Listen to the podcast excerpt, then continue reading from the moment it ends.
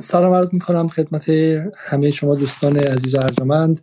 شب شما بخیر. به یک میدان جدال دیگر خوش آمدید. ما قاعدتا برنامه های چهارشنبهمون رو در کلاب هاوس برگزار می‌کنیم ولی امشب به خاطر اتفاقات اخیر تصمیم گرفتیم که در space جدال باشیم. همینطور هم در space توییتری ما احساس کردیم که با بدنه جوانتری از جامعه در ارتباط هستیم برخلاف کلاب هاوس که بسیاری از کاربران متعلق به خارج از کشور هستند. اینجا اغلب کاربران در داخل کشور هستند و امیدواریم که بتونیم به واسطه این ارتباطاتی که اینجا می‌گیریم یک محیطی درست کنیم که بشه به اخبار واکنش سریع نشون بدیم از این به بعد و محوطه‌ای درست کنیم و مکانی درست کنیم که خبرنگاران و همینطور هم تحلیلگران و کسانی که از داخل ایران سعی دارن که به شکلی به اخبار واکنش نشون بدن جایی داشته باشن همونطور که خبرنگاران اونور همین الان در برنامه های بی بی سی و ایران اینترنشنال و منوتو و رادیو فردا و ایران ایندیپندنت فارسی و بقیه رسانه هایی که با پول سعودی و آمریکا و اسرائیل و اتحادیه اروپا و انگلیس اومده صف کشیدن تا تحلیل های خودشون رو به ذهن جامعه تزریق کنن در این سمت واقعا جایی نیستش که جوانان به ویژه تحلیلگران جوان ایرانی که پروپاگاندا نمی‌خوان درست کنن و واقعا می‌خوان تحلیل ارائه کنن بتونن بیان و صحبت کنن و و حداقل به سرعت واکنش سریع بدن. متاسفانه یکی از ایرادهای اصلی فضای رسانه ما اینه که به خاطر محافظ کاری نهادینه شده در چند دهه گذشته خیلی زمان زیادی طول می‌کشه تا اینکه به اخبار بتونه پاسخ بده و همین زمان یا همین در واقع به قول پزشکایی که در مورد سکته استفاده می‌کنن golden time یا اون زمان طلایی از دست میره. دقیقا در اون زمان طلایی که رسانه های دشمن به شکلی تحلیل های دروغین خودشون رو تثبیت می‌کنن و در ذهن جامعه می‌کنن و شبهاتی که می‌کنن ریشه می‌دونه و واقعا به خبری مثل همین خبر حالا شاه چراغ یا خبر روز گذشته در مورد خانم شیرین علیزاده یا بحث آرمیتا یا غیره پس از دو روز پاسخ دادن یا سه روز پاسخ دادن عملا مثل پاسخ ندادن چون خبر یک عمری داره و واقعا باید بشه بهش خیلی خیلی سریع واکنش نشون داد و نشون داد که کدوم بخشش واقعی است و کدوم بخشش واقعی نیست. برای من از همه دوستان دعوت می‌کنم چه با خود شخص من همدل هستن چه مخالفن چه اصلا دوستان سر به هم نباشه. با جدال موافقن مخالفن اگرچه ما دلیلی برای مخالفت نداریم چون نه جای کسی رو تنگ کردیم نه تا به حال یک ریال از هیچ جایی بودجه گرفتیم که بگیم سهم کسی دیگر رو گرفتیم. اما با این حال من بخاطر شرایط بحرانی این چند هفته اخیر از همه دعوت می‌کنم که اینجا رو میدان خودشون بدونن و به عنوان فضایی که بتونن صدای خودشون به دیگران برسونن ما پلتفرممون در اختیار همه کسانی می‌گذاریم که تحلیل خبر و فکت سنجی انجام بدن و بتونن به, به شکل یک مقدار کم شدن قبارها و مه این روزها از ذهن جامعه ایران کمک کنن. من برای شروع از آقای قیس قریشی دوست عزیزم که در لندن مثل من مقیم هستن دعوت می‌کنم. و ازشون می‌پرسم که شرایط امروز رو چه دیدن؟ امروز هم مراسم چهلم مرحوم محسا امینی بود که در سرقز برگزار شد. مانور مفصلی روی قضیه رفته شده رفته بود و به شکلی مثلا درست 24 سال قبل از اینکه این مراسم اتفاق بیفته تصاویری خیلی دلخراش خیلی تکان دهنده از کشته شدن زنی به نام شیرین علیزاده در ماشین خودش منتشر شد که خب برای بخشی از جامعه تکان دهنده بود و, به نظر می اومد که داره فضای احساسی و روانی جامعه آماده میشه برای یک روز بزرگی که بتونه به قول خودشون شعله های انقلاب 1401 رو بالا نگه داره و اجازه بده که این مومنتومی که گرفته شده این حرکتی که این چرخ گرفته بالای بخش عمدهش بخش مجازی و رسانه‌ایه ولی این متوقف نشه و بی بی سی و اینترنشنال هم با افتخار بتونن بگن که فردا بتونن بگن که 41 یکمین روز اعتراضات سراسری. و هفته دیگه بگن 48 مین روز چون به نظر میاد که این ماراتون عدد یک نقش خیلی مهمی در روایت سازی اینها داره. از شما آقای قریشی می‌پرسم که امروز از صبح تا حالا از بحث خانم محسا امینی تا تظاهراتی که این اونور شد و ادعاهایی که در این قضیه شد تا رسیدیم به اتفاق باور نکردنی و البته تا حدی قابل پیش بینی شاه چراغ و به شکلی شهادت واقعا دردناک فقط 15 نفر از هموطنان در اونجا و بعد هم واکنش بلافاصله رسانه های به شکلی معاندنی حتی متوقف نشدن که ده دقیقه ابتدا اعلام همدردی کنن یا حتی اعلام یک شوکه بودن بکنن از این قضیه هنوز به شکلی تعداد کشته شدگان در شاه چراغ شمرده نشده بود از فرهمند علی پور کارمند سابق آقای کروبی و کارمند اخیر یورو نیوز گرفته تا فوریا زراعتی و بقیه به شکل این بدنه سرباز خبرنگاران انگوش اتهام رو به جمهوری اسلامی بردن و گفتن که شما کشتید شما کشتید. در حالی که اصلا به اساس پروتکل هر گونه عملیات تروریستی فارغ از اینکه اصلا به فرض فکر کنید که یعنی شما اصلا بگید که آقا اصلا 11 سپتامبر رو خود رئیس جمهور آمریکا انجام داده. ولی بازم شما حق ندارید که در اون زمان ابتدایی 24 ساعت که زمان التیامه بیاید و در واقع بخواید ازش سوء استفاده سیاسی کنید. و ما دیدیم که اینها با یک بیشرمی تمام این کارو کردن و اون قضیه هم روی اون بستری که از بیاعتماد سازی در این چند هفته گذشته ساخته شده و در حالا یکی دو سال گذشتم وجود داشته تا حدی توسط بخشی از جامعه خریده شد. نگاه شما چی های قریشی؟ به ویژه اینکه شما خب به خاطر اینکه تسلط روی بحث عربی و بحث کشور منطقه دارید تا, تا, تا چه حدی این قضایی ها برای شما آشناست؟ و تا چه حدی سناریوهایی که در حال حاضر می‌بینیم سناریوهای آشنایی برای شماست و فکر کنید که قبلا جاهایی انجام شده؟ عرض سلام دارم. اگر صدای منو دارید من ادامه بله خواهش می‌کنم. بفرمایید و در خدمتتونم وقت شما بخیر. والا عرض تسلیت میگم به چه عزیزان و برادران و خواهران و کسانی که توی این چه روز گذشته از دست از میان ما رفتن از دست ما رفتن. و حادثه تروریستی امروز رو در شاهد چراغ در شیراز انشالله که یک طوری بشه خدا آن چیزی رو برای ما ایرانی ها بخواد که خیر و صلاحمون در اون باشه. والا آقای علیزاده من البته عرض سلام دارم به همه شنوندگان. ببخشید وقت شما رو می‌گیرم انشالله که بتونم مفید باشم. از واقعیتش اینه که از روزهای اول نارامی ها اعتراضات در ایران نوع سوار شدن رسانه ها بر این اعتراضات مشخص بود. حداقل من در خدمت شما بودم چند بار. خیلی آشنا بود شرایط برای من. اینکه چگونه یک اعتراض مدنی رو خارج می‌کنن از مسیرش سوار برخش میشن چگونه؟ به هر چند اصلا من حداقل هیچ دفاعی از جمهوری اسلامی در عمل کرده داخلش ندارم و به سراحت میگم که به اندازه کافی اشتباه داره. یعنی باز هم تاکید می‌کنم نوشتم تاکید می‌کنم گفتم هر جایی می‌رسم میگم در حد خودم شخصا که واقعا ما زخمی رو داخل کشور داریم که تا اینو درمان نکنیم همه دنبال نشستن این مگس ها دنبال نشستن بر این عفونت هستن. یعنی هر چیزی که من میگم دلیل بر این نیست که داخل کشور خیلی خوب عمل شده. حالا ما بپردازیم به مسائل خارج از کشور و رسانه‌های خارج. ولی خب چون تجربه حداقل من شخصا یک تجربه اندکی توی پیگیری چنین رسانه هایی دارم جنگ سوریه رو دیدم نه از نزدیک نه از نزدیک ولی خیلی رسد کردم رسانه ها رو. دوستان خیلی نزدیکی در رسانه های عربی دارم که حالا کسایی که جدا شدن زمان جنگ سوریه از رسانه الجزیره و العربیه و کسایی که بعدا جدا شدن روایت نزدیکی دارم به اون اتاق عملیات اون اتاق فکری که مجموعه ام بی سی العربیه ایران اینترنشنال و اون تفکری که حداقل اون تفکر اسرائیلی که مچ هم شده یعنی من واقعا به جزم میگم یک اتاق عملیات مشترک وجود داره. قابل پیش بینی بود یعنی قابل پیش بینی بود که بنزین رو روی آتش هی باید بپاشی.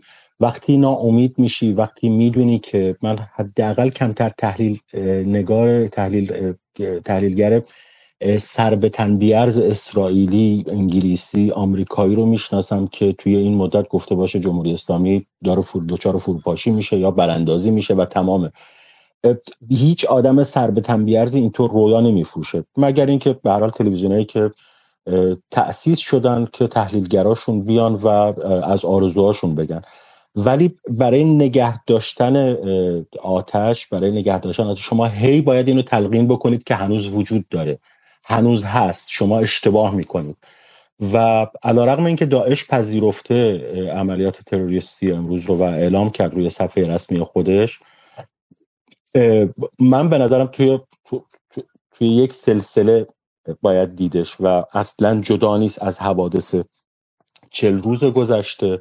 و نقش رسانه های امنیتی که هر طوری که تونستند هر طوری که تونستند قبزدایی کردن از خشونت قبزدایی کردن از حتی از, از, از کار تروریستی یک یک روزنامه نگار یعنی روزنامه نگارهایی که دیگه روزنامه نگار نیستن. اینا اینا عملا تبدیل به چهرههایی هستن که خشونت رو ترویج می‌کنن. خشونت صفحه های توییترشون رو نگاه بکنید.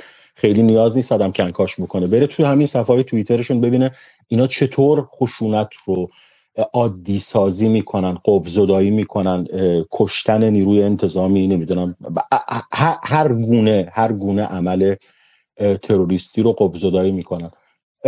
فکر می‌کنم با توجه به تجربه ای که ما داریم به هر حال توی جغرافیا ما نمی‌تونیم جدا بکنیم تجربه خودمون از تجربه کشورهای نزدیک به خودمون رو.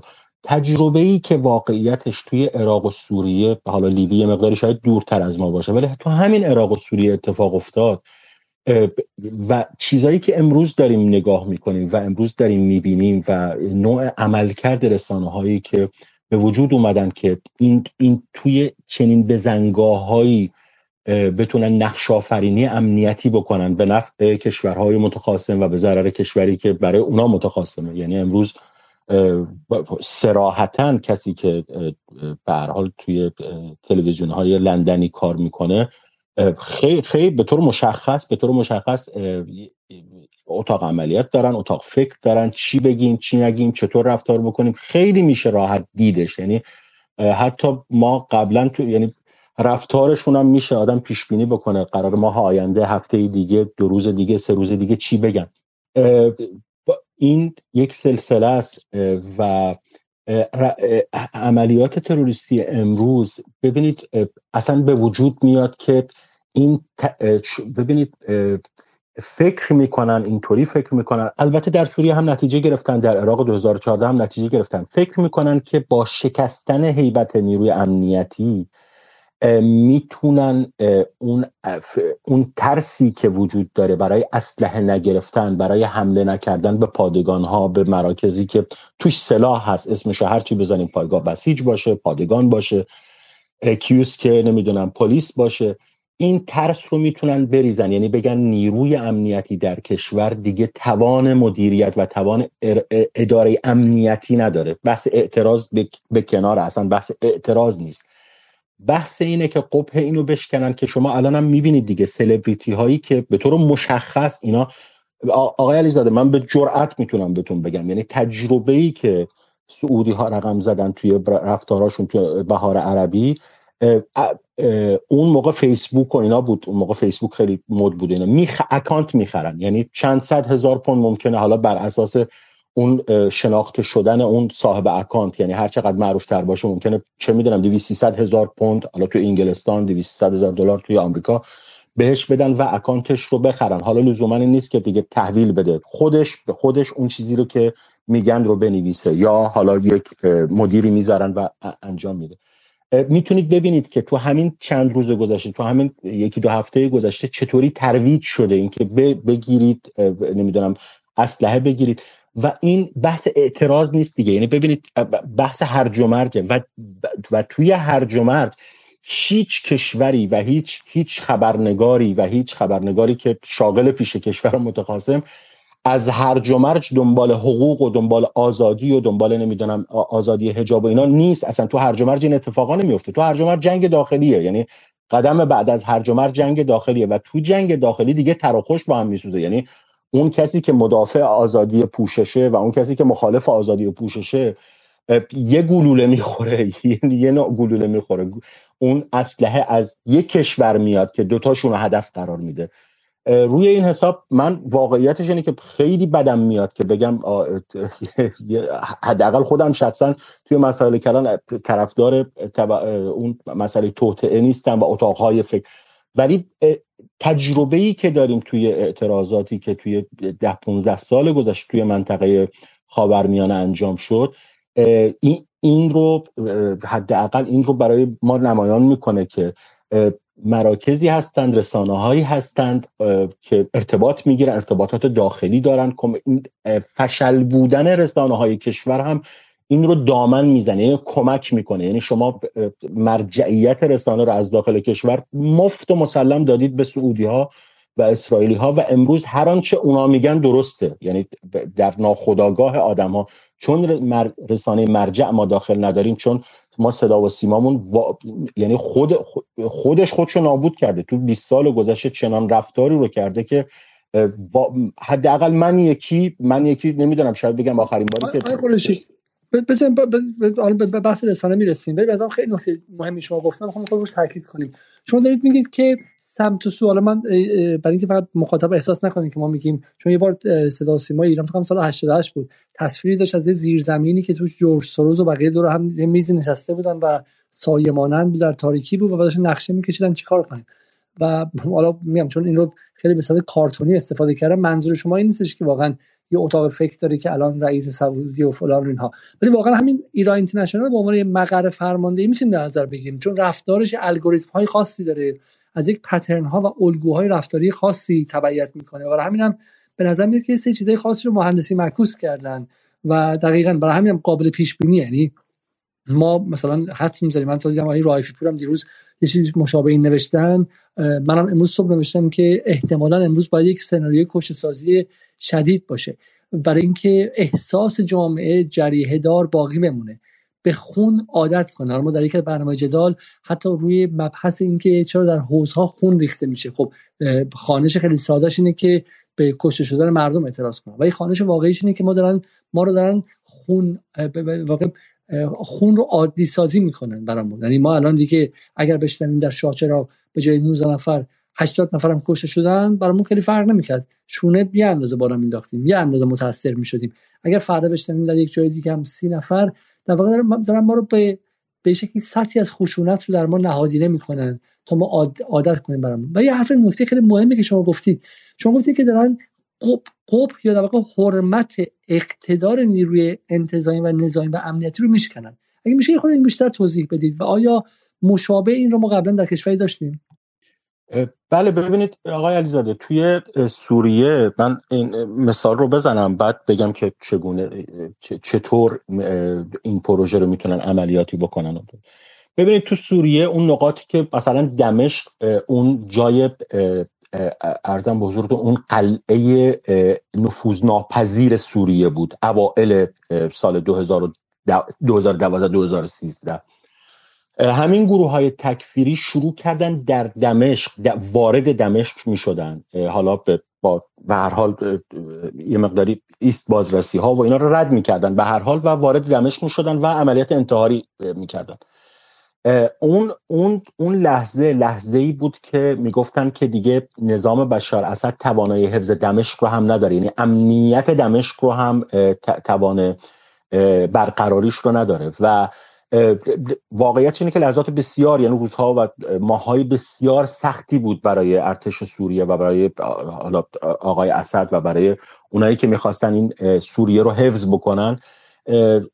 خیلی سخت بود. به خاطر اینکه این باور رو در جامعه داشت می‌خواستن یعنی تونسته بودن تا حدودی جا بندازن که دیگه این نظام نظامی نیست که بتونه حتی تو پایتخت امنیت رو برقرار بکنه.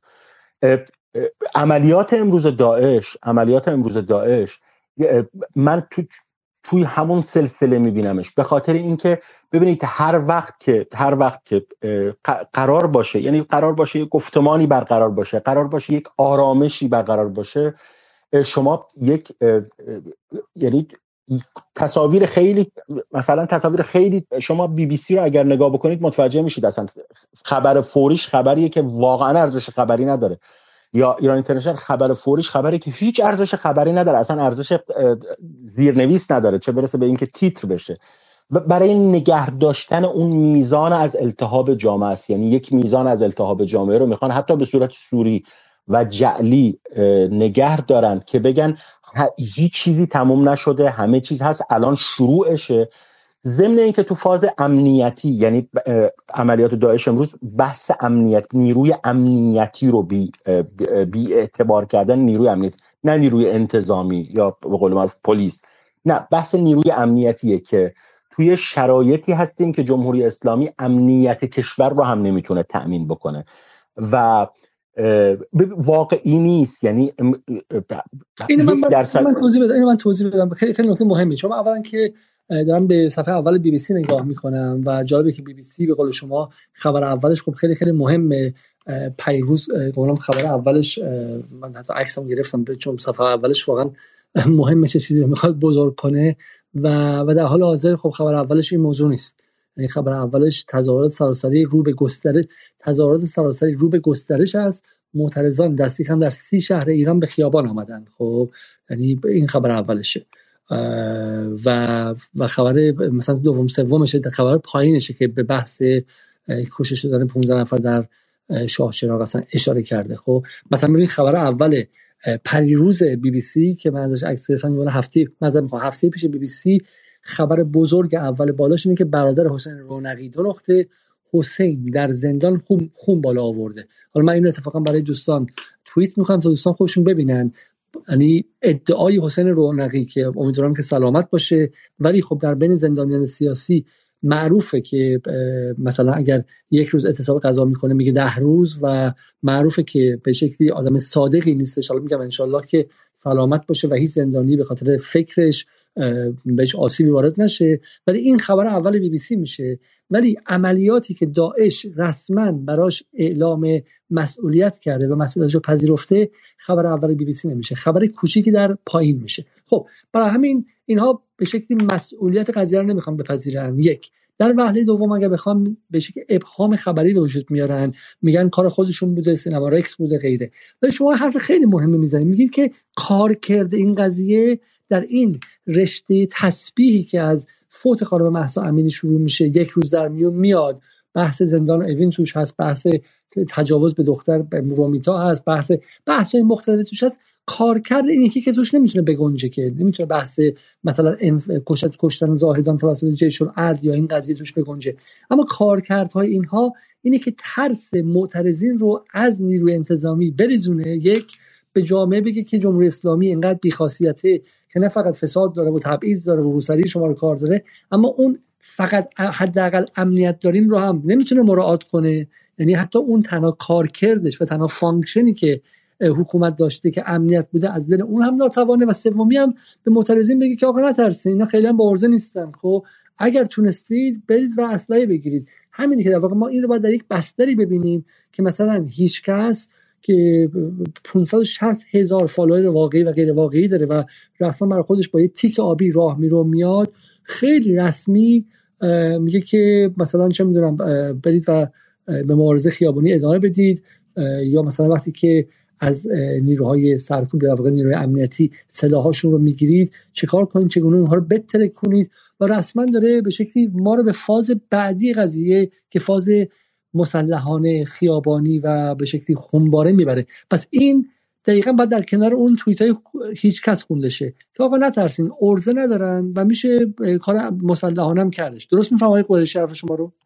بله ببینید آقا علیزاده شما کافی فکر به همه ما فکر بکنیم ببینید ببینید یه هنرمند یک هنرمند جنگ روانی ببینید اون اثری که جنگ روانی این سبکی که شما عکس از اسلحه بفرستید تو از کجا می‌فهمی؟ یعنی من می‌دونید یکی مثل من با حداقل با ده سال تمرکز روی مسائل تروریستی که تو عراق و سوریه اتفاق افتاده تازه متوجه شدم که چطوری میشه به قول معروف یک جنگ روانی با یه حکومتی راه بندازید. و اثر قدرت اون حکومت تو حوزه امنیتی رو از بین ببرید. من خیلی بعید می‌دونم که این افکار افکار خود اشخاص باشن افکار خود یک روزنامه نگار باشه افکار یک هنرمند باشه که به این نتیجه رسیده که این سبکی میشه. به قول معروف اون قدرت امنیتی که یک دولت در کشور خودش داره رو شما از بین ببرید و باعث هرج و مرج بشید. یعنی در نهایت این این که جامعه ترسش از ارزم به حضورتون از گرفتن پادگان از گرفتن اسلحه معمور بریزه چی, چی باعث میشه؟ چیزی به غیر از هرج و مرج مگه اتفاق میفته تو کشور؟ یعنی دو طرف ما الان یک طرف سلاح داره یا یک طرف قدرت داره؟ ما داریم می‌زنیم تو سر خودمون رو خواهش التماس می‌کنیم که آقا مراقب باش مراقب این باش. حالا شما نگاه بکنید اگه دو طرف سلاح داشته باشن چه اتفاق و چه فاجعه ای به توان ان از اتفاقی که امروز تو ایران داره میفته رقم خواهد خورد. روی این حساب من من معتقدم حداقل تجربه مصر تجربه سوریه نشون داد تجربه لیبی نشون داد که همین الان تجربه عراق همین الان نشون میده که اکانت ها خریداری میشن. پول های هنگفتی به صاحب های اکانت داده میشه و هدایت میشن. به هر حال تو توش یاد میدن چه کار باید بکنیم چه یا حرفایی که یه هنرمند می‌زنه که اصلا یه آدم امنیتی باید بزنه. یعنی این این حرفایی که الان ما توی این تحلیلگران و تحلیلگر سیاسی و نمی‌دونم روزنامه نگار بیطرف و نمی‌دونم این چیزایی که دارن می نویسن یک هنرمند یه تحلیلگر سیاسی که دانشگاه میره درس میده نباید اینو بلد باشه که قب زدایی بکنه از به قول معروف خشونت و کشور رو آماده هرج و مرج بکنه. گام بعد هرج و مرج چی می‌تونه باشه؟ شما دو طرف شما یک طرف سلاح داره الان یک سری به قول معروف کشته ما داریم که چه روز عزادارشونیم حالا شما به این فکر بکنید که دو طرف سلاحدار باشن و نیروهایی وارد طرف دوم بشه طرف ثانی بشه که معمولا میگن جهت سوم که اینا آموزش دیدن منافقین هستن توی آلبانی آموزش می‌بینن توی اسرائیل آموزش می‌بینن تو آفریقا آموزش می‌بینن و ورود اونها می‌تونه فاجعه رقم بزنه. تو هر کشوری نه کشور ایران توی هر کشوری این اتفاق می‌تونه فاجعه رقم بزنه. روی این حساب من فکر می‌کنم همش یک زنجیر یک سلسله است. این که در داخل ما مشکل داریم این که داریم می‌زنیم تو سر خودمون که آقا باید مشکلات رفت بشه. منطقی نیست بعد بعد از 40 سال ما تورم اینطوری داشته باشیم. منطقی نیست بعد از 40 سال سطح رفاه جامعه اینطوری باشه. این این یک طرف. اتفاقی که داره رقم می‌خوره از خارج از کشور رب هیچ ارتباطی با این تورمه با این آزادی در پوشش با هیچ ارتباطی با این نداره. تنها خواستش و تنها خواستگاهش کار امنیتی مسئله امنیتی و تضعیف ایران از درون. یعنی تمام تلاششون رو کردن از خارج از کشور به ایران آسیب بزنن خواستن جنگ علیه ایران رقم بزنن فکر می‌کردن تحریم ها علیه ایران کارا خواهد بود. نتونستن. امروز فکر می‌کنن می‌تونن با ناامنی و با ایجاد هرج و مرج و با به قول معروف نهایتا جنگ داخلی می‌تونن کار ایران رو یکسره بکنن و در نهایت یک ایران به قول ایرانستانی بشه و تموم بشه بره.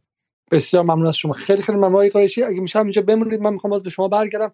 پس این نکته خیلی در واقع تصویر خیلی جالب شما دارین که چگونه به رغم اینکه حالا این قضیه ناسازگار میاد چون داعش چه ربطی داره به محسا امینی به فمینیزم به چه می‌دونم حالا در برلین که حالا گروه های ال جی بی تی کیو و غیره هم هستن. اینا به هم دیگه چگونه به هم دیگه میچسبن؟ ولی شما دارید میگید که این در ادامه همون قرار می‌گیره و بخشی از همون روایت میشه. چرا که اجازه میده که ترس معترضینی که می‌خوان به سمت دارن به سمت رادیکالیزم هل داده میشن از رفتن به سمت کارهای رادیکال تر بریزه.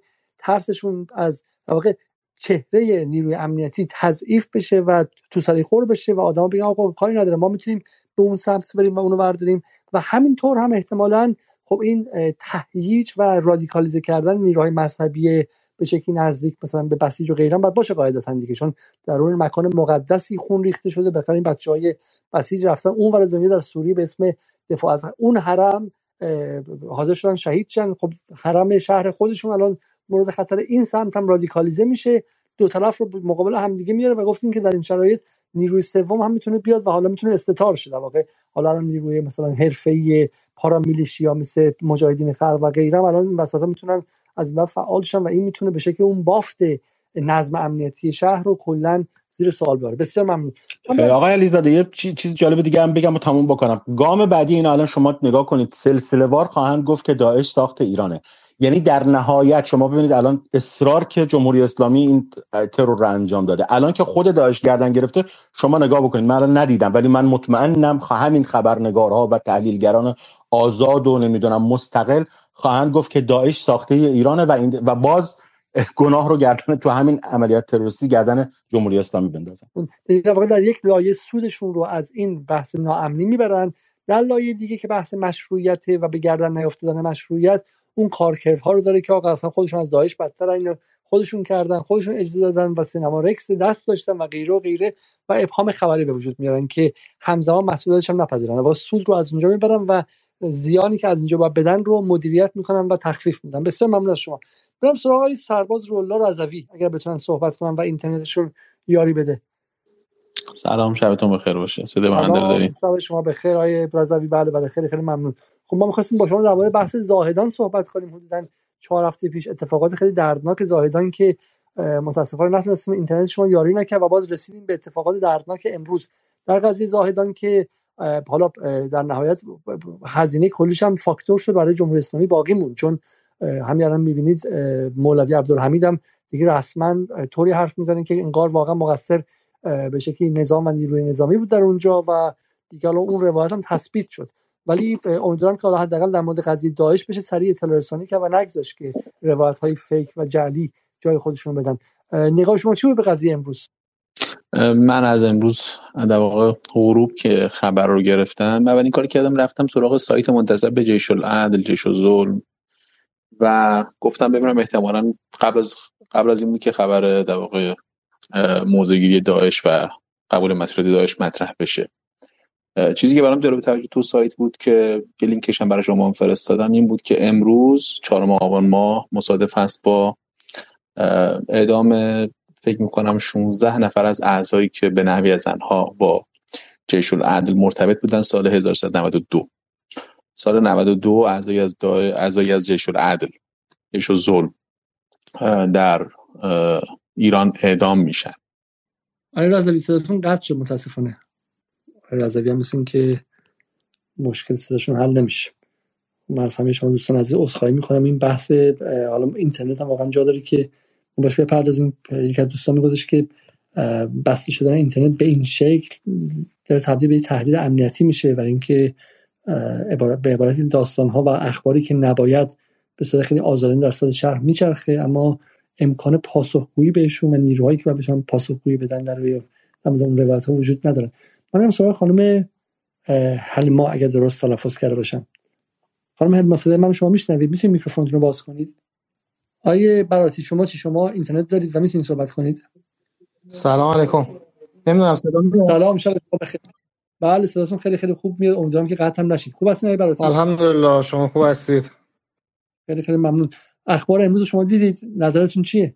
بله متاسفانه خبر که خبر خیلی تلخی بود و واقعا آدمو متاثر می‌کنه چون واقعیت اینه که یکی از قدرت های نمادین جمهوری اسلامی ایران در این سالها مسئله امنیتش بود و در این سالهایی که منطقه غرب آسیا منطقه کاملا به هم ریخته و از نظر امنیتی بود خب جمهوری اسلامی ایران ایران کاملا در یک امنیت پایدار و جدی حضور داشت. خب وقتی این اتفاق میفته یک نوع مخدوش شدن چهره اقتدار ایران هم هست. در کنار اونم مسئله بالاخره اینه که وقتی تروریست ها فضا رو مهیا بدونن و این اتفاقات رو رقم می‌زنن نشون میده که خیلی ها منتظرن که فرصت پیدا بکنن بخوان داخل ایران این کارهایی که منجر به قتل عام مردم عادی میشه از این کارها انجام بدن که خیلی نیازمند هوش و حواسه. من خیلی نکته به نظرم روشنه خیلی پدیده پدیده روشنیه. من داشتم فکر می‌کردم مرور می‌کردم خاطرات سال 88 رو.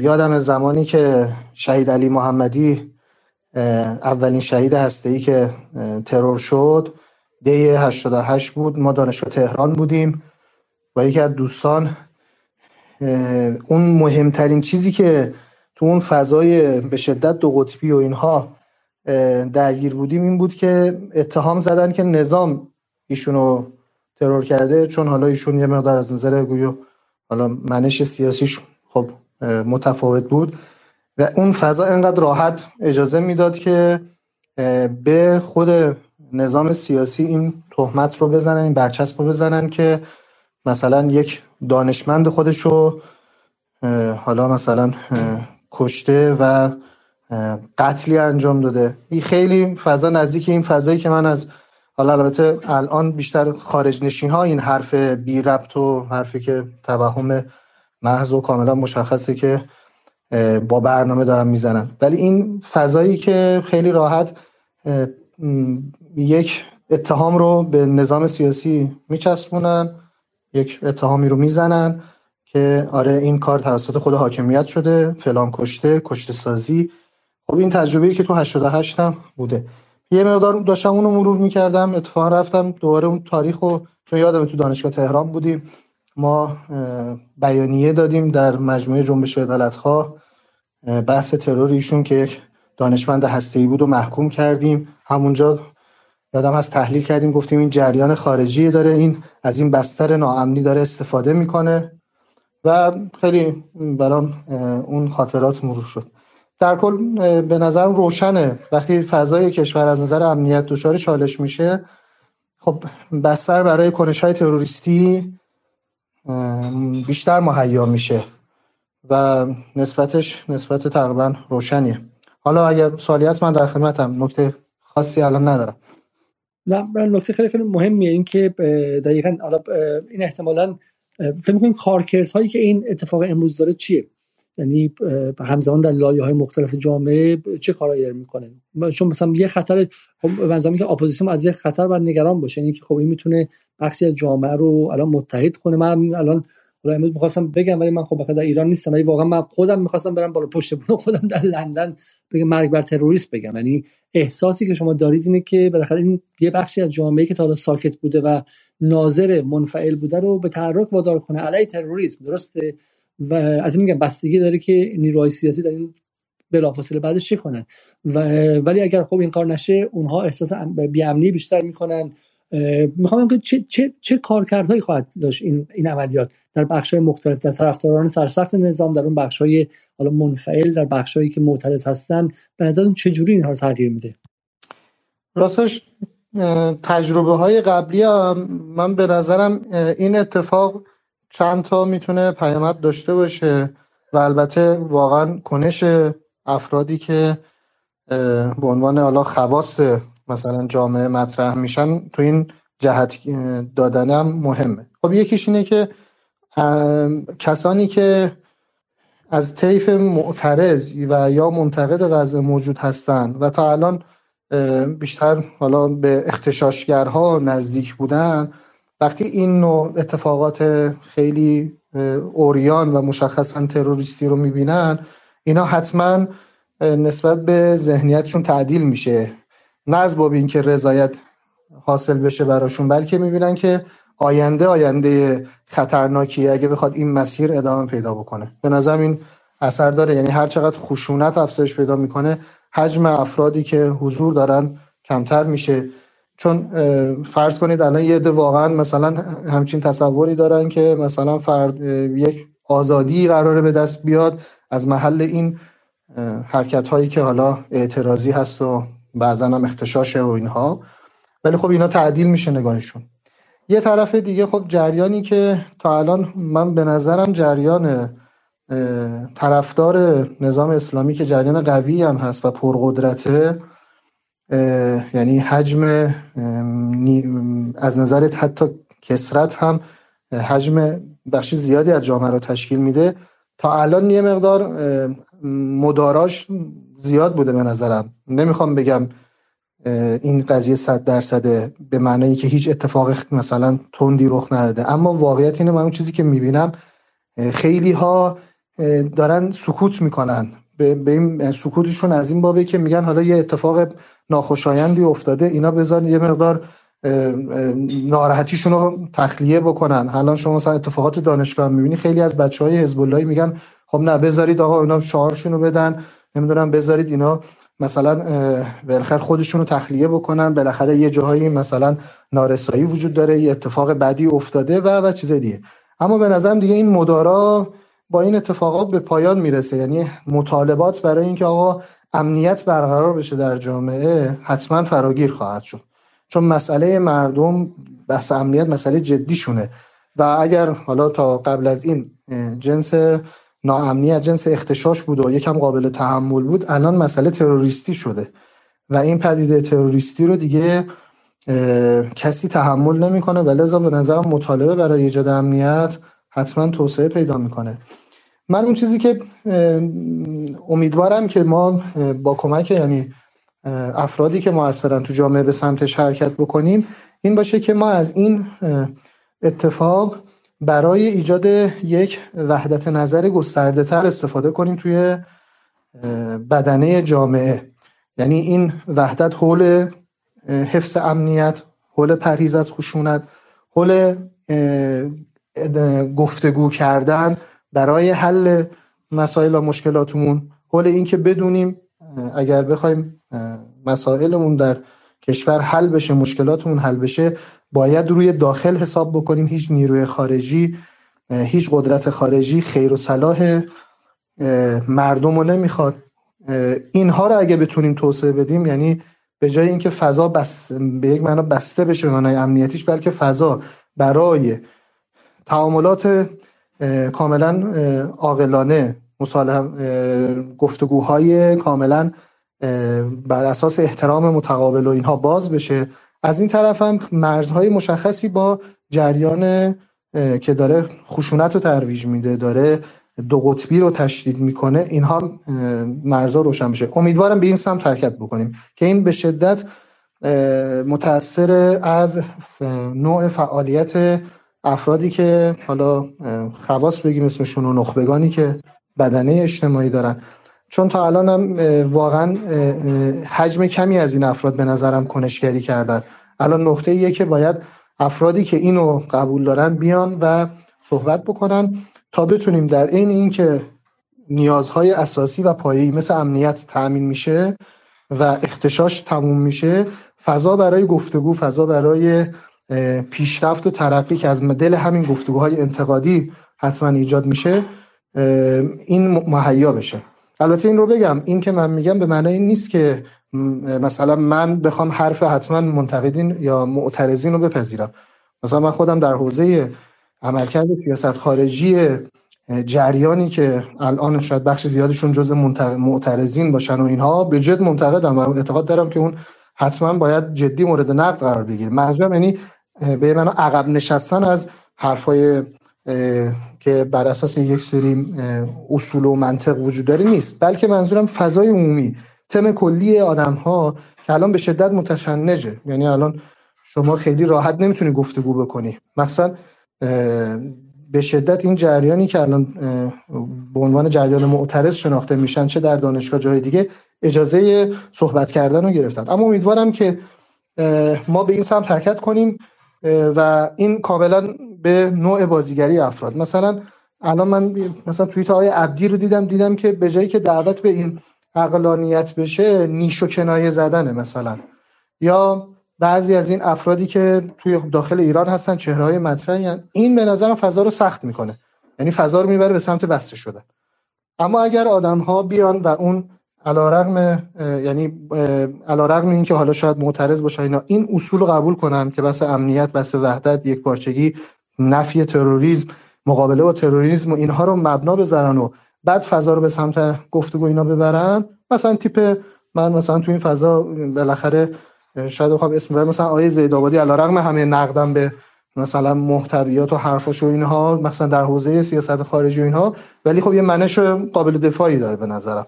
منشش رو میپسندم. این تیپ کارها اگر بشه از طرفین یعنی کلا گروه های مختلف امیدوارم به این سمت بره. من فکر می‌کنم همچین فضای واسه تجربیات گذاشت. امیدوارم که ما به سمت پیشرفت بریم و تجربه سوالی که از بقیه دوستان دارم این که خب در این شرایطی حالا طرف مسلما میگم این آیه قریشی خیلی بنظرم به تفسیر درستی کرد که یک اتاق فکر منسجمی هست.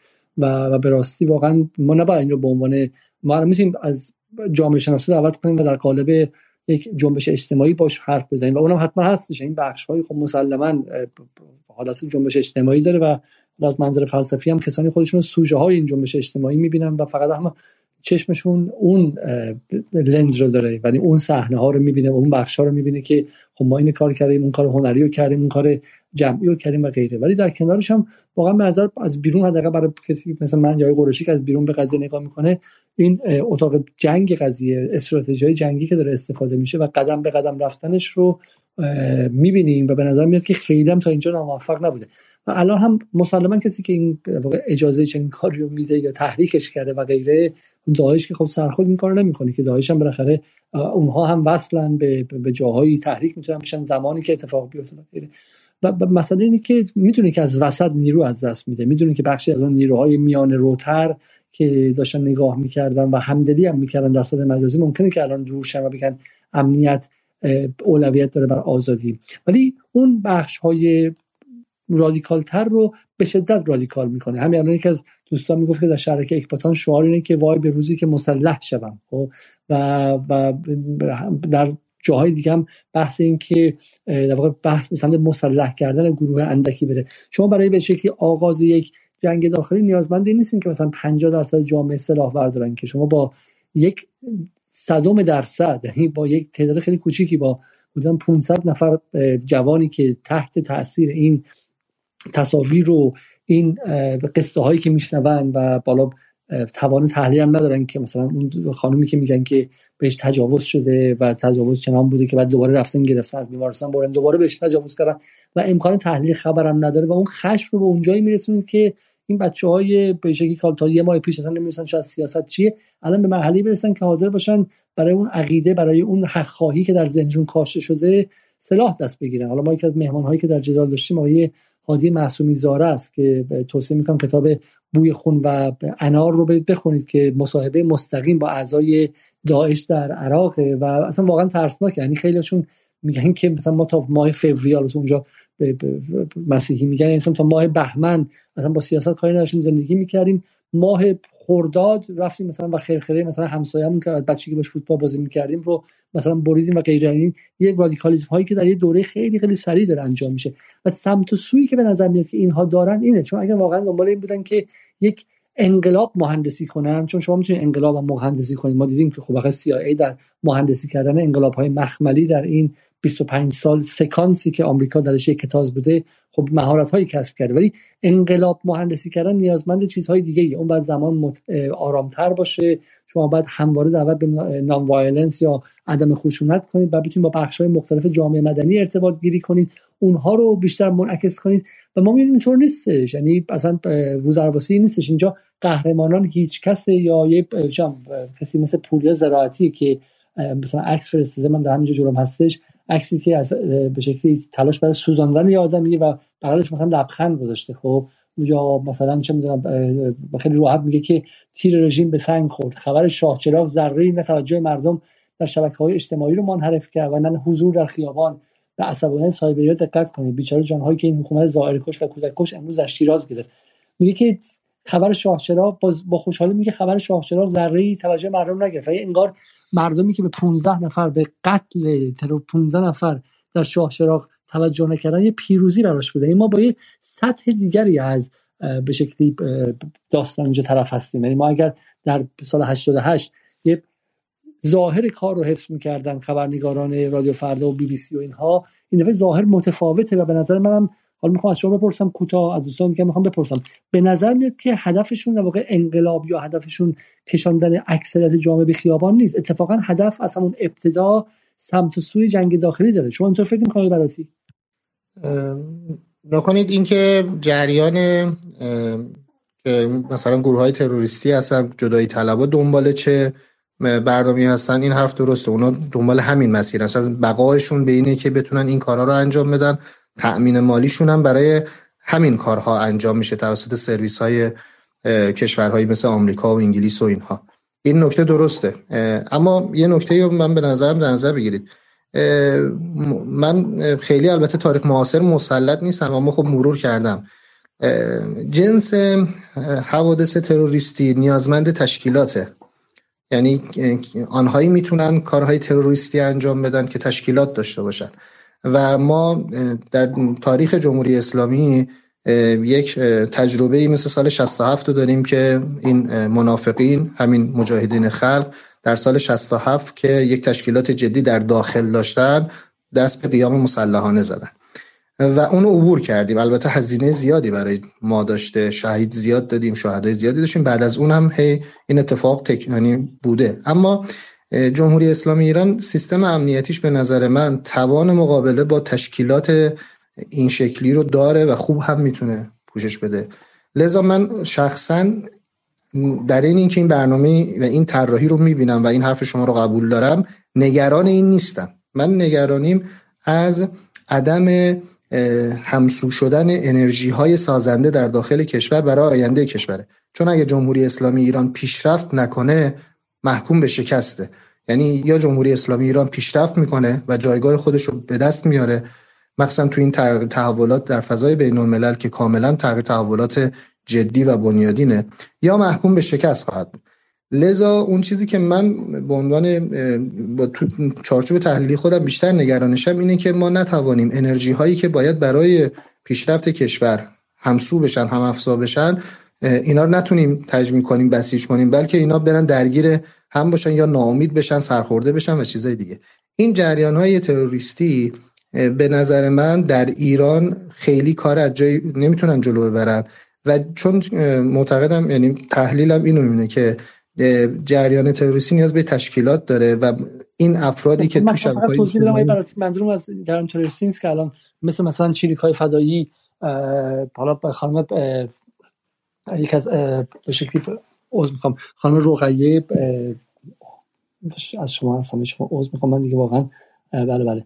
خانم رقیه دانشگری هم که از اعضای شرکای فدایی هستن در جمع ما هستن که حالا صحبت خواهند کرد. ولی منظور ما شکلی مثلا هسته های مقاومت به معنی چریک فدایی نیستش. نه گروه های ده نفره در یک جایی در یک شهر کوچکی در اکباتان برن و دست به مثلا یک عملیات خشونت آمیز بزنن برن کشته چون هدفشون این نیستش که از دل اون عملیات مسلحانه مثلا جنگ داخلی. این که ده نفر دیگه هم کشتشن بعد این تلفیقی که بین گروه های مسلح حرفه‌ای مثل مجاهدین مثل داعش مثل جندالله و نیروهای مسلح ترین شده آموزش دیده هستش با کشت سازی هایی که به واسطه رادیکالیزه کردن جوانانی که میگم دوره مثلا سیاسی شدنشون گاهن به یک ماه هم نمی‌رسه. این اگه بخوام با هم تلفیق کنم به نظرم می‌تونه یک به شکل یک نسخه پرخطری باشه. ولی حرف شما می‌فهمم که در نهایت اگر این اتفاق هم نیفته شما میفرمایید که به هم زدن انسجام اجتماعی ضربه زدن به اقتصادی که داشت تازه روی پای خودش میستاد و در واقع ضربه زدن به قدم هایی که ایران داشت برای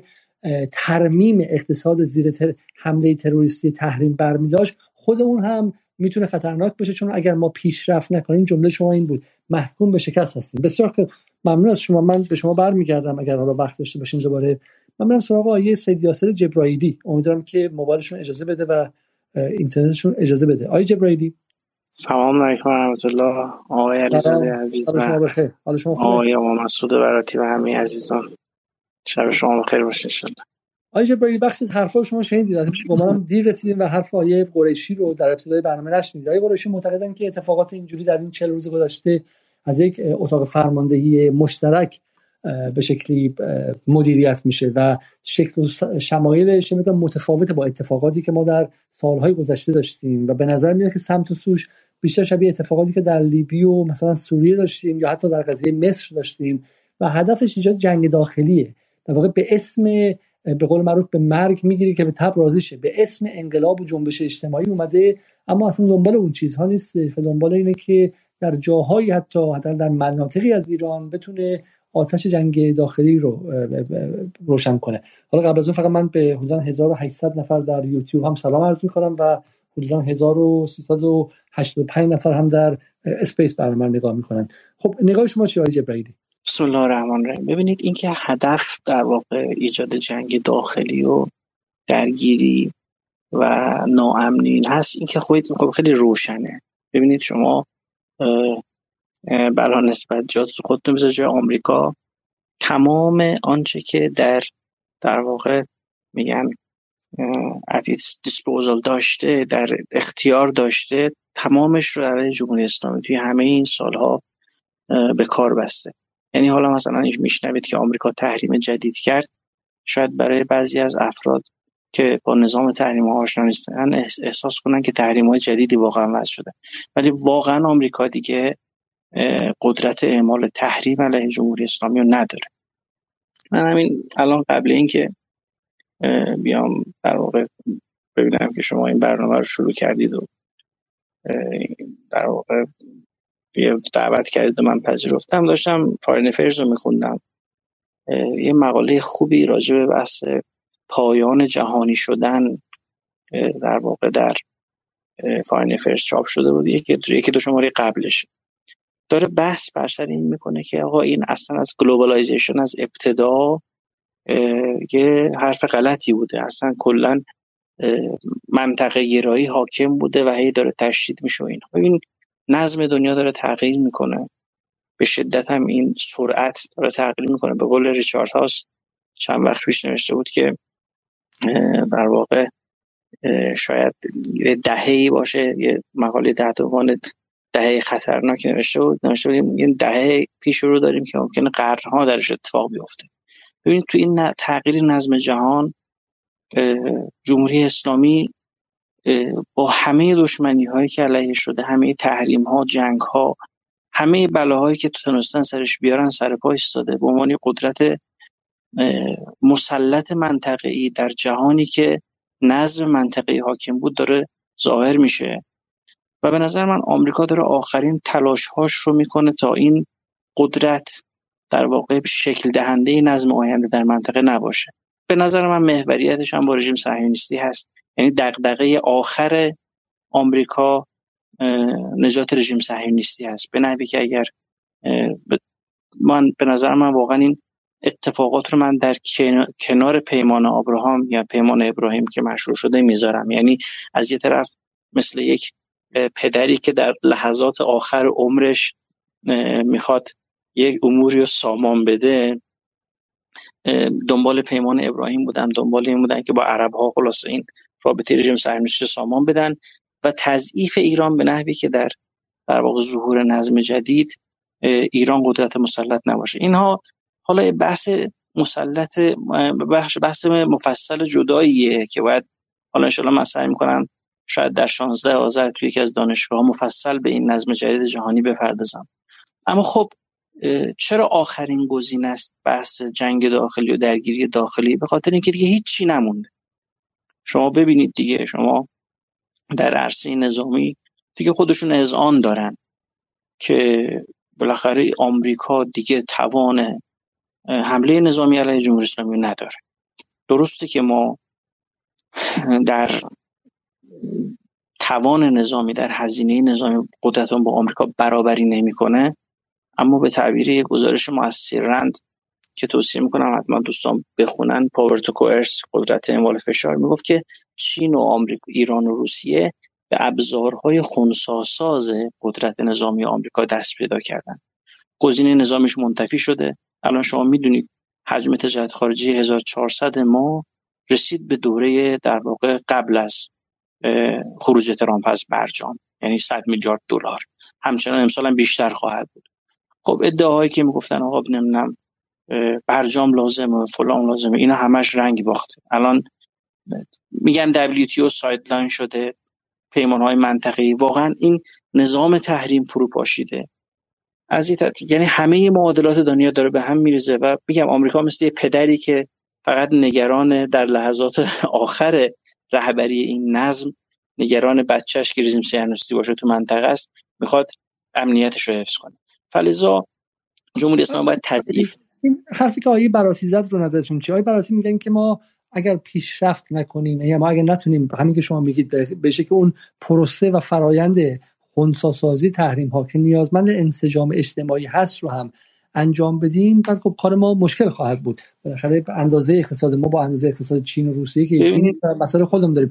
این اتفاقات یک ماه گذشته آیا به نظر شما یک به شکل ضربه جدی نبوده به اون انسجام اجتماعی که من... و نیاز این پروژه مقابله با تحریم ها و خونسازی تحریم هاست آقای تلاش بوده ولی من نمیپذیرم که ضربه خوردیم ما. ببینید ما یه سری نارضایتی هایی داریم در جامعه که باید جبران بشه. حالا من نمی‌خوام واقعا به ریشه این نارضایتی ها شروع کنم گذشته رو شخم بزنم که دولت قبل چی کار کرده. ولی واقعا معیشت مردم ویران شد در دولت قبل. و الان بالاخره دارید می‌بینید رشد اقتصادی شروع شده. همه نهادهای جهانی دارن پیش بینی می‌کنن. بانک جهانی صندوق نقد پول پیش بینیشون رشد اقتصادی ایران شما اقتصادی رو که می‌خواستی فلج کنی بالاخره داره از طوفان تحریم عبور می‌کنه و داره رشد می‌کنه. خب کدوم اقتصاد شکوفا میشه؟ یه کار جالب این آقای مایکل مازار مؤسسه رند کرده.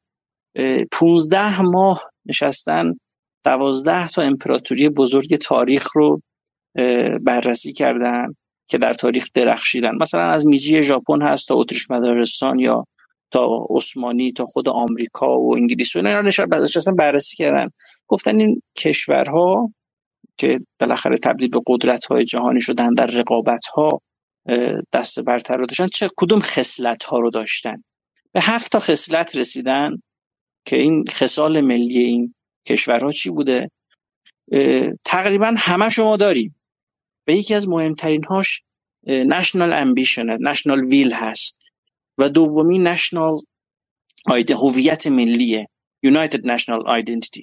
خب شما ایران و جالبه در کنار این هویت در واقع متحد ملی میگه یک تنوع نژادی و قومی هم این در واقع اینها داشتن. یه مزیت بوده. شما می‌بینید که ایران ما همه اینا رو داره.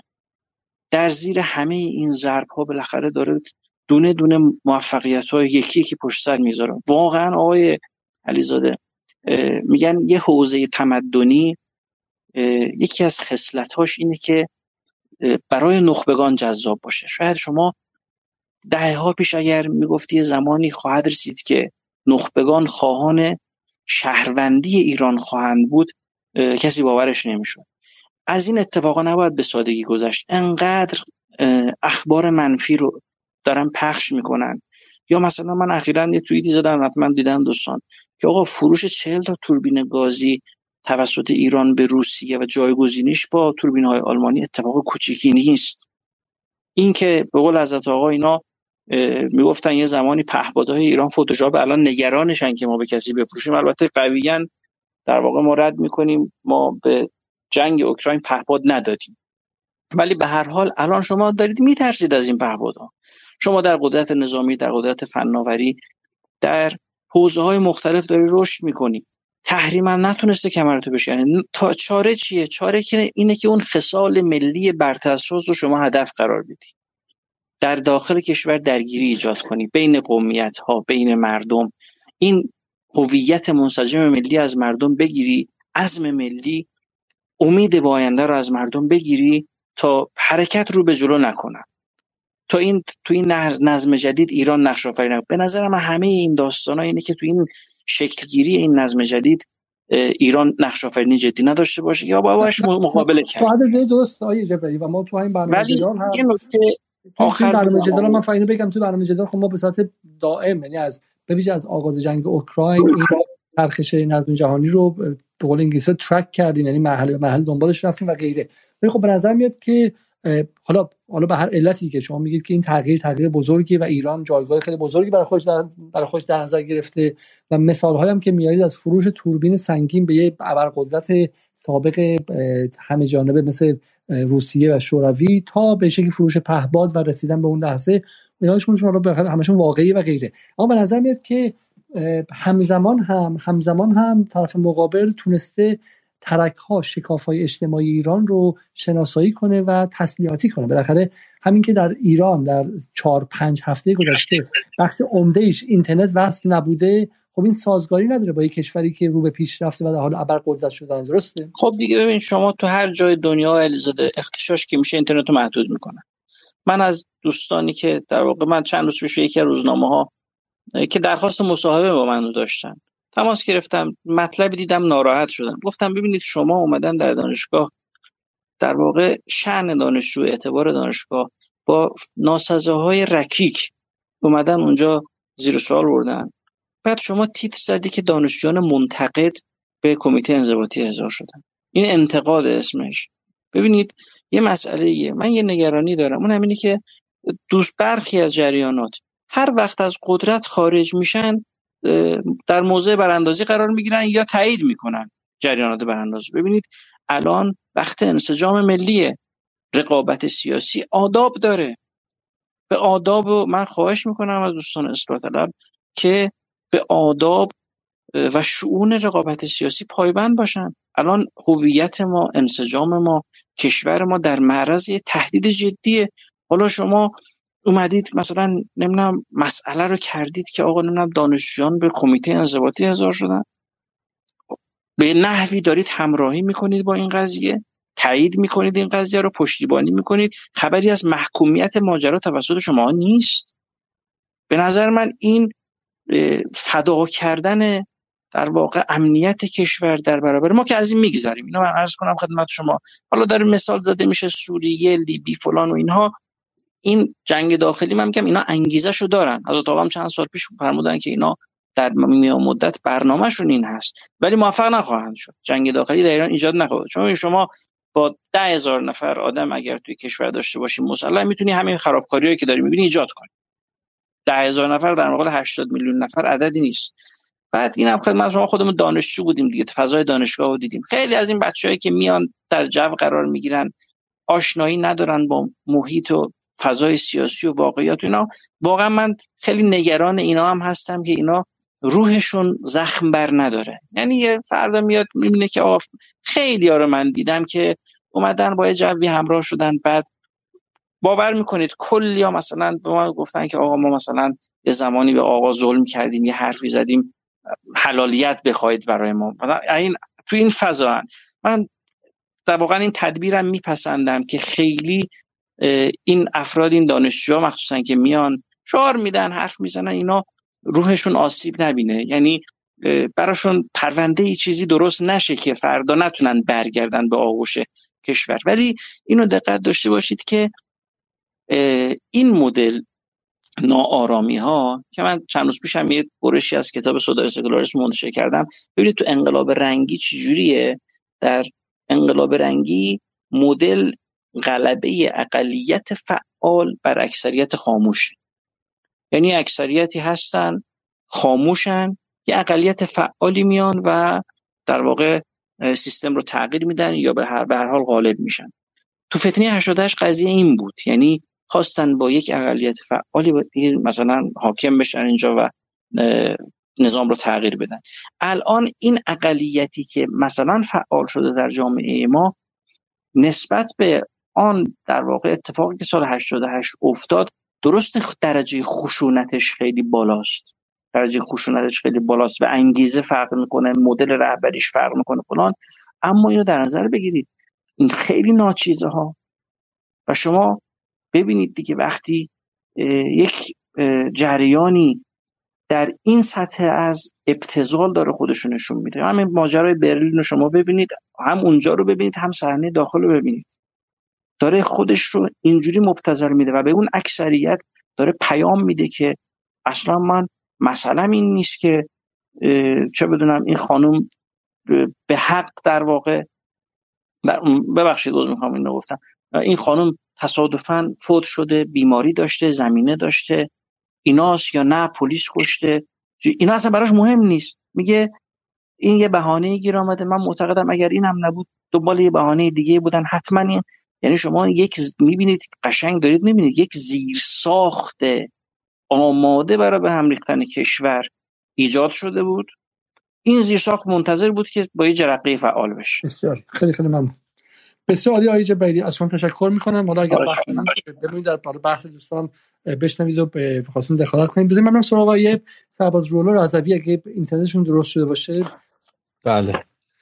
خب تا اینجا گفتید که امروز شما رفتیم دقت کردیم و امروز سالگرد جیش العدل شما فرمودید بله امروز چهارم آبان سالگرد اعدام 16 نفر از اعضای جیش و ظلم هست سال 1392 سایت منتصب به جیش و ظلم امروز دو تا پست بارگذاری کرده بود. فکر کنم مثلا حوالی ظهر یا حوالی ابتدای بازار قبل از اینکه خبر منتشر بشه. و یکی از اعضای این گروهک که هست به ظاهر برادرش از اعدامی های سال 92 بوده با صورت پوشیده آقا تهدید می‌کنه جمهوری اسلامی ایران رو و خب اون حرفای تکراری رو می‌زنن. بعدش دو ساعت بعدش خبر اینکه داعش به عهده گرفته آمد و اون دو خطی که داعش اعلام کرده بود در یکی از معابد تعبیر همیشگی داعش نسبت به شیعیان این تعبیر معبد بوده عملیات انجام داده و بالغ خب حیف که آقای روحلا دوباره از دست ما از جمع ما رفت و باز هم صداشون قطع شد. آیه صدیق شما می‌تونید صحبت کنید؟ سلام عرض می‌کنم خدمت شما دوستان. سلام من خوب میاد آقای بله بله شما خوب میاد. حالا آیه جبرائیلی گفتن که این بحث در واقع لیبی و سوریه رو نباید خیلی بولدش کنیم و بزرگ کنیم چون اینا در واقع خواسته اونها هستش ولی به عبارتی چم خوابش رو هم باید به گور ببرن. ولی خب با این حال شما این سالها زمان خیلی زیادی در منطقه گذروندید و به تجربه میدانی خیلی خوبی هم دارید. نگاه شما به اتفاقات امروز چی بود؟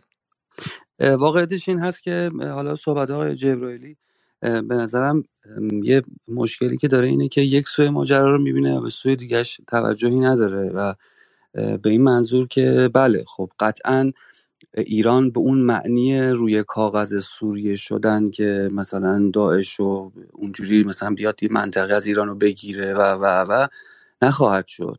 چون که حالا همون عراق و سوریه و جای دیگر رو هم حالا محور مقاومت و ایران هم که حالا به عنوان پشتوانه محور مقاومت سرکوب کردن از بین بردن قطعا در داخل خودش به اون شدت نخواهد بود. اما نکته اصلی بر هم خوردن امنیت یعنی اصلی ترین موضوعی که ایران ادعا داره روش و خب ادعای درستی هم هست. یعنی این موضوع موضوع کم و کوچیکی نیست که دقیقا رسانه های استعماری و حالا اون مثلث آمریکا اسرائیل و آل سود تکفیری سلفی روی همون شکاف های در داخل یا اون زخم های در داخل یا معضلاتی که در داخل از نظر عدالت اجتماعی یا موضوعات دیگر هست سوار میشه.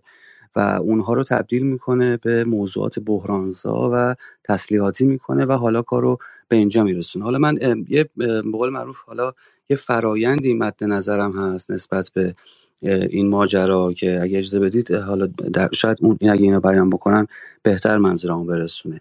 اولا نکته نکته اول این که موضوع دیگه محسا امیری یا هجاب و گشت ارشاد دیگه نیست. یعنی مسئله اینه که یک بهانه نیاز بود که این اتفاق بیفته و این اتفاق افتاد. حالا اینکه در هفته اول کف خیابون ها چه موضوعی و چه اتفاقی رقم خورد یک موضوع اما اینکه بعد از چهل روز امروز وضعیت خیابانی چیست؟ موضوع دیگه است. من عبارت شلوغکاری رو برای این موضوع استفاده می‌کنم. یعنی نه اعتراض نه انقلاب نه به قول معروف حتی تجمع.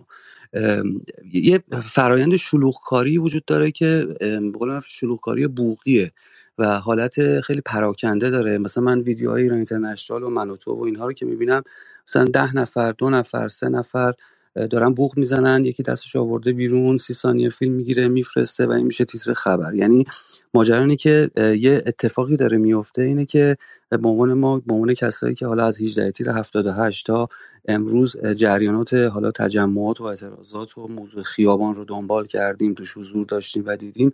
وقتی با این موضوع روبرو میشیم با اون حجم و با اون شکل از اعتراضات روبرو نیستیم. با یک اعتراضات پراکنده و حضورهای پراکنده ویدیو محور طرفیم که اینها قرار خوراک رسانه ایجاد بکنن و اون خوراک رسانه ای موضوعش برهم زدن امنیت و نه اعتراض. یعنی من باور دارم که خود حالا اون اتاق فکر به آقای به قول شما آقای قیس که حالا اون داره طراحی می‌کنه این جنگ روانی رو و این جنگ هیبرید رو مسئلهش اصلا رژیم چنج یا مسئلهش اعتراض نیست مسئلهش برهم زدن امنیت و تشدید شکاف های داخلیه.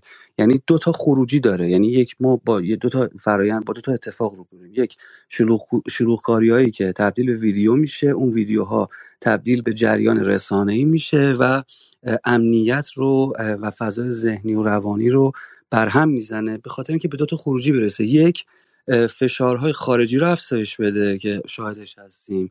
و دو بسترساز این بلبشو و این جنگ روانی بسترساز خرابکاری های داخلی بشه.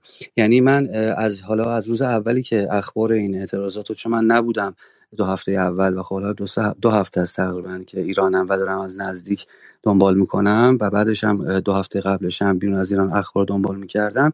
ما با سه تا موضوع کومله زاهدان و این ماجرای اخیر روبرویم که شاه چراغ هست. البته خب حالا قصه سر بریدن سربازا و اینا رو من رو نمیگم. دارم به عنوان نقاط نقطه زن دارم میام جلو که این شکل کار یعنی ما موضوعش این شاه چراغ ما رو یاد سه تا دسته میندازن زیر حافظه تاریخی. اولش منافقین مجاهدینن. دوم تکفیریان و سوم ترورای اسرائیل. یعنی ما در داخل ایران در تاریخ حالا چهل ساله گذشتهمون این شکل ترورها و این شکل رفتارها از, از این سه دسته اتفاق افتاده. حالا جیش و ظلم یه شکل بوده یه دوره ای با ریگی و امثال ها منافقی مجاهدین یه شکل بوده و خب اسرائیل هم حالا از ترور دانشمندا بگیر تا بقیه خرابکاری ها شکل دیگه. یعنی من باور دارم که این جنگ رسانه‌ای رسانه‌ای قراره که یک بلبشوی ایجاد بکنه که از دل این بلبشو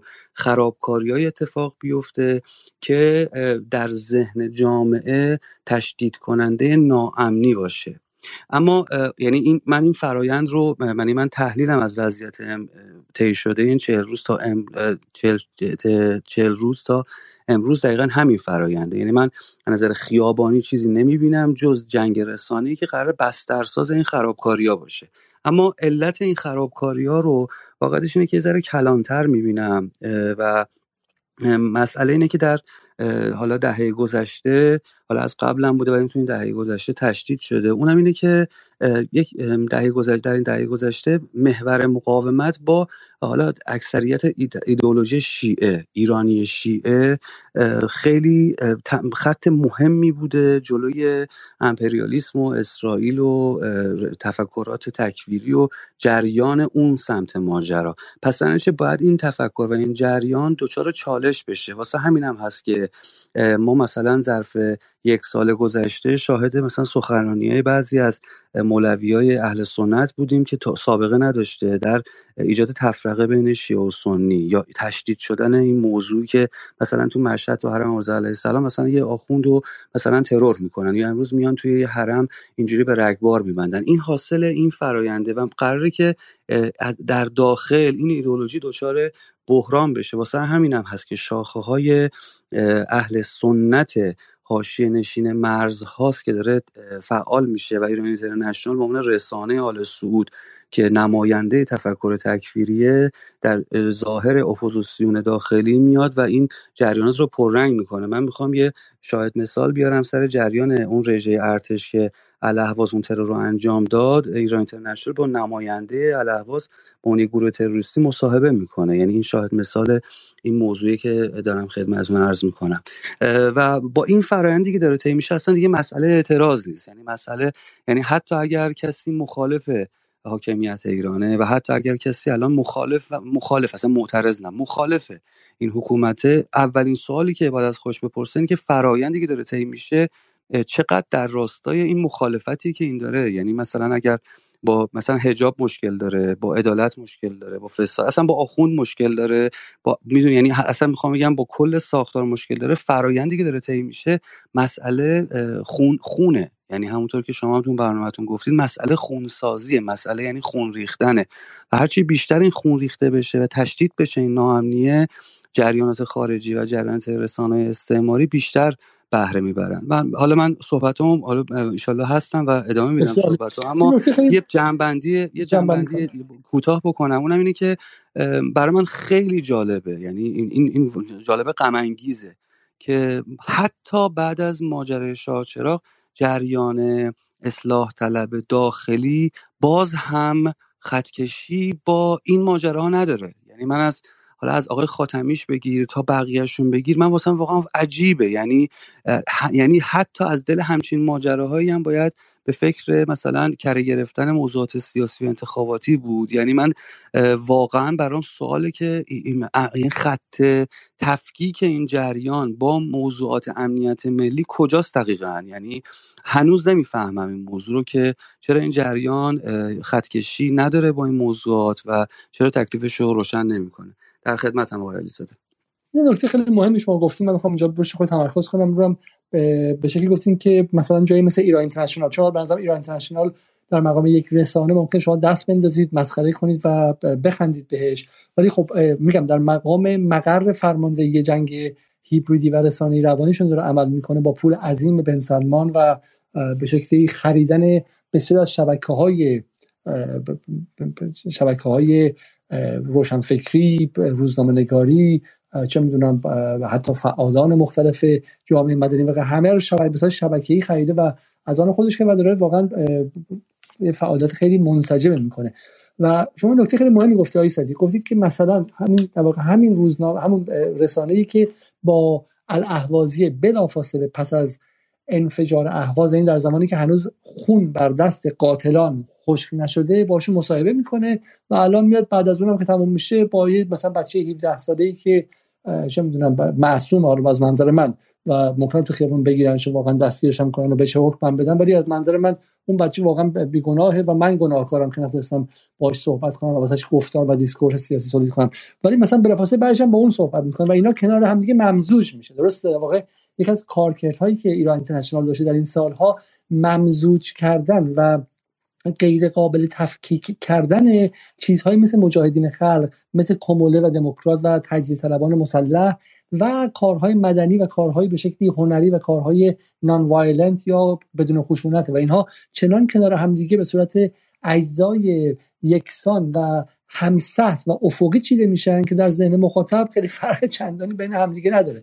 و به عبارتی واقعا اون تفاوت سلسله مراتب کار غیر بدون خشونت تا یک کار تروریستی رو از بین برده. حالا در همین رسانه ما می‌بینیم که مثلا خبرنگار این رسانه خیلی جالبه که پور زراعتی در ساعت چهار بعد میگه که خبر حمله در شاهچراغ همان استراتژی رژیم است که خیلی دربارش هشدار می‌دادن.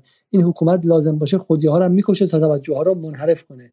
تیراندازی سفر مسلح به زایران در حرم شاهچراغ مطمئن باشیم کار خود رژیمه. بعد تو سه ساعت بعدش خود ایران اینترنشنال که رسانه اون آغاز که بهش پول میده میگه داعش خبر در واقع مسئولیت مستقیم شاهچراغ رو به عهده گرفتش. خب براشون در واقع خیلی مهم نیستش که همونطور که آقای قیس قریشی هم گفتش همین که در واقع اون چهار ساعت به شکلی خشونت بیاد و در ذهن مستقر شه براشون براشون کافی هستش. و در واقع شما در واقع حرفتون اینه که اگرچه حالا در عمل شاید موفق نخواهند شد. منم واقعا فکر می‌کنم که موفق نخواهند شد برای اینکه در نهایت سال 87 هم تو همین شیراز در حسینیه سید شهدا بمبگذاری کردن جایی که پاتوق فرنگی جوانای کم سن سال بود. و یه یه هفته بعد از اون حادثه به جای اینکه مردم بترسن جمعیت چند برابر به حسینی اومد و می‌گفتن که جای سوزن انداختن نبوده خب؟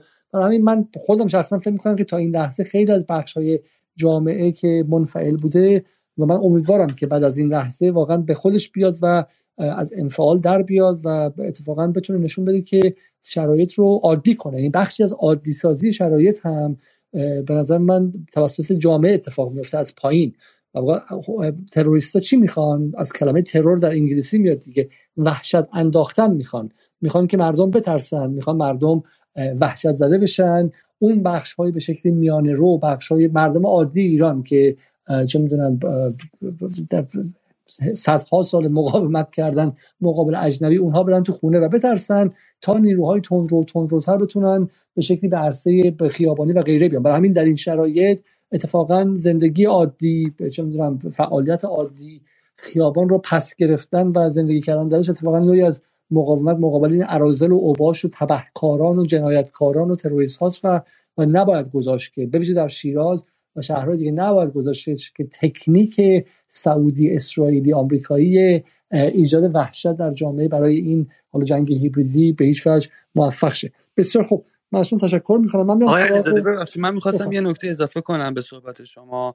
اونم اینه که به نظر من این عادی سازی مسئله ترور و جنایت ترور عمل تروریستی از شهادت سردار سلیمانی شروع میشه. یعنی فرایند رسانه استعماری نسبت به این خبر و نسبت به عادی سازی موضوع از اونجا استارت می‌خوره و این تبیین خشونت دقیقا از اون نقطه است که حتی ترور خوب هم داریم. یعنی از اونجاست که شروع میشه و به این نقطه می‌رسه که حالا تمام سرشاخه هاشون با تمام شکلهای مختلفشون شروع می‌کنن و تبیین ترور می‌کنن و تبیین خشونت می‌کنن و امروز هم می‌بینیم که حساب مسئله شاه چراغ که خود داعش هم قبول می‌کنه.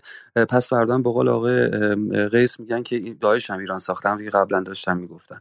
می‌خوام میگم یعنی این این یک فرایندی طی شده که این ظرف رسانه استعماری طبیعت خروجیش این گونه است که تبیین بکنه و عادی سازی بکنه مسئله خشونت و ترور رو. بسیار ممنون. حالا در کنارش با اینکه برگردیم اون حرفی که آیه براتی و آقای جبرائیل زدن و اون تصویر کلانی که داره اتفاق میفته و به نظر من واقعا جاشه که ما برای فهم مسائل خیابون یه مقدارم خیلی بیش از حدی هم دیگه به قول انگلیسی مایوپیک یا ریزبین نشیم فقط اتفاقات خیابان رو ببینیم. بدونیم که واقعا این اتفاقات بخشی از یک اتفاق بزرگتر هستن بخشی از جنگ سرتاسری که داره اتفاق میفته و من, من میگم حالا اونایی که خیلی مثلا با هر کدوم از اتفاقات فکر می‌کنن که یک تکانه عظیم به جمهوری اسلامی وارد شده. یادتون باشه که شش ماه پیش این روزها پوتین شکست خورده بود بعد در حال خودکشی بود. اوکراین هم پیروز شده بود. ناتو و غرب هم یک تو دهنی محکم به روسیه زده بود و قرار بود یک کودتای نظامی ارتش روسیه علیه خود پوتین اتفاق بیفته و تحریم ها هم کمر روسیه رو بشکنه. و ما دیدیم که چنین اتفاقاتی نیفتاد و به شکلی روسیه دو تا از استانهای دو تا از استانهای اوکراین هم رفراندوم انجام دادن و و به شکلی به روسیه پیوستن. برای همین اون حرکت کلی اون نظم جهانی به نظر سر ایستادن نداره و من اینجا کاملا موافق هستم با آقای جبرائیلی و آقای براتی و بقیه دوستان حالا خانم مسروادی که نمی‌تونه بیاد بالا به خاطر اینترنتش. و و, و این من باش موافق هستم. اما به نظر میاد که تلاش هایی که داره میشه ما باید تک تکش جلوش بیستیم خیلی جالبه که هفته پیش یادتون باشه خبر اصلی اروپا چی بود؟ این بود که جمهوری اسلامی ایران به, به روسیه پهپاد داده. پهپادهای ایران داره مردم بیگناه رو در کیف و جاهای دیگه می‌کشه. خب الان امروز خبر چیه؟ من دارم خبر AFP نیوز ایجنسی یا آسوشیتد پرس ببخشید آژانس فرانسه رو برای شما می‌خونم. و خبر اینه که آمریکا معتقد است که روسیه maybe ممکن است advising ایران on suppressing protest ممکن است که ایران رو برای سرکوب کردن تظاهرات بهش مشاوره میده و کار مستشاری می‌کنه. خب ایران در کشتن مردم کیف داره به روسیه پهباد میده. روسیه در سرکوب کردن مردم ایران داره به ایرانیا مشاوره میده. دارن این دوتا رو به همدیگه ممزوج می‌کنن. که گناهانشون رو به پای همدیگه نوشته بشه و از منظر بیرونی پروندهشون تا حد ممکن مشترک بشه دیگه. خب همین میگم هر لحظه یک تلاشی می‌کنم. من می‌خوام به مثال کلی بگم. ببینید گرفتن قدرت از ابر قدرتی که نزدیک 80 ساله که قدرت بلا منازع بوده. وقتی میگیم بلا منازع یعنی همین الان که ما داریم با هم حرف می‌زنیم یک کشور درجه یک اروپایی که فرهنگش خیلی بیشتر از آمریکاست. فلسفهش حالا شاید من درسی که خوندم متعلق با اونا بوده فلسفهش خیلی ریشه دارتر از همه انگلو ساکسون هاست موسیقیش خیلی چند موسیقی کلاسیکش خیلی قوی تره. یه فرهنگ خیلی ریشه دارتر به اسم آلمان رو. ببینید که در این یک سال گذشته آمریکا چگونه به زانو در آورد. 100 میلیارد دلار مجبورش کرد که اسلحه بخره. گفت دوره بدون سلاح بودن تموم شد. باید اسلحه بخری اسلحات هم باید از من بخری. پولش هم باید بره به هلی برتون و به چه می‌دونم به بوئینگ و به جاهای دیگه و از شرکت من بخریده بشه. بعد 80 میلیارد پولی که به اوکراین سلاح فروختن رو باز یه از آلمان گرفتش. از روسیه هم نفت ارزون گاز ارزون نمی‌تونی بخری. الان رفته سراغش که بگه از ایران نمی‌تونی نفت ارزون بخری به واسطه اسماعیلیون و کاوه شهروز و بقیه ولابی اسرائیلی تو خود آلمان. آلمان رو مجبور کردن که آقا نه گاز روسیه رو حق داری بخری نه نفت ایران. همزمان لولای گازش رو شاید شب شبانه خرید کنه لولای گازش هم بمباران می‌کنین برات که جرأت این کارو نکنی.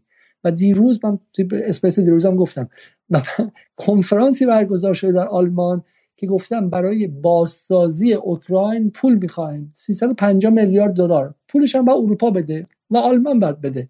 یعنی آمریکایی ما باش طرفیم که یه فقره صورت حسابی که برای متحد خودش به اسم آلمان در یک سال گذشته فرستاد 350 میلیارد. به علاوه 100 میلیارد در به بخش از اون 80 میلیارد بالای 450 میلیارد فقط واسه آلمان می‌خواد صورت حساب بفرسته خب؟ برای همین آمریکا به این راحتی اون قدرت هژمون رو رها نخواهد کرد و میگم اوکراین رو نابود کرد یکیشه. اگر بتونه در این وسط به ما ضربه ای بزنه حتما خواهد توانست. و من حالا به دوستان به شکلی اونایی که معتقدم هستن به پیشرفت و جلو رفتن میگم که این پیشرفته به صورت جبری یا دترمینیستی نیستش که در هر صورت رخ بده. این پیشرفته در حالتی رخ خواهد داد که ما جلوی تک تک این درس ها رو بگیریم و واقعا نگذاریم که اینقدر پیشروی کنه طرف مقابل و دشمن هم. و الان تو این چل روز به نظر من حداقل در سطح جنگ هیبریدی جنگ روانی ای و به شکلی حتی ریختن قبح بعضی مسائل در ایران و ضربه زدن مثلا به بخشی از تصویر مثلا نیروی نظامی و به شکلی همون از از اقتدار انداختنش تا حدی موافق بود موفق بوده. با ما نباید بگذاریم. جنگ همینجاست خط مقدم همینجاست باید واقعا لحظه به لحظه جلوش گرفته شه. شما اینکه بگی حالا بذارم میان جلو بعدا چه می‌دونم. حالا در مسیر دیگه ما جای دیگه بهشون شلیک می‌کنیم. نه. به نظر من همینجا به نظر من نیروهایی که تا به حال ساکت بودن واقعا نباید ساکت باشن. کار رسانه‌ای ما کالا سی ان الجزیره نخواهیم داشت. کار رسانه‌ای همینجاست.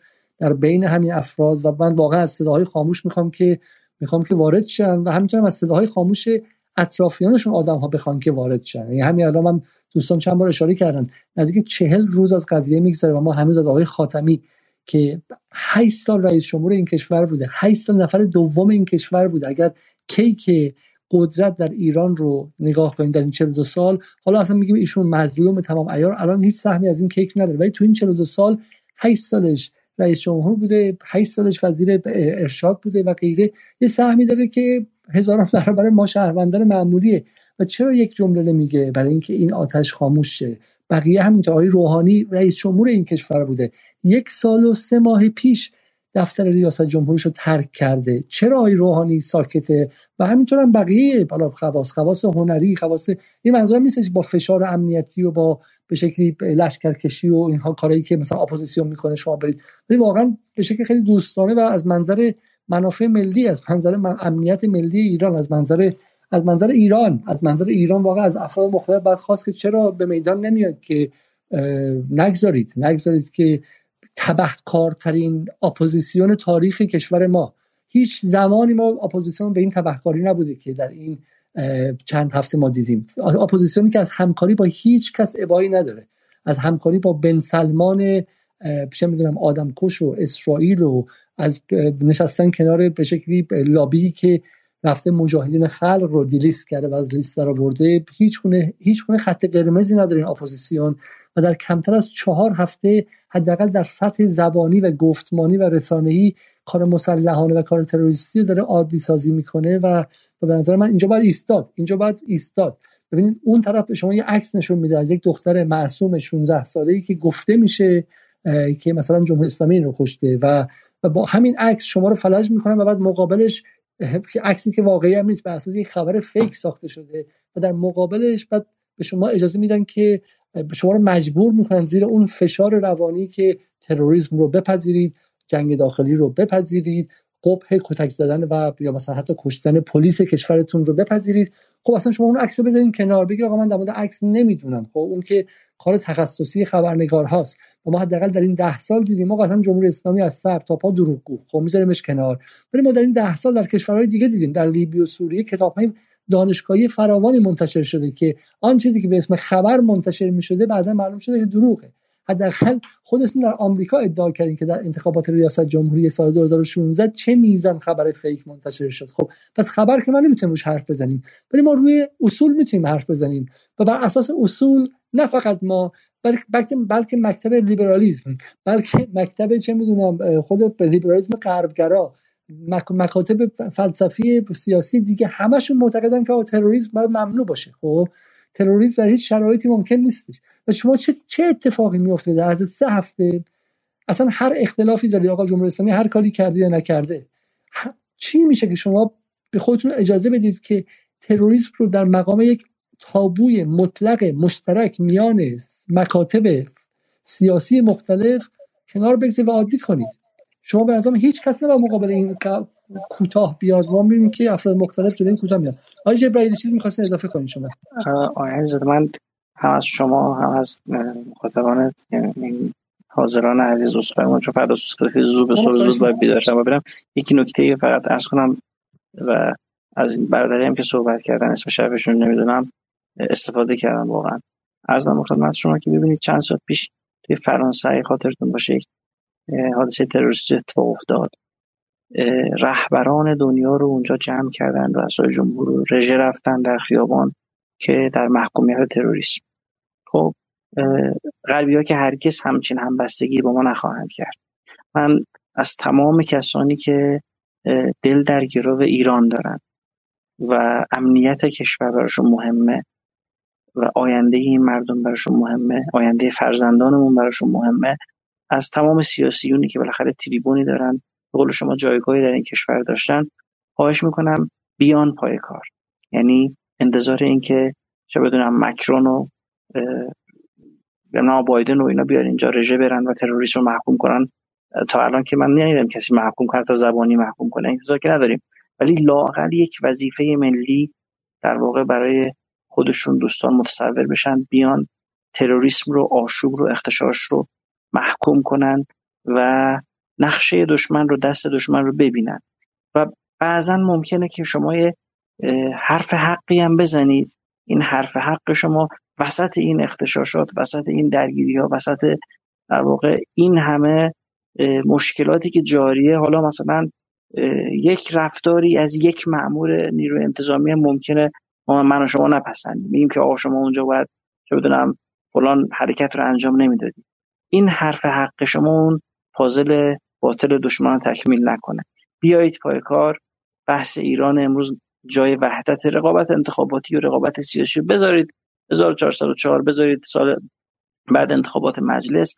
الان امنیت کشور در واقع مهم انسجام کشور مهم. اگر دل در گروه پیشرفت کشور دارید اگر از دریچه سیاسی و دریچه حضور در انتخابات واقعا می‌خواید بیاید به مردم خدمت کنید.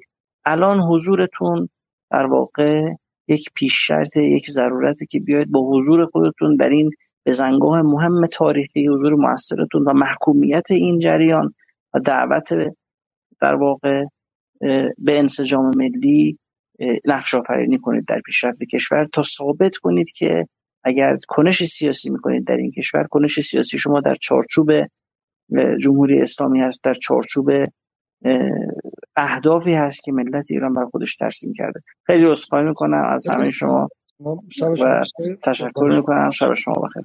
خیلی ممنون. من سوال خانم رقیه دانشگاهی سلام خانم دانشگاهی شبتون بخیر. سلام. شبتون بخیر. سلام به همه حضار و تسلیت میگم. این شهادت 15 نفر رو در شیراز و همچنین تسلیت میگم به مناسبت چهل، چهلمین روز در گذشته خانم محسا امینی به خانوادهشون. من فقط خانم دانشگری اگه اجازه من شما فقط معرفی کنم برای کسانی که بله، خب، نسل جوانی که شما نمیشن خانم دانشگری جزو به شکلی در واقع سازندگان و در واقع حلقه اول سازمان شریک های فدایی خلق ایران بودن که گمان هم سال 50 شما دستگیر شدین درسته؟ بله بله. شما سال 50 دستگیر شدید تا سال 57 زیر شکنجه های ساواک بودید و در سال 50 در خانه امن هم دستگیر شدید برای همین برای جالبه به عنوان زنی که در دهه 50 به عنوان در زمانی که جامعه ایران به شدت سنت سنتگراتر بود در اون موقع شما در خانه امن بودید کار چریکی می‌کردید کار مسلحانه می‌کردید دستگیر شدید سالها زیر شکنجه ساواک بودید سال 57 آزاد شدید و بعد از اون هم گمانم اولین جز زنان نماینده مجلس خبرگان اول بودید. درسته مجلس بله خبرگان بله. بودید و بعد هم که در درگیری های سال 60 از ایران خارج شدید. خب خانم دانشگری شما اولا حالا قبل از ادامه دادن این جوانانی که معترض هستن این نسل جدید رو اینها رو چگونه می‌بینید؟ آیا به نظرتون این جوانان معترض انقلابی هیچ سویه رهایی بخشی درشون هستش یا اینکه درشون مثلا بیشتر میگم یه مطالبات سطحی می‌بینید یا اینکه نفی می‌کنید که اینها هم مثل انقلابی های سال 57 هستن اینها هم سویه های رهایی بخش دارن و ولی حالا مثلا سمت سوشون اشتباه ببینید من فکر می‌کنم که اون چیزی که بعد از مرگ خانم محسا امینی پیش اومد یک عکس عمل کاملا طبیعی بود. که اگر جزی می بود می بایستی ملت ایران رو یا جوانان ایران رو یک کمی شماتت می کردیم و این هم یک واکنش طبیعی بود و هم یک به صلاح بغض فروخفته ای بود که بالاخره توی هر بهانه ای سر باز می‌کنه. و مطالبه کاملا مشروع کاملا برحق که خب دیگه به نظر من اینقدر روی این مسائل صحبت شده که اینجا طولانی میشه من مطالبی هم نوشتم که اصلا داستان هجاب اجباری و اینها واقعا توی دو بره در تاریخ کشور ما هجاب امر هجاب اجباری شده. یک بار در مورد کشف هجاب و یک, یک بار هم الان به اصطلاح اجباری کردن هجاب در حالی که مردم ایران به طور طبیعی نصفشون هجاب داشتن نصفشون نداشتن. در آستانه انقلاب بخش بزرگی حتی هجاب اسلامی کاملا به اصطلاح چیز داشتن چادر و اینها. و به نظر من این انتخابشون بود و این واکنش خیلی طبیعی بود. و فکرم می‌کنم که در ادامه بایستی واقعا این خواسته برآورده بشه. یعنی یکی از اون گسستا یکی از اون بهانه ها یا یکی از اون سلب حقوق شهروندی هست که خیلی راحت می‌تونه اسباب واقعا سوء استفاده و یا استفاده بهینه هم باشه. من منتها تفاوتی که می‌بینم خب جوانان امروز اصلا قابل مقایسه با ما نیستن. ما اون موقع به صلاح دانش نسبی دانش نسبی داشتیم نسبت به اوضاع جهان و و می‌دونستیم چی می‌خوایم. می‌دونستیم چی می‌خوایم چی نمی‌خوایم ولی اینکه چه کسی می‌خواد بیاد رو هنوز برامون مشخص نبود. فکر می‌کردیم خب خود ماها میایم. ولی یه فرق بزرگش هم این بود که ما به عنوان هم رهبر بودیم هم سرباز یعنی هم هدایت می‌کردیم و هم خودمون توی صحنه بودیم. یعنی بزرگترین به میزان شهادت یا یا جانبازی رو رهبران این سازمان ها دادن. ولی خب الان اکثرا رهبران نشستن خارج از کشور و به نظر من دچار یک بی اخلاقی خیلی بزرگی شدن که خیلی راحت میشینن و میگن که خب شما بریزید توی خیابون ها. بعد در نتیجه من توی مطلبی هم که نوشتم گفتم که همیشه توی برامتهای مطالبه گرانه و به حق مردم گروه های اجتماعی مختلف. همیشه اول خیلی آرام و منطقی بوده. برای اینکه این اصلا توی به خصلت توده های مردم نیست که بخوان بیان و به خشونت بگرایند. مگر اینکه بره های معینی از تاریخ بشه که ما بزرگترین انقلاب تقریبا میشه گفت معاصر رو داشتیم. و واقعا کمترین خشونت توش اعمال شد. اگه یادتون باشه شما فکر کنم اون موقع شاید متولد نشده بودین آقای علیزاده. اون موقع مردم گلهای میخک می‌دادن به سربازا که بذارن روی لوله تفنگشون. یعنی سمبل آشکار خشونت پرهیزی مردم ایران بود. و در نتیجه همیشه توی برامتهای اجتماعی که توی این دهه های اخیر توی ایران بوده هرگز در ابتدا مسئله خشونت آمیز نبوده. ولی بعد مورد به صلاح رهبری و سوء استفاده های به نظر من خارجی قرار گرفته و متاسفانه به خشونت کشیده شده. و, و در نتیجه من فکر می‌کنم دو قطب دو قطب افراطگرا وجود داشته همواره که باعث شده که این به صلاح مبارزات مطالبه گر و مدنی منحرف بشن. ولی این به این معنا نیست که الان چنین مبارزاتی وجود نداره. درست همون موقع که چنین اتفاقات خونباری داشت توی ایران میافتاد ما در کنارش مثلا مطالبه گری بازنشسته ها رو داشتیم کارمندا رو داشتیم و اینا موفق هم هستن در مواردی یا کارگران رو داشتیم. در نتیجه من به جوانان ایران به اون بخش جوانانی که اومدن و خواستن که خشم خودشون رو نشون بدن این این این چیز رو حقانیت رو میدم. ولی به هیچ عنوان خشونتگرایی و به خصوص عادی سازی خشونت و عادی سازی لومپنیزم رو به هیچ عنوان این نه در فرهنگ جامعه ماست و نه بر حقه.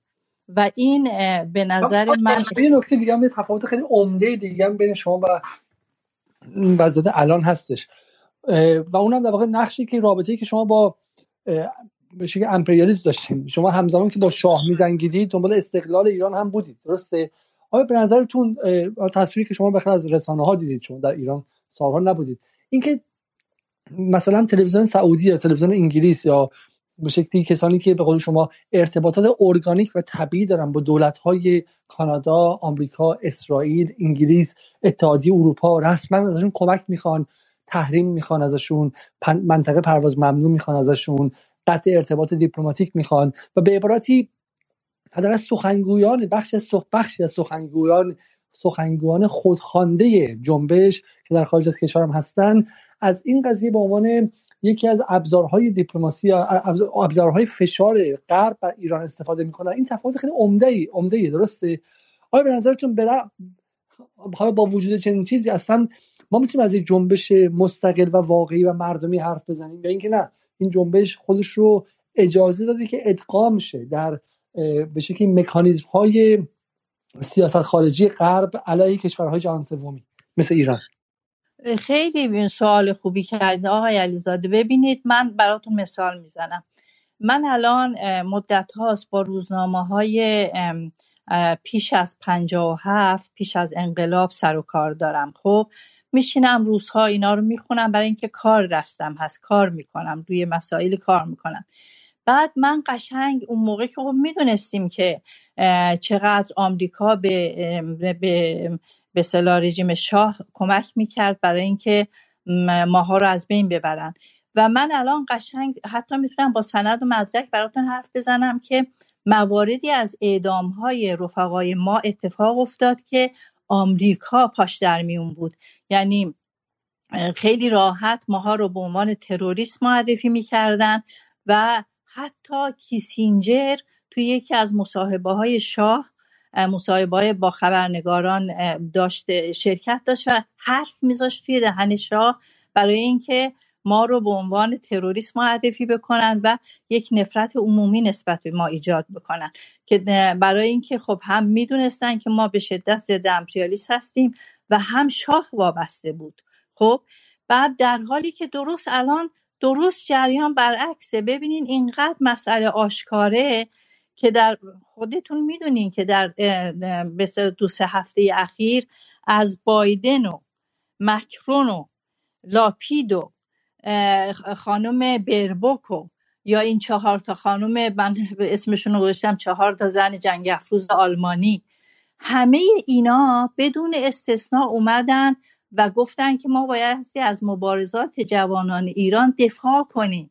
خب در حالی که ما رو محکوم می‌کردن. ما محکوم ما دو سه نفرمون فقط به خاطر اینکه مثلا حالا البته خب یکی دو مورد بود که به صلاح این سفرای آمریکایی رو زده بودن دیگه. مجاهدین زده بودن ما زده بودیم. خب طبیعی بود که اعدام کنن دیگه. خب ولی مستقل از اون اصلا به شدت با ما مبارزه می‌شد. از طرف خود آمریکا. در حالی که الان درست جریان برعکسه.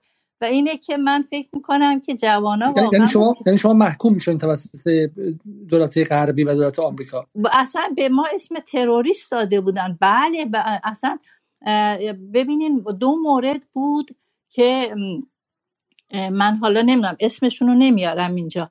دو مورد بود که این یکیشون تفلکی اصلا دیگه به قول خودمون اون موقع ها می‌گفتیم بریده بود. خب؟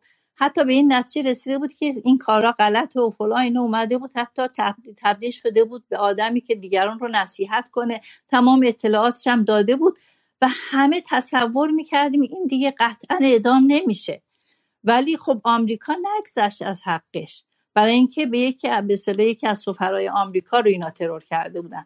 خب یعنی می‌خوام بگم که هم در کلام هم در عمل ما مدام به صلاح چیز بودیم. حتی بازجوهای ما شکنجهگران ما یکی از افتخاراتشون این بود که مثلا شکنجهگر من میومد مدام به من می‌گفت که من اونیم که توی اسرائیل آموزش دیدم.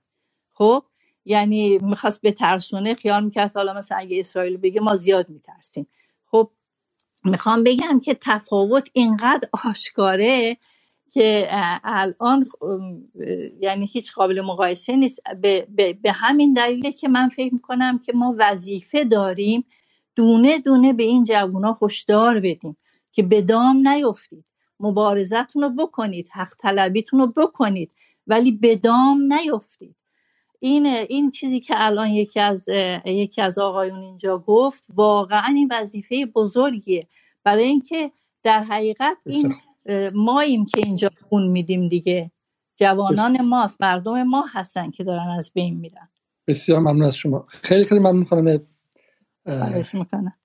دانشگری من البته صحبت دیگه هم داشتم اگه خلاصه می‌خوام بگید خلاصه می‌خوام بگین خیلی سریع از یک دقیقه بفرمایید. من می‌خواستم اینو بگم که این خب مشخصه که اصلا الان دیگه اینقدر موضوع روشن. امروز توی خبر آرده این یکی از کانال های اصلی خبرگزاری آلمان. نه تنها کوچکترین اشاره این به این جریان تروریستی تو ایران نشد بلکه یک برنامه ویژه مفصل برای چهلمین روز فوت خانم محسا امینی گذاشتن و مرتب خواهان تحریم های بیشتر ایران شدن و از یکی از این آقایون ایرانی کلام به مزد و قلم به مزد اینجا هم استفاده کردن که بیاد تقاضای چیز بکنه تحریم های بیشتری بکنه. یعنی به نظر من صورت مسئله کاملا روشنه. در سطح کلان داستان همین داستان به اصطلاح عبور جهان از تحت قطبی به چند قطبیه و اون خونی که بایستی بالاخره از رأی این کشورها ریخته بشه و داستان روسیه و چین و ایران به عنوان قطب های نیرومندی هستن و اینجا تقاضای مشخصی از ایران وجود داره که هفته پیش که از سخنگویان آمریکا اعلام کرد که شما بایستی پاتون رو از کفش روسیه بکشین بیرون. به نظر من الان اینا هدفشون نه ببینید بیشتر تشنج و تضعیفه. یکی از دوستان الان گفت بیشتر یه حالت امتیازگیری تشنج و تضعیف و نه اینکه حالا چون می‌دونن که ایران امتحانش رو پس داده توی این چهل سال. از همون فردای انقلاب تمام این دستیسه ها شروع شد علیه استقلال ایران در حقیقت انتقام از انقلاب ایران. و در نتیجه این اینا الان بیشتر می‌خوان که ایران رو تضعیف بکنن و آشکارم میگن. آشکار میگن که آقا جان شما بایستی از پشت روسیه خودتون رو بکشین کنار. این تقاضای این هاست.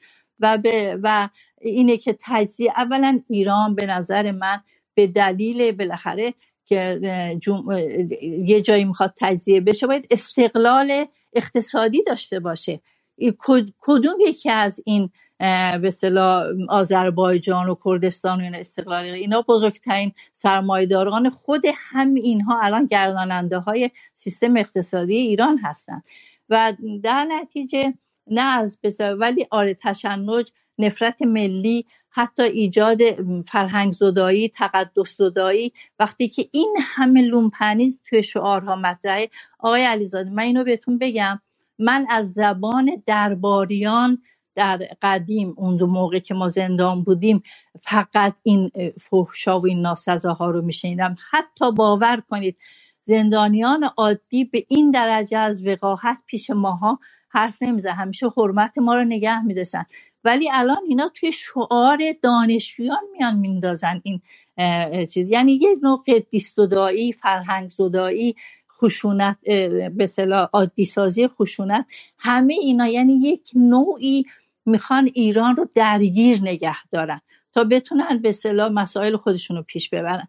ولی اینکه در ایران جنگ داخلی بشه و اینا بله تشتت ملی دارن ایجاد و این یکی از اون خطرناکترین چیزهاست. و ما وظیفه داریم که در وهله اول حکومت وظیفه داره. آقای علیزاده حکومت وظیفه داره که تمام این به صلاح چیزهای مطالباتی رو که به حق هست بهش رسیدگی بشه. خب در وهله دوم وظیفه ما هست که تا جایی که می‌تونیم واقعا مردم ایران رو بگیم که به دام نیفتن. خیلی ممنونم. میبخشین خیلی طولانی من به همه توصیه می‌کنم که برم و اسم خانم رقیه دانشگری رو سرچ کنم و با, با تاریخ ایشون هم آشنا شم. اما که در تلویزیون هم گفتم که بسیار از کسانی که به شکلی سالها در ایران نبودن و تبعید بودن و هزینه دادن تا پای اعدام رفتن ولی امروز وایسادن و به خاطر ایران به خاطر منافع این 85 میلیون نفر و جلوگیری از یک جنگ امپریالیستی دیگه اینجا وای میستن و نمی‌ذارن که به شکلی اون نقشه ها واقعا یکی از الگوهایی که در ذهنم بودش خانم دانشگری بود کسی که فکر چهل و خورده ای سال هم هستش که ایران نیستش اما از خیلی کسانی که تا دو سال یک سال و نیم پیش وزیر و وکیل در این کشور بودن ولی الان رفتن و در حال آوردن آتش در معرکه شدن چون مثلا آخرین بار حالا خودشون انتخاب نشدن یا مثلا شورای نگهبان ردشون کرده برای همین حاضرن که کل ایران آتش بگیره. واقعا اونها یک سهم و امثال خانم دانشگری که چند ساله که سهمی از این کشور نداشتن جز تبعید اما اینجوری وایستدن کنار منافع ایران در سمت دیگه. خیلی خیلی واقعا امیدوارم که چی میگم میگن که عاقبت خیر شما نصیب همه از جمله خود من بشه. خب آیه بخشین آقای علیزاده من یه چیزم بگم. ببینید هیچ منتی نیست. همسر من در همین جمهوری اسلامی اعدام شده. خب یعنی اگر قرار بر به اصطلاح چیزم باشه خب بغض شخصی هم باشه خب من ضرر دیدم از این جمهوری اسلامی هم عاطفی هم الان سی سال حسرت دیدن. حتی من مادرم فوت کرد چهار تا برادرم در این زمانی که من آلمان هستم فوت کردن. هرگز حتی تو بیماریشون نتونستم باشن خب ولی من فکر می‌کنم اگر آدما بخوان از هیته تنگ مسائل شخصیشون یا حب و بغضای شخصیشون شروع کنن چیزی به نام ایران رو واقعا در حقش جفا کردن. برای همین گفتم که امیدوارم که عاقبت خیر شما نصیب ما بشه. خب آیه ببخشید خانم رکسانا معتمدی. اگر شما می‌خواین گمانم که شما جز منتقدین هستیم و برای اینکه مدار منصفانه تر رفتار کنیم اگه شما می‌تونید لطفا شما صحبت کنید. بله سلام شب بخیر. اول از همه این که من شهادت هموطنانمون که شاه چرا چه روز گذشته تو خیابونای تهران خانم محسا امینی به همه تسلیت میگم. خیلی انتقادی که می‌خوام به اسپیس بکنم اینه که در این مدتی که من توش هستم همه موافق بودن و من چون انگیزه اینو داشتم که حتما صحبت بکنم موندم. مخصوصا آقای جبرئیلی که واقعا داشتن مثل آخوندا صحبت می‌کردن. تقلیل مبارزاتی که چهل روزه توی خیابونا آدمایی که از کارشون از business های کوچکشون از, از زندگی عادیشون گذشتن و آمدن توی خیابونا خیابونایی که حتی می‌دونن امنیت جونیشون تأمین نمیشه به این که می‌خوان تجزیه طلبن منافقن و وصل کردنش و تقلیلش به اینکه اینا صرفا هیجانی و تاریخ نخوندن کار بسیار اشتباهیه. من احساس می‌کنم که دهه های قبل از ما که در انقلاب هفت نقش داشتن بله خیلی ایدئولوژی داشتن نهضت ملی بوده مجاهدین بودن اسلامیا بودن چپ ها بودن. ولی حالا چون ما این احزاب رو نداریم آیا این آدمایی که هستن پس بدون ایدئولوژی هستن؟ فکر می‌کنم همون خیلی آدم فکر می‌کنه که بهش میگن guts feeling فکر می‌کنه من خیلی بیشتر از بقیه می‌فهمم. ما خوب بودیم بقیه بدن. بله احزاب وجود نداره. چون طی این 43 سال احزابی باقی نمونده برای اینکه آدما بخوان برن بهشون بپیوندن. ما رسا... بله ایران اینترنشنال بده. چرا شما فکر می‌کنید که ما نمی‌فهمیم؟ بله بی بی سی بده. ما هم می‌دونیم که بده. چه رسانه مستقلی در جمهوری اسلامی باقی مونده که ما بتونیم اخبار رو بدون جهتگیری ببینیم؟ مجبوریم به اونا گوش بدیم. وگرنه که نه ما احمقیم نه ما نمی‌فهمیم نه ما بازی چه میشیم. مردم ایران گوسفند نیستن. کسی هم بهشون خط نمیده که بخوان به سمت و سوی برن که تهییج بشن فراخان بدن. کسی که آقا داره از جونش میگذره میره توی خیابون کسی بهش فراخان نداده. جون عزیزترین سرمایه که آدم داره. من به شخص نمیرم توی خیابون دلایل خودمو دارم. من جز قشر خاکستری به حساب میام. چون مطالبات آدما الان برای من شفاف نیست. ولی انقدر هم خودم رو در واقع آدم انقدر خودم رو عاقل کل نمی‌دونم که بگم هر کسی که توی خیابون هست پس جوگیره پس بیشوره چیزی نمی‌فهمه. هیچ کس تجزیه طلب نیست. اکثر کسایی که دارن به این جنبش اعتراض می‌کنن اینطور که من میشنوم افرادی که خارج نشینن و اصلا نمی‌دونن. من نگاه می‌کنم می‌بینم یا یه عده هستن که خیلی کمالگران. تصورشون از اینکه یک اتفاقی بیفته اینه که همه بدون می‌خوان چیکار کنن. اگه پنجاه هفت همه می‌دونستن قرار چه اتفاقی بیفته. بعد ما یه آدم داشتیم که آدمایی بودن که مطالباتشون مشخص بوده. آدمای مطالبه گری بودن. اعلامیه رو توی دندون مصنوعی میذاشتن می‌رفتن زیر شکنجه های ساواک هم. در واقع دوام می آوردن و ما امروز حسین رونقی رو داریم. آدمی که در واقع اونم سر وایستاده هزینه داده و تو ایران مونده فرار نکرده بره.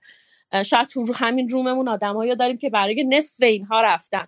آدمای وطن پرستی که شاید در یه سری موارد ما باهاشون مخالف باشیم ولی اصلا نمی‌تونیم وطن پرستیشون رو زیر سوال ببریم. چیزی که من دارم میشنوم از حالا من آدمی هم که خیلی آدمای ارزشی و چون چون چون مسئله اینجا مطرح شد رو همین مسائل خود وایسیم. آره، چون به نکات زیاد شد. شما این که مردم ایران گوسفند نیستن. خب حالا اولا که چه کسی گفته مردم ایران گوسفندن که شما میگی مردم ایران گوسفند نیستن؟ دوم شما آیا نماینده مردم ایران هستید؟ چون در ایران یا به شرایط اینجوری همه خودشون رو نماینده می‌دونن. چون منم می‌تونم میگم مردم ایران اون به شکلی روحانی راسته راسته میگه مردم ایران و همه خودشون صاحب مردم می‌دونن. آیا شما نماینده مردم ایران هستین؟ نه نه من نماینده مردم ایران نیستم. حتی نماینده معترضین داخل خیابان هم نیستم. ولی وقتی که اینجا داره گفته میشه آدم هایی که دارن اعتراض می‌کنن اگه شما میگین که این که مردم ایران گوسفند نیستن یک گزاره حقیقیه. اگه بخوایم اینو زیر سوال ببریم بگیم اگه شما داری ادامه من گوسفند نیستم ممکنه چهار نفر باشن می‌خواین به این نتیجه برسید نه مردم نیازی ندارن که خط بگیرن از جایی. چرا فکر می‌کنیم اگه یه نفر یه فراخوانی داده پس بقیه هم که آیا شما معتقدین که مردم سوریه گوسفند هستن؟ نه معلومه که نیستن. آیا مردم آیا, سوریه آیا مردم لیبی گوسفند هستن؟ نه من هیچ آیا مردم آمریکا که ادعا میشه نیویورک تایمز ادعا می‌کنه مردم آمریکا زیر فشار جنگ رسانه‌ای روسیه به ترامپ رای دادن و برای خودشون ضرر خریدن؟ آیا مردم آمریکا گوسفند هستن؟ وجود نداره. انسان خب بسیار خوب.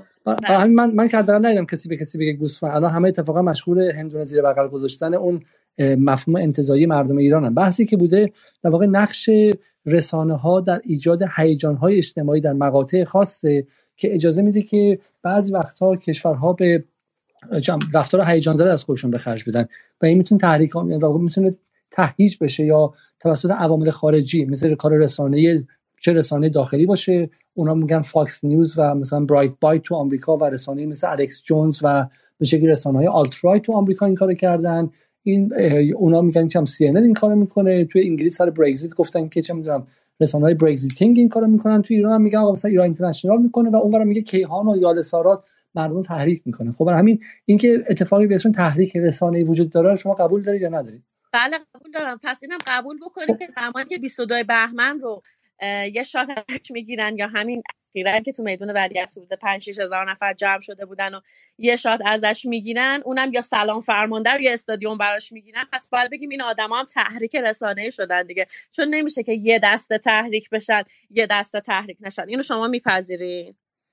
نه حتما حتما در چهار دهه گذشته جمهوری اسلامی به ویژه بخاطر اینکه انحصار رسانه دستش بوده در خیلی چیزهایی که به اسم مردم انجام داده این بوده که نه جمهوری اسلامی در واقع دولت مستقر صاحب رسانه انحصاری بوده و مسلما هم به توان بسیج عمومی داشته و مسلما دستگاه مخصوصی انحصاری تا یه جایی خب دست قدرت مستقر بوده. من حتما قبول دارم این رو خب. ولی الان از دستش خارج شده و در اختیار دولت سعودی هم یه بخشیش هستش. یعنی یه بخشی از اون کیک افکار عمومی ایران متعلق به ریاض یه بخشش متعلق به حکومت لندن یه بخشش متعلق به تل یه بخشش متعلق به تهران و مثلا جمهوری اسلامی خب.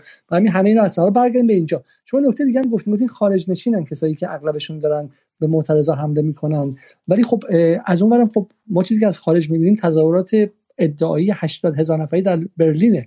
اکثریت مطلق خارج که الان طرفدار معترضین و اتفاقا مسئله اینه که حضور خیابانی حضور رسانه‌ای حضور مجازی معترضین در خارج از کشور خیلی خیلی بیشتره. تا جایی که آدم ها جرأت ندارن که مثلا به اعتراض ها نقد کنن. برای همین شما الان بر اساس دیدن من و مثلا پریسان اسرابادی و روغی دانشخری چطور به این نتیجه رسیدید که اغلب مخالفان معترضین خارجن؟ من دارم بر اساس آدمایی که میکروفون گرفتن صحبت می‌کنم. من چند وقتی که توی توییتر بودم. ببینید اگر قرار باشه که ما از لندن داریم صحبت می‌کنیم بیان دارید در به عنوان یک شهروند حتی می‌تونید به دولت اونجا اعتراض بکنید.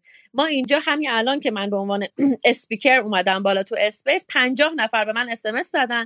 تو account ت به نام خودت دردسر میشه. یعنی ما در همین حد کوچیک که من کاملا دیگه آدمای دور بر من من می‌شناسن که من آدمی هم که آدم moderate تری هم تقریبا.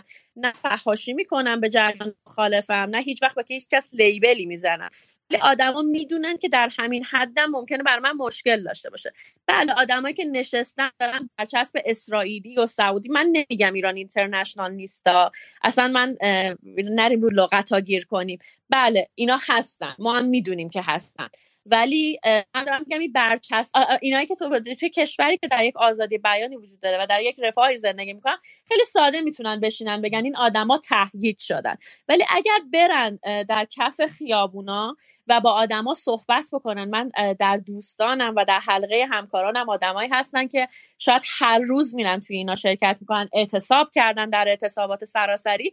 خیلی بیانصافانه است که ما به اینا بگیم اینا تهیید شدن اینا تجزیه طلبن. اینا نمی‌دونم سعودی فلانشون کرده. من می‌خوام بگم شما تا وقتی با مردم نیای صحبت بکنی نمی‌تونی انقدر راحت و قاطع روشون label بزنی. کما اینکه من روانش تحصیلاتم در زمینه روانشناسی بوده. زمانی که شما حتی therapist هم هستی تو جلسه اول اجازه label زدن نداری. من نمی‌دونم چطوری این جریان ها به آدم هایی که در واقع من بهتون میگم اونوری چون طرف ما نیستین قطعا. آدمای اونوری به این نتیجه رسیدن که هر کسی اینجاست آدمیه که مثلا می‌دونین عقلش انگار دست خودش نیست یا آگاه نیست داره چی کار می‌کنه یا تاریخ نخونده یا نمی‌فهمه. حرفم این بود نگفتم که در اون خانم دانشگری که از به شکلی اعتراضات حمایت کردن ما خودمون در جدال هم هفته اول از اعتراضات حمایت کردیم و از به شکل حتی سیاستمون نه فقط درباره گشت ارشاد بلکه درباره حجاب اجباری هم این بوده که مثلا چون حجاب نمی‌تونه اجباری باشه و من حالا شما مرتب دارید میگید در مورد اعتراضات ولی همزمان هم ما خیلی تجربه منطقه‌ای داریم. از اتفاقاتی که در کشورهای منطقه در همین سالهای اخیر افتاده. شما نمی‌دونم مثلا تو چقدر بحث سوریه و لیبی رو حالا غیر از گفته شدن کلیشه ایش به 24 ساعته چقدر واقعا دنبال کردید یا مثلا چقدر واقعا اون اپیزودهایی که در سوریه باعث شد که در این دوره خیلی خیلی کوچیکی آدم ها به این نتیجه برسیدن که فقط برای مقابله با اسد فقط و فقط با اسلحه گرفتش. و خیلی شهرهای سوریه به عرض مثلا کمتر از 8 ماه 6 ماه 5 ماه تبدیل شد به جایی که سنگربندی شد و به شکلی تبدیل شد به جنگ خیابانی. و بر اساس اونها ما نگاه می‌کنیم به این پترن ها نگاه می‌کنیم به اینکه کسی مثل مثلا چه می‌دونم این شخصیت های رسانه‌ای که ما داریم اینجا می‌بینیم مثلا همین آیه زراعتی از اینکه همین الان جلوی من توییتشون که ابراز محبت به لباس شخصی که با دوربین داره ازش فیلم می‌گیره که یک لباس شخصی رو زمین انداختن و آدم ها دارن میزننش و این رو با عنوان یک امر خیلی قابل تشویق داره داره یه خشونت تشویق می‌کنه. مثلا هیچ کس صحبت ترکوندن نیروی نظامی می‌کنه.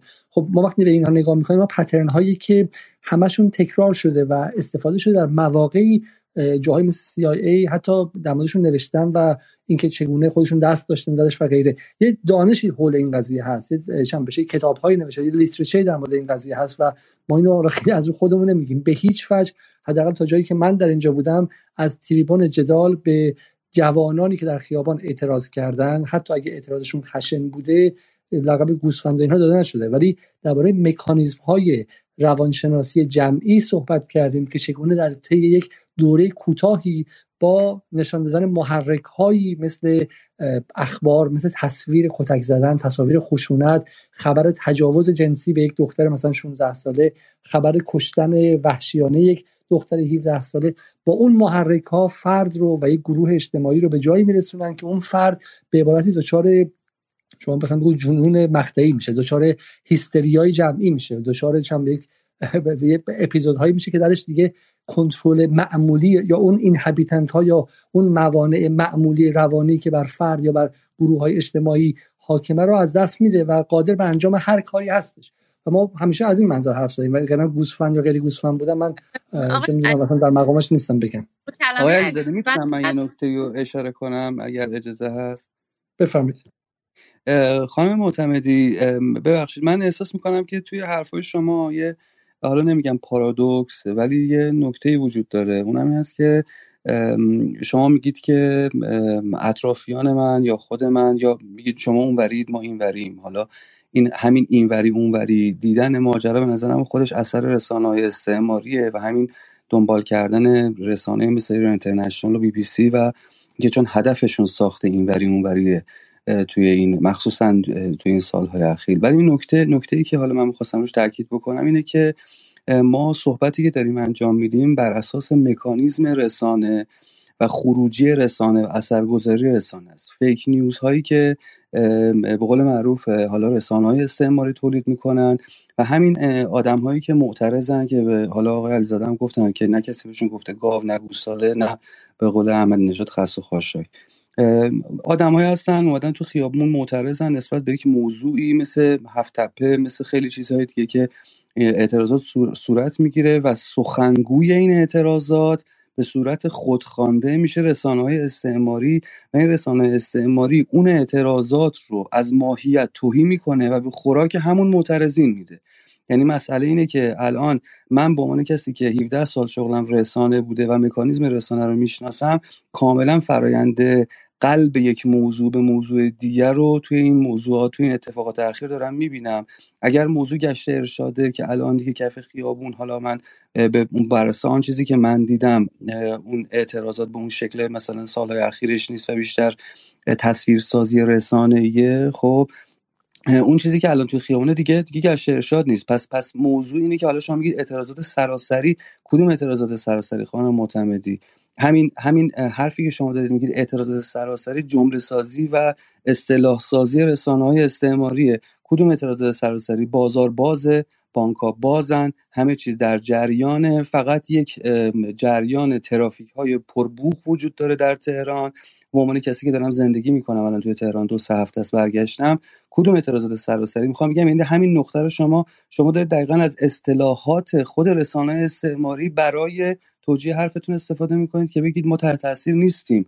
اتفاقا من خود رضا صدیق که دارم با شما صحبت می‌کنم هم به عنوان کسی که آگاهه که این رسانه اثر گذارن هم تحت تاثیرم.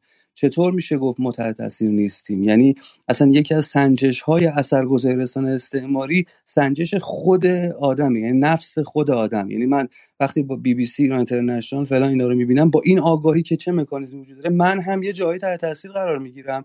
ولی چون می‌دونم اثرگذاریش کجاست پس چه آگاه هم نسبت به این اثرگذاری چگونه عمل می‌کنه. می‌خوام بگم که یعنی شما این نفی اثرگذاری و قلب موضوع و اینکه از شما می‌گیره باز پروریش می‌کنه به زبان خودش می‌کنه و به شما پس میده برای اینکه بتونه اثرگذاری خارجی و اهداف سیاسی خودش رو پیش ببره. این نه نفی های داخلیه و نه نفی اینکه حالا یه جماعتی اعتراضی دارن نسبت به یک موضوعی در داخل ایران. بست و توضیح و تشریح تبیین مکانیزم جنگ هیبریدیه خانم معتمدی. بفرمایید شما. ببخشید آقای ببینید آقای صدیق عزیز این که بله من تحت تاثیر قرار می‌گیرم مثل میمونه که آدم بره جلوی گاز اشک‌آور بگه نه من اشکم نمیاد اصلا امکان امکان نداره. ما در معرض پیام ها هستیم. من field ی که الان دارم توش فعالیت می‌کنم تبلیغات اتفاقا خیلی هم خوب می‌دونم آدم چقدر تاثیر می‌گیره. بحث اینه که آیا من اکشن برمیدارم؟ پوریا زراعتی سیما ثابت. محمد پوری سوگند account ش out of context توییتر فارسی. اینا اکانت هایی که کسایی که خیلی آدما رو من می‌شناسم که بلاکشون کردن به دلیل اینکه مردم می‌فهمن. مردم می‌فهمن که این جوای بیخودی که دارن میدن فقط جوه. و الزاما این که داره میگه مثلا چه مردم ریختن چه فلان شهر رو گرفتن درست نیست. من دارم میگم اینکه شما فکر کنید چون پویا زراعتی انکا داره لایک می‌گیره از مردم به دلیل تهییج اون به خیابون میرن درست نیست.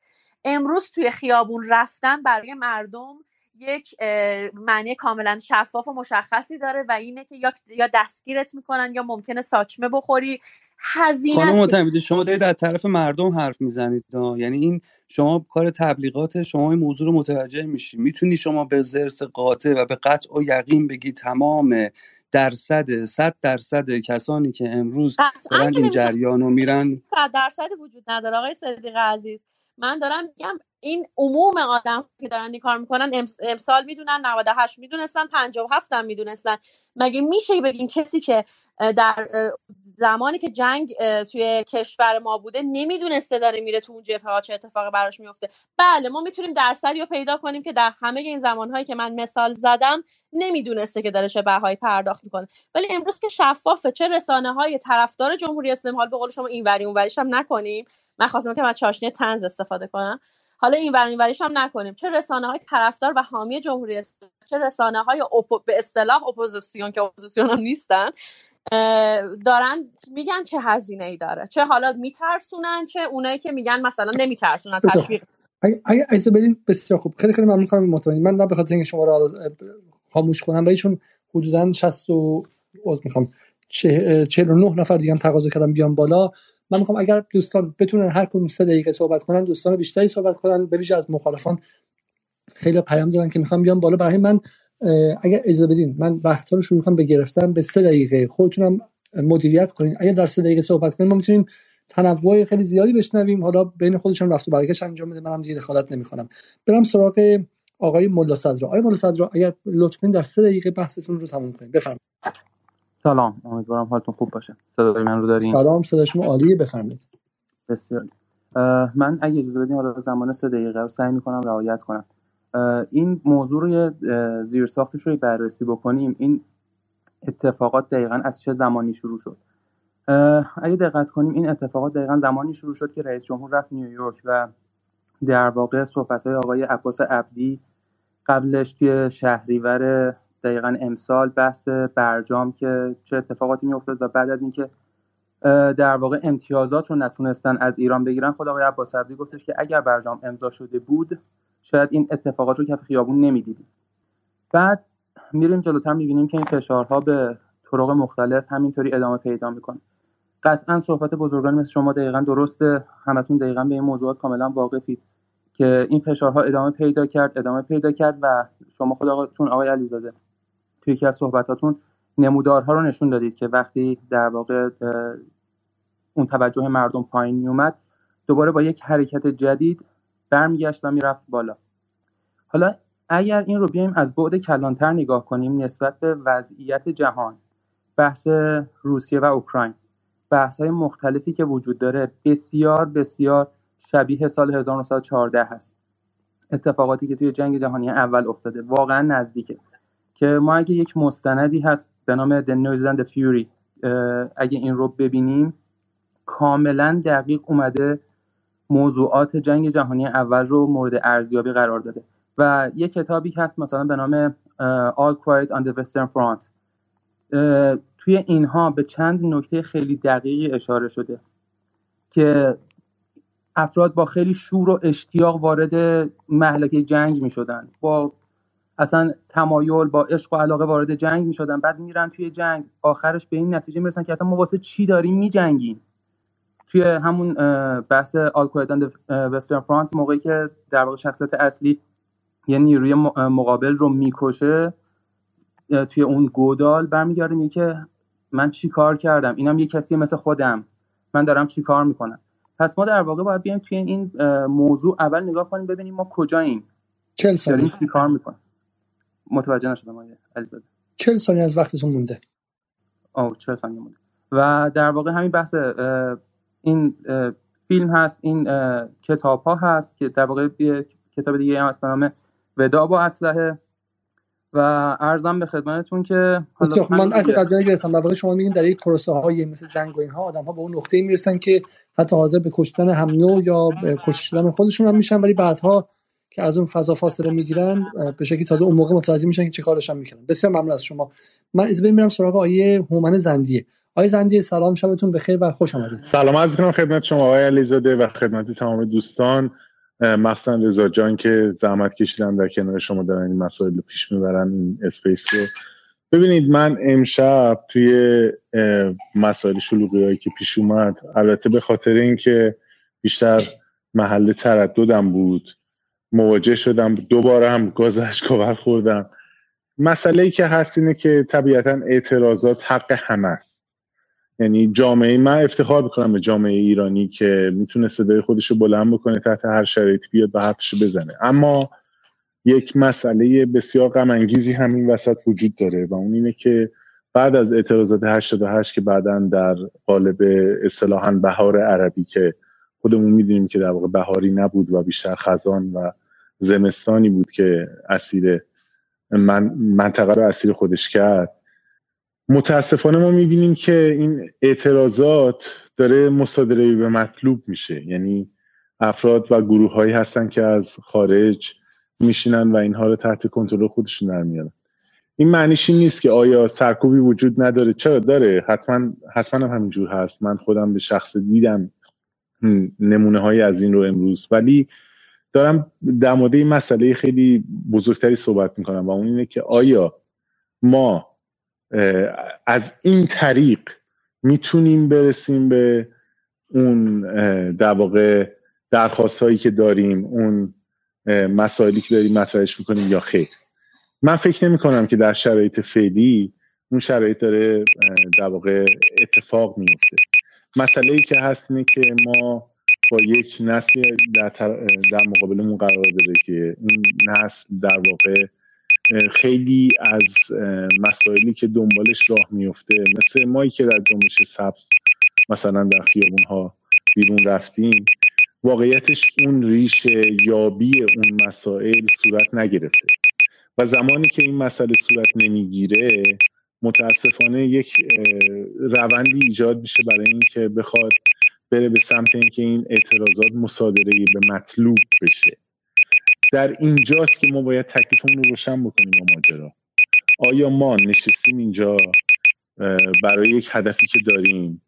یا اینکه به هر قیمتی یعنی نشستیم به این معنایی که جمهوری اسلامی بره و حالا ما بتونیم مسائلمون رو مطرح کنیم من فکر نمی کنم که به این شیوه کاری از پیش بره. حالا اگر که سوالی داشته باشید در مورد مسائلی که حالا در بطن جامعه داره اتفاق میفته من در خدمت شما هستم. اگر نه من در کنار یکی از دوستانم هستم به نام مانوئل لیناس که ایشون اسپانیایی هستن. ولی خب در سالهاست که در ایران زندگی می‌کنن. از سال 88 تجربهش داشتن در مسائل عمومی مطرح بودن. من خیلی دوست داشتم که ایشون هم نظرشون رو مطرح بکنن در مورد این مسائل اگر اجازه بدید شما الان تموم شد. سه شما تموم شد. اگه از بدین من به یکی از دوستان بیام که چون مثل کسایی که تو صفحه نونوایی وای میستن بعد وقتی می‌رسن جلو برای دو نفر می‌خوام بگیرن نباشیم. خب شما اونجا نوبتتون رو بزنین. من برای من سراغ شما برمیگردم تا آقای مانوئل هم صحبت من برم سراغ خانم حنا. خانم حنا سلام شبتون بخیر. سلام صدای من دارین؟ آه بله صدای شما رسا و خیلی صدای بلند و خوبیه. بفرمایید در خدمت شما هست خواهش می‌کنم. از اول صفحه نونوایی در خدمتتون هستم.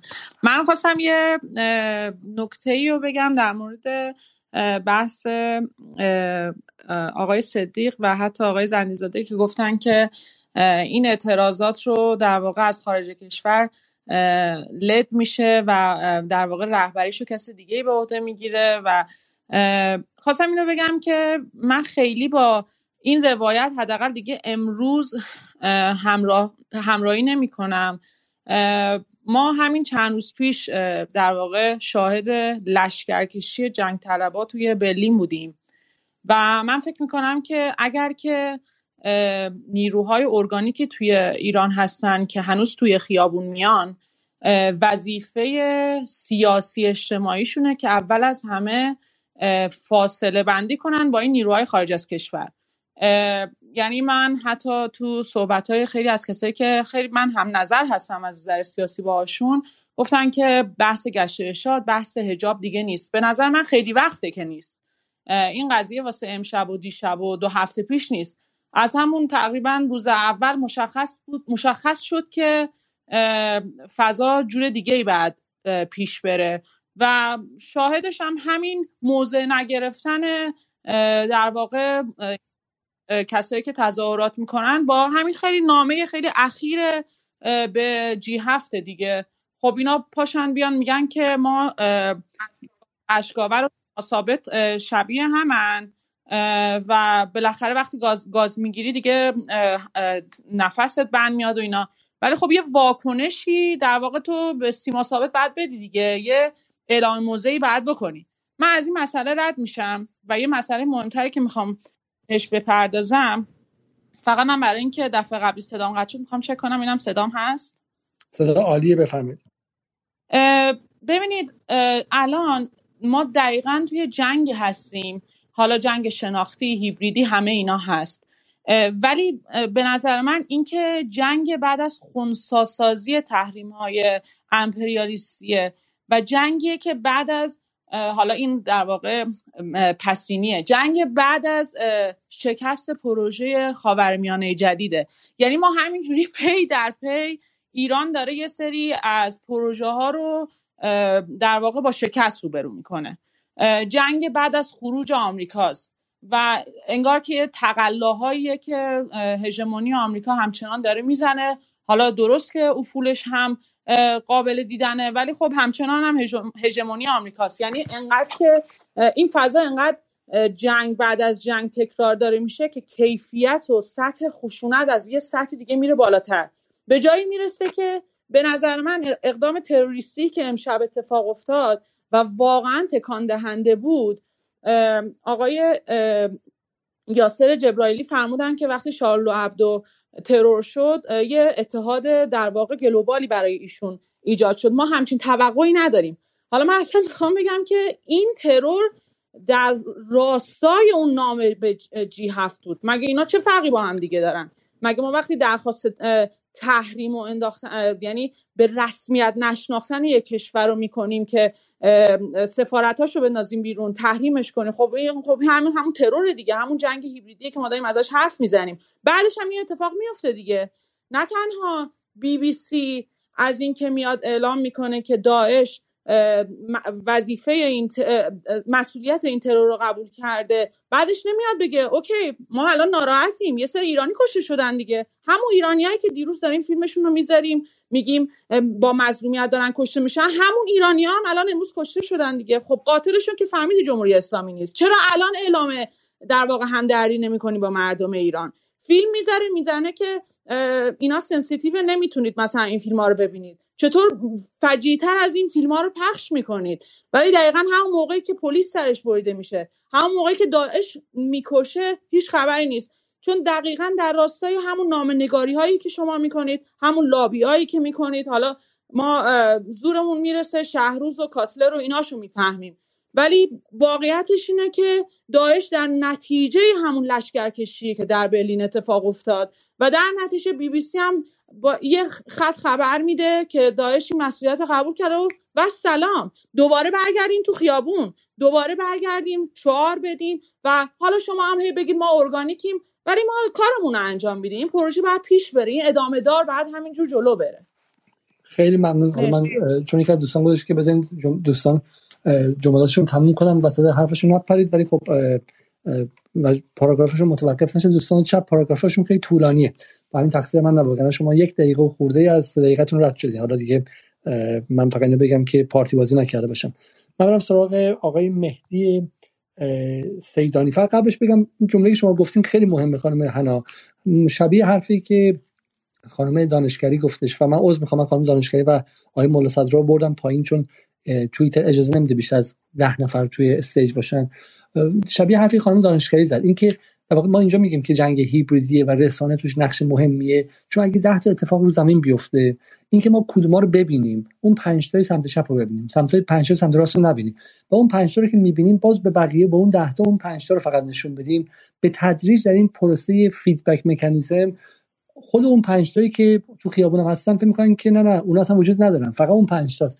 واقع رسانه با نشون دادن بعضی و سانسور کردن بعضی و پررنگ کردن بعضی و و در واقع انعکاسش می‌تونه بعضی مدت ذهن آدم رو عوض کنه. خانم دانشگری گفتن که در آلمان هر روز داره روی اخبار ایران مسئله میاد. همین امشب درباره چهلم محسا امینی درباره تظاهرات ها یه برنامه نیم ساعته رفته در تلویزیون اصلی آلمان و یک کلمه درباره کشته شدن 15 نفر در یک عملیات تروریستی گفته نشده. خب این در واقع یک طرف معادله رو میگه طرف دیگر رو نمیگه. و این دقیقا شبیه حرف خانم حنا بود که اون رو نمیگه تا باز فردا یعنی واقع اون. اون سمت مادره رو نمیگه که فقط باز آدم ها رو به خیابان آمدن تشویق کنه. حالا میگم این از نکته خیلی جالبی بود. آیه مهدی سیدانی بفرمایید شما. سیدانی. بله. عرض سلام و وقت بخیر. در خدمت عزیزان تشکر از شما جناب علیزاده. عرض تسلیت دارم خدمت مردم عزیز ایران به مناسبت شهادت مظلومانه عزیزانم در شاه چرا خدمت شما عرض شود ناظر به صحبت های جناب های سرباز روح الله بنده باید عرض کنم که ببینید مسئولیت رو داعش بر عهده گرفت.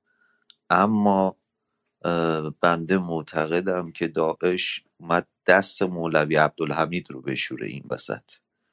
من فکر می‌کنم کار همون جیش العدل منتها برای اینکه اینها بیان دست به اصطلاح مولوی عبدالحمید رو بشورن به عهده گرفتن. مطلب بعد این که ما بعد از شروع اختشاشات در ایران دیدیم که روسیه داره پهپادهای ایرانی رو مصرف می‌کنه در جنگ اوکراین.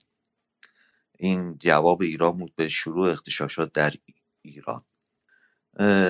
مطلب بعدی این که ببینید عزیزان این نسلی که دارن به در خیابان ها اعتراض می‌کنند و با نسل 57 مقایسه می‌کنند. من شما رو ارجاع میدم به صحبت های آقای یوسف عبازری در رابطه با این فروپاشی اجتماعی که در ایران اتفاق افتاده و توی اون صحبت هاشون ایشون به درستی مطرح می‌کنند که چگونه شد که این فروپاشی اجتماعی به وجود اومد این فرهنگ عرض خدمت شما متلاشی شد فرهنگ ما.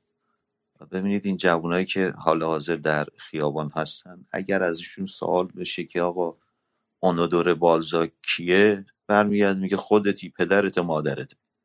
یا اگر ازشون بپرسی چهار تا نویسنده ادبیات کلاسیک و با چهار تا از این اثراتشون شما به صلاح آثارشون نام ببر واقعا نمی‌تونن. من به شما قول میدم بیش از 90 درصد اونها نمی‌تونن جواب سوال شما رو بدن. متاسفانه این اتفاق از این اتفاق در مورد اکثریت نمایندگان مجلس هم صادق در حال حاضر متاسفانه. قطعا جناب علیزاده قطعا. ببینید شما یه فرمایش درست داشتی. ببینید نیروهای فرهنگی کشور ما تو این جنگ فرهنگی آقای رئیسی اومد خودش خلع سلاح کرد. توی این clash of the reports برداشت تمام اون نیروهایی که می‌خواست باید جواب می‌دادن امروز. همه اون به ژورنالیست ها رو برداشت گذاشت این برابر یه مقامی بهشون داد. الان دست خالی جلوی گرگ های رسانه ای قرار گرفتیم. جوون امروز ما میاد میگه آقا من اینترنشنال بدم میاد. ولی حرف همونا رو تکرار می‌کنه به خوردت میده. یعنی حتی نمی‌دونی که آقا این حرفی داره می‌زنه از کجا گرفته این حرف این مشکل ما داریم متاسفانه داریم. پدر و مادرها سهل انگاری کردن در من دیگه شما فرصت های بعدی در خیلی خیلی ممنون از شما. ممنونم بسیار عالی. حالا چون خانم معتمدی در اینجا در اقلیت هستن کوتاه خانم معتمدی اگه در عرض 30 ثانیه می‌تونید بگید بگید وگرنه من برم سراغ نفر بعدی چون ایشون از مخالفان هستن. بله من یه چیزی می‌خواستم بگم چون نفر قبلی گفتن که طرف از لفظ ایران اینترنشنال استفاده نمی‌دونه که الان چون هشتگ همه دارن استفاده می‌کنن ادبیاتشون رو یکسان می‌کنن. موضوع بعدی هم اینه که من چون حرفم ناکامل موند اینکه مصادره میشه جریانهایی که لیدری ندارن. حتی در جریانهایی که لیدری هم دارن اتفاق میفته. بنده پنج سال در راهپیمایی اربعین شرکت کردم به دلایل اعتقادی نه سیاسی. و هر پنج سالش هم جمهوری اسلامی از ماها استفاده کرد به عنوان سیاهی لشکری که اینا رفتن به ما گفتن آره. در حالی که اصلا کلا اشتباه می‌زد. ما میریم و رفتیم و میریم به خاطر عرض ارادت به امام سوم که امام خودمونه و هیچ ربطی هم به جمهوری اسلامی نداشته. پس اگه این جریان فعلی دارن عده استفاده می‌کنن به این معنی نیست که مردم هم همین نظرن. مردم تریبونی ندارن که صحبت بکنن. و آره الان مثلا رجوی گفته من گردن می‌گیرم پهلوی گفته من گردن می‌گیرم ولی it's bullshit. کسی نیست که ما ما کجا بریم بگیم ما نیستیم؟ بسیار عالی. نکته قابل تعملی بودش و شما میگید که در هر اتفاقی چه می‌دونم یه جور مصادره و مطلوب اتفاق میفته و در همین حتی 40 اتفاق میفته بسیار عالی. بذار بریم سراغ آقای بخوام آقای خانم خانم نیکی کاظمی. خانم کاظمی سلام شبتون بخیر. سه دقیقه شما شروع شد. بفرمایید.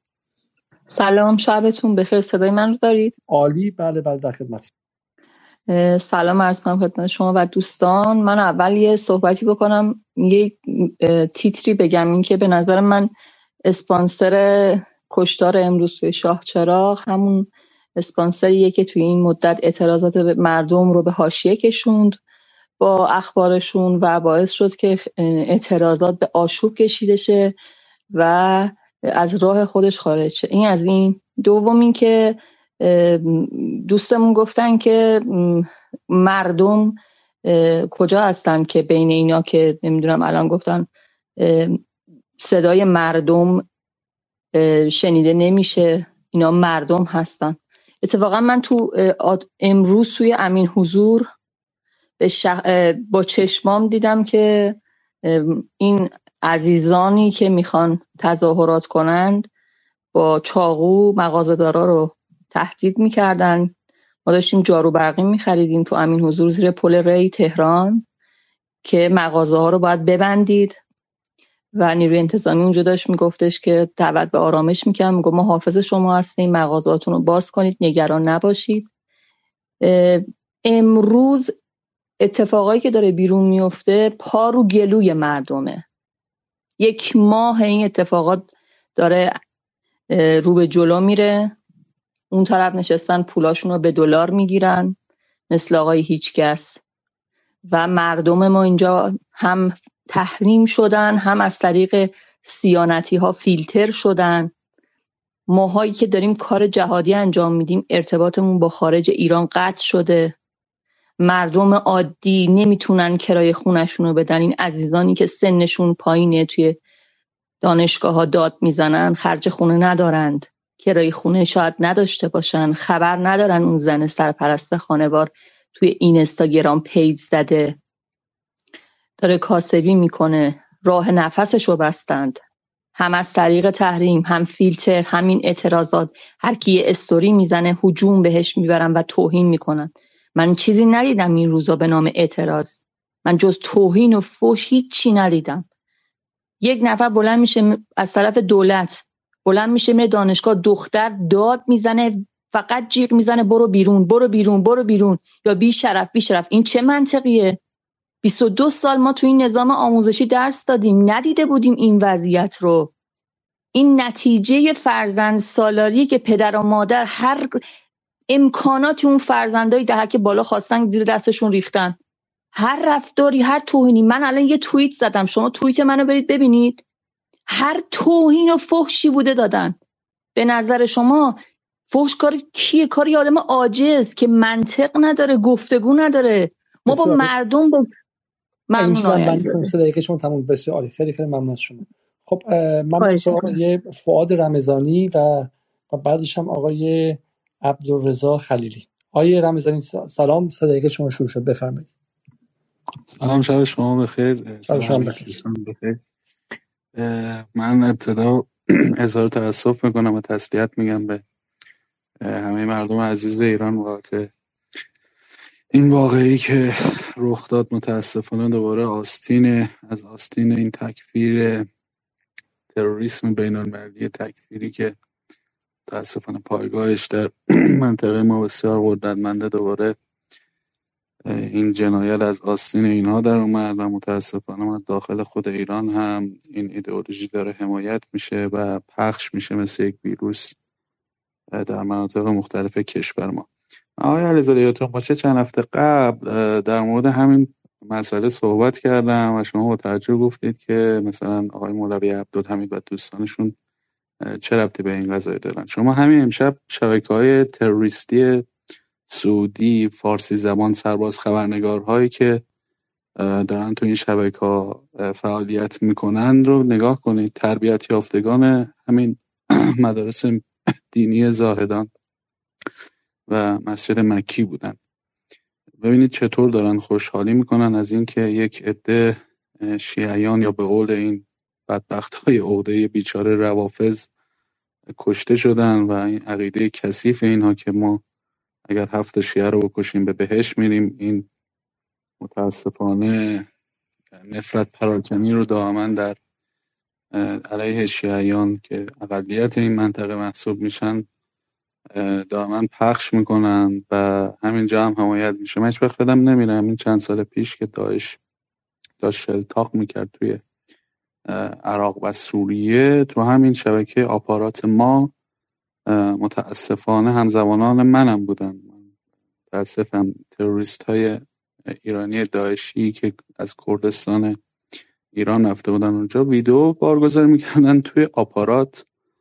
یه شبکه ویدئویی داخلی ایرانی در فضایل ربات نشینی. ربات کلمه عربی هست معنی سنگر. آیا رمزین صدا شما قطع شد. تو آپارات آیه رمزانی صداشون متاسفانه پخش نمی‌شد و من مجبورم ریمووش کردم حالا باز براشون گردم برم سراغ خانم دوستان من خیلیشون میرم بالا برای بار هشتم نهم دهم و باز میفتن پایین و این خیلی کارو خود شاق می‌کنه ولی با همه حرف من این رو به کلاب هاست ترجیح میدم که اغلب دوستان مال خارج از کشور هستن. من برم سراغ آقای میرزا. آقای میرزا شما می‌تونید صحبت کنید. سلام شب شما بخیر. من خواستم در سه دقیقه نکاتی که داشتم بگم در ادامه خانم حتی خانم نیکی اگر اشتباه نکنم که گفتن آقا ما چه کردیم به عنوان خانواده و نظام تربیتی؟ ما تو این روزا خیلی حرف زدیم در مورد اینکه به حال یک کلونی قدرتی اومده یک طرحی برای اعتراضات ایران چیده و های بسیار مختلفی رو بررسی کردید خود شما دوستان اومدین صحبت کردن ولی یک نکته بسیار مهم جامون یعنی اومدیم از اینکه حکومت چه کارهایی می‌تونست انجام بده به انجام نداد حرف زدیم یا تاثیر ضد حکومت تاثیر اینترنشنال بی بی سی و غیره حرف زدیم در مورد بسیج حرف زدیم. خب ولی در مورد خودمون هیچ وقت حرفی نزدیم در مورد خود خودمون. من این دو دقیقه که می‌خوام صحبت کنم فقط می‌خوام در مورد خودمون صحبت کنم. به عنوان یعنی اکثرا فکر کنم دانشجو هستیم دیگه. یعنی ما به عنوان یک دانشجو و قشری که جامعه به عنوان برندی که از ما می‌شناسه قشر فرهیخته هست خب هیچ چارچوب مشخصی برای خودمون نداریم. چارچوب یعنی چی؟ یعنی که ما یک فرمولی داشته باشیم که مسائل یعنی یک مسئله واحد رو وقتی در شرایط مختلف توش جانمایی می‌کنیم یک نتیجه ثابت بگیریم دیگه مثلا اعتراض. وقتی شما اعتراض رو در ایران از ده ده تا محکوم می‌کنی این اعتراض رو زمانی که تو فرانسه دیدی باید از ده ده تا محکوم کنی. یعنی اگه وقتی میگی گاز اشکا زدن بده باتوم زدن بده برخوردای سلبی بده یعنی تو ایران اگه از ده ده بده اونجا باید همین باشه که همین باشه دیگه. ولی ما اینجا از ده ده محکوم می‌کنیم.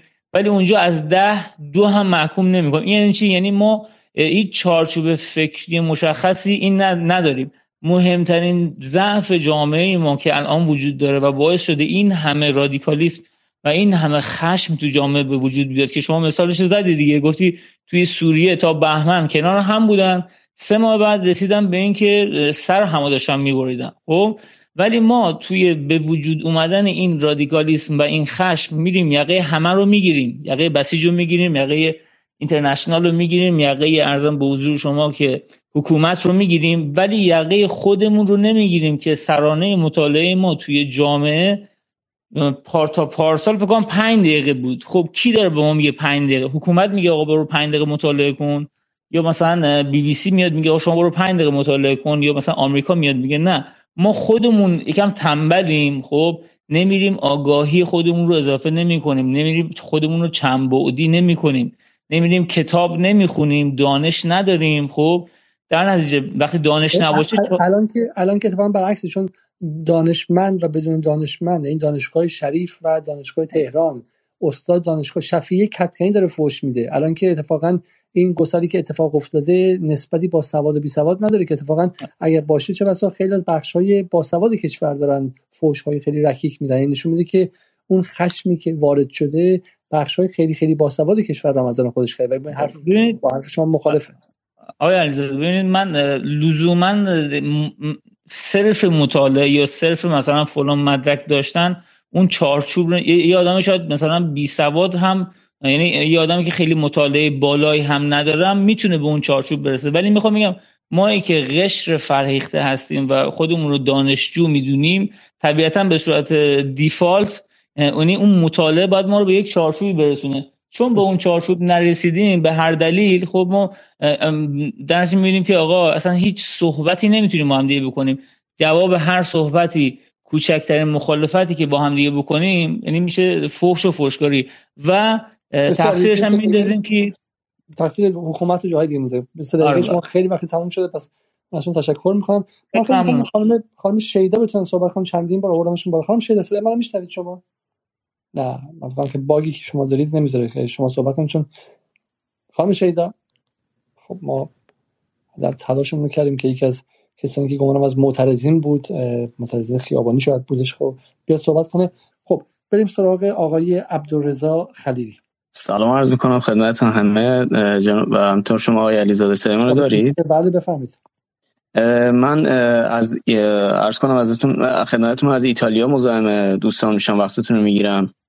من سال 2015 برای در واقع بیشتر بیشتر عرض کنم برای کسب تجربه و زندگی و یه مقداری دیدن دنیای متفاوتی به دلایلی که در ایران برای خودم وجود داشت و سوالای بسیار زیادی و شاید بحث ها و حتی بعضی اوقات نزدیک به نمی‌خوام بگم دعوا ولی بحث های خیلی جدی حتی با پدرم و دوستان نزدیکم از هر سمتی. یعنی با پدرم صحبت می‌کردم خیلی وقتا متهم به این می‌شدم که داری حرفای بی بی سی رو می‌زنی نمی‌دونم داری ضد جمهوری اسلامی حرف می‌زنی. با دوستان دیگه خودم صحبت می‌کردم که در سال 88 من متولد 64 هستم اینم عرض بکنم.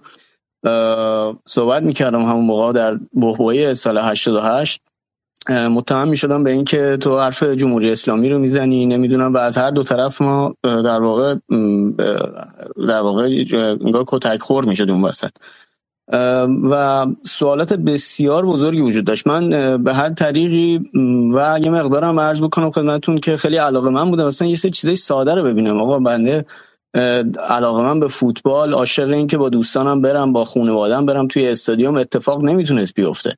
از اون طرف مثلا نگاه بکنید من خیلی از مثلا چه عاشق منچستر یونایتد باشگاه مثلا اوترافورد من نگاه می‌کردم. بعد مثلا خب روانی می‌شدم. گفتم آقا یه متری زمین نشستن آخه این چه سیستمیه و من تو ایران دارم چیکار می‌کنم؟ و از این جاها بگیرید تا نمی‌دونم انواع اقسام اصلا رابطه من با سینما موسیقی همه جور چیزا واقعیتش مقدار زیادی فاصله داشت. با آن چیزی که در ایران داشت اتفاق میافتاد.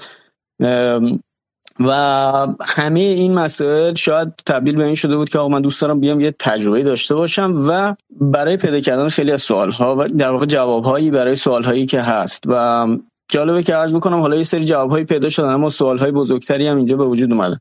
من واقعیتش خیلی حرف دارم. من این چند وقته من آقای علیزاده شما رو من نه سر نمیرم الان وارد اون بخش سعی می‌کنم نشم. فقط اینو بگم. من شما رو از شاید مثلا تا دو سه ماه پیش مثلا نمیشناختم متاسفانه. و بعضی که چند تا دوستانم معرفی کردن شما رو نگاه کردم و اومدم شرکت کردم توی این شبهایی که اینجا برنامه گذاشتید و واقعا اولا لذت بردم که خب یه مقدار زیادی انگار آگاهی ها خیلی داره گسترده میشه و من هم واقعیتش با توجه مسیری که خودم رفتم برای پیدا کردن خیلی از سوال ها به نتایجی که شما هم رسیدید بنده هم رسیدم. من فقط یه نکته ای رو بگم الان. شاید بعدها یه فرصتی پیش بیاد من بازم بتونم مورد به مورد یه سری مسئله مطرح بکنم. اونم این که عزیزان دوستان کسانی که در ایران هستیم. من در ایران بودم متهم می شدم از ب... یعنی متهم می کردم کسانی مثل پدرم و نسلی که انقلاب کرده بودن خیلی از این چیزا. متهمشون می‌کردم برای هزار تا مشکل به فرافکنی شما دارید فرافکنی می‌کنید. حرف نمی‌دونم آمریکا رو می‌زنی فرافکنی می‌کنی. حرف اسرائیل می‌زنی فرافکنی. همه اینها بود. اومدم این ور. دیگه جمهوری اسلامی وجود نداشت بیاد من تلویزیون. من تقریبا 7 8 سال اصلا کلا رسانه فارسی زبان نگاه نکردم. و اینجا متوجه شدم که نه برادر این خبرا نیست. شما وقتی که مثلا مثال دارم یه سری اطلاعات فکتی وجود دارن که شما کشور ما توسط جنایتکارترین دولت های شاید تاریخ معاصر یعنی چیزی که الان وجود دارن از امریکا از اسرائیل از بریتانیا. تک تکشون می‌تونم براتون مثال بزنم دونه دونه کجای تاریخ اینا چیکار کردن. تو کدوم جنگای داخلی توی اروپا نقش داشتن چی کارا کردن به چه سمتی و چه جنایت هایی رو کردن. اینها دارن کشور من رو مردم من رو به اسم دموکراسی آزادی انواع اقسام این چیزا دارن تحریم می‌کنن. بچه ها به اندازه چهار بالاتر از مجموع چهار کشور سوریه کره شمالی کوبا ونزوئلا سودان در واقع سوریه نه. کره شمالی کوبا سودان و ونزوئلا. مجموع تحریم هایی که روی این چهار کشور بود مجموع ایران به تنهایی تحریماش بالاتر از این هاست یعنی بیشتر بیشتر از مجموع این چهار کشور روی ایران تحریمه. یعنی شما هیچ اصلا نمی‌تونید تصور کنید چه خبر از بیرون خب؟ ولی من به هیچ کدوم از دوستانم که در ایران هستن ابدا خورده نمی‌گیرم چون این بنده خداها نتونستن مثل من بیان بیرون. ای کاش که می‌شد این اتفاق بیفته ولی خب به هر حال می‌خوام اینو عرض بکنم همین یک کلمه تمام. اینکه عزیزان کسانی که در داخل هستید باید برای تک تک حقوقتون مبارزه بکنید باید بکنیم و بکنید و من هم از خودم و به زودی برخواهم گشت ایران. نکته اینجاست که هیچ وقت هیچ کسی رو که بچه داره با داره با این امپریالیسم با این کسانی که از بیرون دارن دنیا رو می‌خورن اصلا ربطی به مرزهای ایران نداره. داره با اون هم مبارزه می‌کنه اون رو در مقابل خودتون نبینید. هیچ کسی رو متهم نکنید که مثلا فرض کن تو داری چرا داری چرا حرف از اسرائیل می‌زنی؟ چرا حرف از آمریکا می‌زنی؟ چرا نمیای اینجا؟ آقا برادر دنیا وصله. ما هم توشیم. اینجوری نیستش که ما تو خلا زندگی بکنیم. روی این حساب اینو خواستم عرض بکنم یک قطعات پازل کسی داره در داخل برای حقوقش میجنگه حقوق بشر انسانی همه این چیزها. مبارزه می‌کنه حالا می‌خوام بگم در روش های مختلف هم وجود داره. کاری به اون بخشش ندارم. اعتراض می‌کنه هر کاری می‌کنه. ابدا در تضاد با کسی نیستش که داره در برابر به قول یک لایه بالاتری در مسیر در اندازه بین المللی مبارزه می‌کنه. در خودتون رو در برابر هم قرار ندید چون ضعیف میشیم. برای بشریت این خطرناکه. مردم دنیا باید به این صورت به هم نزدیک بشن و همه با هم به یک سمت در واقع یک ارتقاء بهتر یک ترقی و یک همسویی به این سمت حرکت بکنم من ممنون ازتون. ببخشید. خیلی خیلی ممنون از شما. بسیاری. دوستان جوان ببینم من از این خیلی خوشم میاد. توی کلاب هاست خوبیش اینه که دوستانی که حالا می‌ذارم مسلم تر هستن بین جملاتشون قشنگ میشه رفت و به نقطه رو گذاشت و اینها. ولی دوستان جوان چون یک نفس میرن خیلی خیلی کار سختیه که قطع کنیم و بارکلا خب من میرم سراغ آقای علیزاده. چون دیشب من بودم و متاسفانه من ازشون عذرخواهی کردم دیشب. من دچار سوء تفاهم شدم. اون چیزی بهش من کوگنیتیو بایاس به شکلی سوگیری شناختی و من گمان کردم که ایشون داره توهین می‌کنه. حالا بهشون پیام فرستادم ازشون عذرخواهی کردم. الان یک بار دیگه ازشون عذرخواهی می‌کنم. اجازه بدیم چون دیشب حقشون گرفته شد آقای علیزاده اول صحبت کنن و بعد از اون بریم سراغ آقای تهران و بعدم آقای ببخشید بعد از بعد از آقای علیزاده بریم سراغ آقای آحاد مردم بعدم تهران. بفرمایید آقای علیزاده. سلام وقت همگی بخیر. اولندش من علیزاده با ایشون علیزاده فامیل نیستیم. فکر نکنید که رانتی چیزی اینا هست. از اینجا شروع کنم دوستان. من نزدیک به حدود شاید فکر کنم سه سال دو سال سه ساله که توی صحبت کردن با همه همه ایرانیا چه سلطنت طلبش چه دوستان ارزشی فک فامیل ارزشی و بسیجی خودم اصلاح طلبش براندازا با همه این مشکل رو من داشتم که اکثر این دوستان امنیت رو یه موضوعی می‌دونن که ثانوی است. مثلا براندازها صحبتشون اینه که آزادی ارجحیت داره بر امنیت. یا مثلا ارزشی ها نظرشون اینه که منویات رهبری یا ارزش های انقلاب ارجحیت داره بر امنیت. و اگر این ارزش های انقلاب نباشه ما امنیت رو نمی‌خوایم. بعد من همیشه موقع صحبت کردم با این دوستان رجوع می‌کنم به وقایع تاریخی. میگم ببینید وقتی که ما رجوع می‌کنیم به تاریخ می‌بینیم که این این موضوع که فلان شاه فلان جا به فلان رعیت ظلم کرد خیلی نمود پیدا نمی‌کنه. ولی وقتهایی که مرزهای ایران به چالش کشیده شده و یه قومی حمله کرده یا اصلا جنگ های داخلی ما داشتیم اون باعث شده که اثراتی گذاشته حتی توی ادبیات ما. حتی اشعار ما رو تحت تاثیر قرار داده. هر چقدر من دارم صحبت می‌کنم آقا تو کت هیچ کدوم از این عزیزان نمیره. تو کت هیچ کس نمیره. و من با هر, چه، هر فکت تاریخی چه مربوط به 100 سال پیش 200 سال پیش 500 سال پیش چه همین 20 سال پیش همین 5 سال پیش از سوریه و لیبی هم بخوام مثال بزنم تو کت هیچ کس نمیره و برای من عجیبه که اصلا چرا باید اینجوری باشه؟ چرا من نمی‌تونم به طرف انتقال بدم؟ بابا امنیت یه چیزی فراتر از این که تو حالا تو خیابون داری می‌بینی پلیس داره به مردم گوله می‌زنه. بله این خطای پلیس این خطای حکومت رو باید پلیس رو توبیخ کرد باید حکومت رو نشون سر جاش. این یه چیز دعوای داخلیه ولی امنیت یه چیز فراتریه. اون جماعتی که راه افتادن میگن قاسم چک قاسم چک. نمی‌فهمن که وقتی که ما صحبت از امنیت داریم می‌کنیم طرف داره میگه که خب این سپاهیان دارن ما رو می‌کشن امنیت ما رو به مخاطره انداختن. من بهشون دارم میگم بابا جان دلیل اینکه همین الان ما می‌تونیم با هم صحبت کنیم و مثلا موضوعمون موضوع وحشیگری پلیسه موضوعمون موضوع تیرهای جنگی و ساچمه و نمی‌دونم آقا نزن آقا نکش فلان چیز. اصلا دلیل اینکه می‌تونیم در مورد این چیزا صحبت کنیم همینه که یه مینیموم میزانی یه مینیموم سطحی از امنیت وجود داره.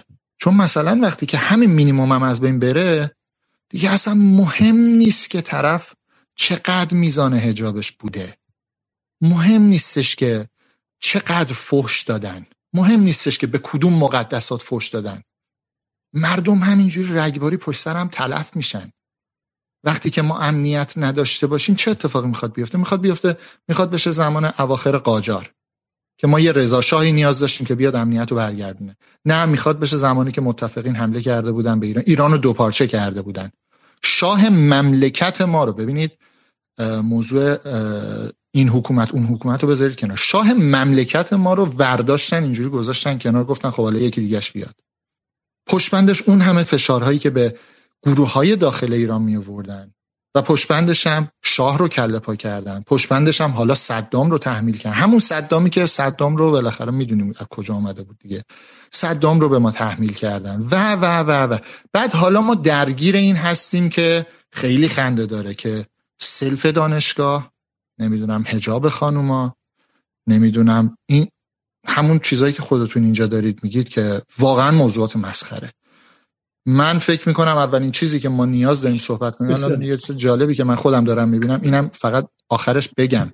این رو من یاد گرفتم توی آمریکا از آمریکایی‌ها اینو یاد گرفتم که مهمترین چیزی که هیچ بحثی دربارش نمی‌کنم بحث امنیته.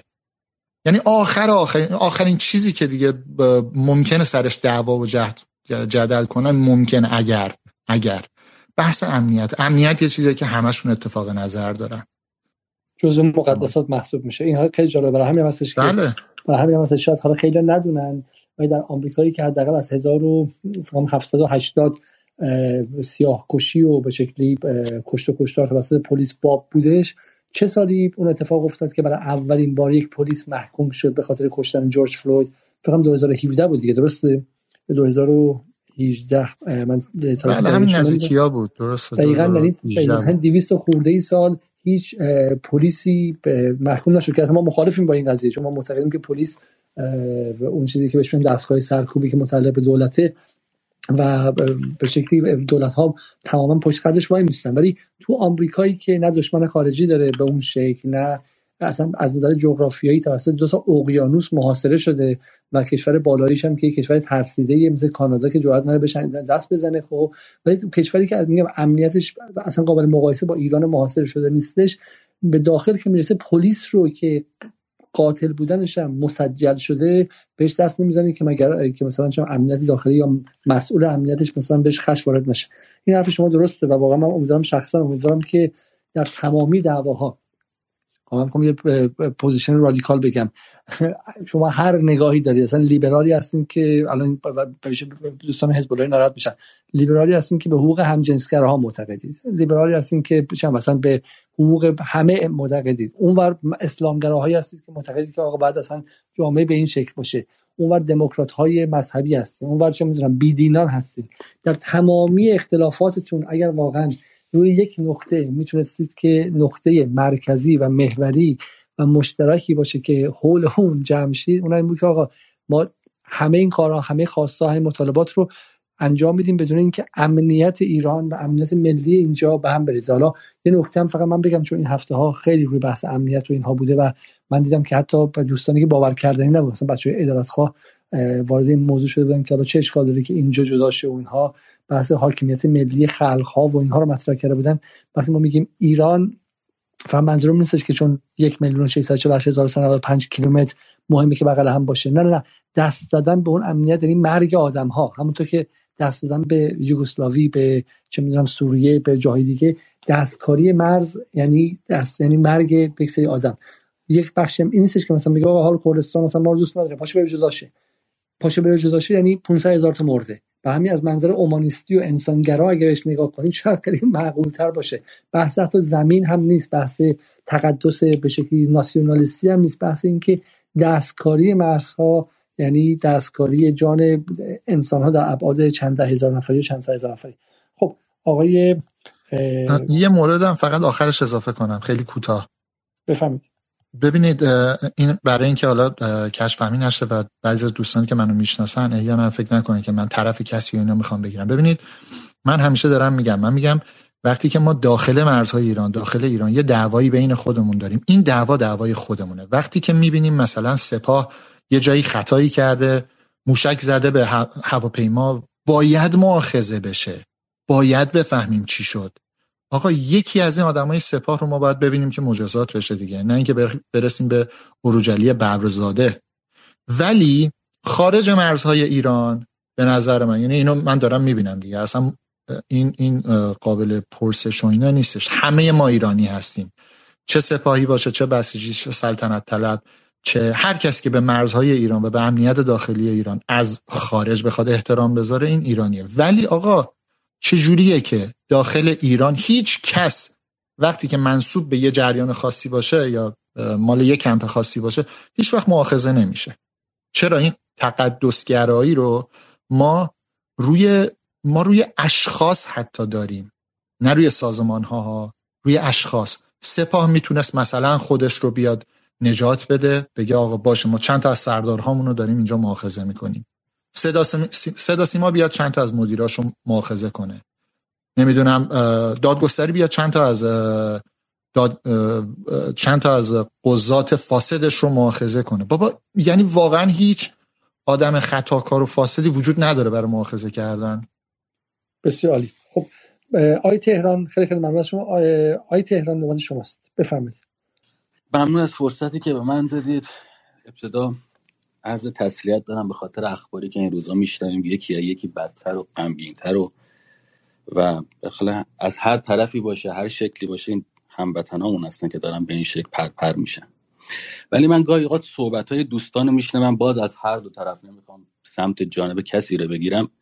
یک داستانی هست از این قورباغه تعریف می‌کنن که میگن اگه قورباغه رو تو آب جوش بندازی سری میپره بیرون ولی اگر آب آروم آروم گرم کنی میمیره و متوجه نمیشه.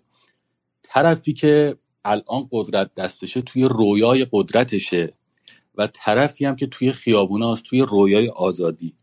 و به نظر من من از بالاتر که دارم به این قضیه نگاه می‌کنم هیچ کدوم از اون دو طرف نمی‌دونن که چه خوابی برای این کشور دیده شده و چه برنامه مدون و مرحله به مرحله ای داره که شما تو این چل روز قشنگ دارید می‌بینید که به چه شکلی داره مرحله به مرحله یک پلنی اجرا میشه.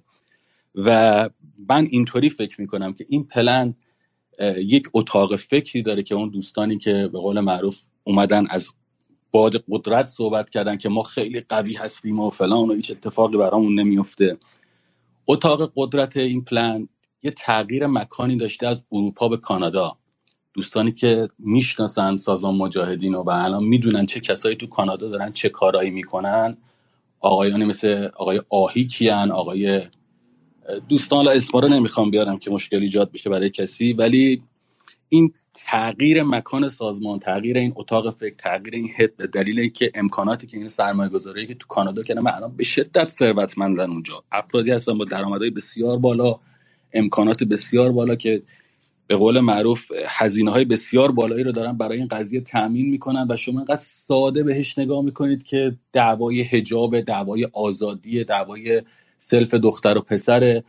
اصلا به این شکل نیست. این کاملا یه پلنه این پلن هم به قولم 5 6 مرحله داره. اولش با این تظاهرات و اعتراضات داخلی شروع میشه و اعتراضات خارجی رو شما دارید می‌بینید. در این اعتراضات خارجی یک نکته بسیار ظریفی نهفته است. ما سالها ایران اپوزیسیون خارج از کشور داشته اپوزیسیون های ریشه دار که خیلی هاشون زندان رفته بودن فرار کرده بودن اومده بودن. خیلی هاشون برای نظام قبلی بودن اومده بودن اینجا کار می‌کردن دشمنی ریشه دار داشتن. تو همین تظاهرات برلین این اپوزیسیون به قول معروف ریشه دار اینا, اینا هم گذاشتن کنار که الان تمام سلطنت طلبا صداشون در اومده که آقا پس ما چی؟ پرچم ما کجا بود تو اون stage؟ ما کجای اون stage بودیم؟ و اینا یه افرادی رو دارن به صورت بیریشه. افراد بیریشه رو آوردن که این اپوزیسیونی که الان اینا دارن مطرح می‌کنن هیچی نیستن. با دو تا فیلم با دو تا مسیج اینا رو می‌تونن حذفشون می‌کنن. این آقایی که الان هدشون شده و میاد به قول معروف بیانیه می‌خونه و از جانب مردم صحبت می‌کنه. مردم ایران اینو می‌خوان مردم ایران اونو می‌خوان. این آقا رو به خاطر که هیچ پایه‌ای نداره با دو تا فیلم می‌تونن بذارن کنار.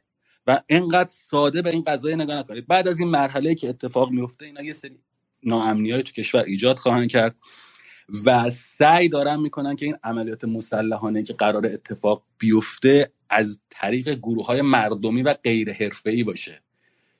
ابتدا به ساکن باید این عملیات از طریق مردم غیر حرفه‌ای انجام شه که به تلفات زیادی داشته باشن.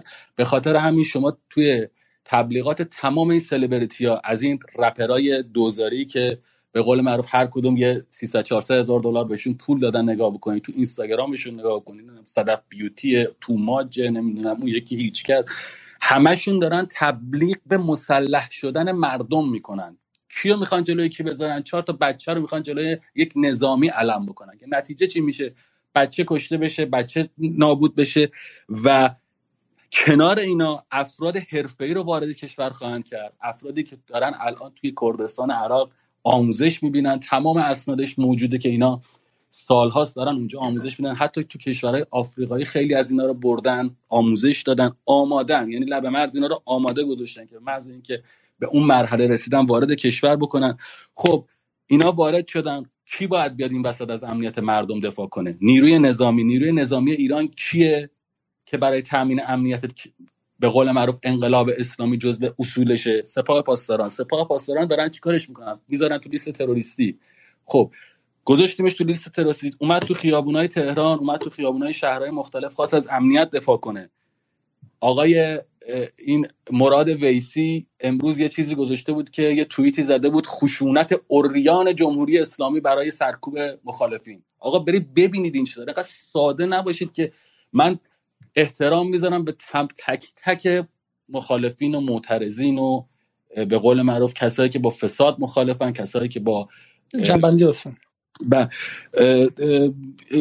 بعد از این خشونت اوریان با ویدیوهایی که دارن تقاضای از شورای امنیت تقاضای مداخله نظامی می‌کنن که کردن.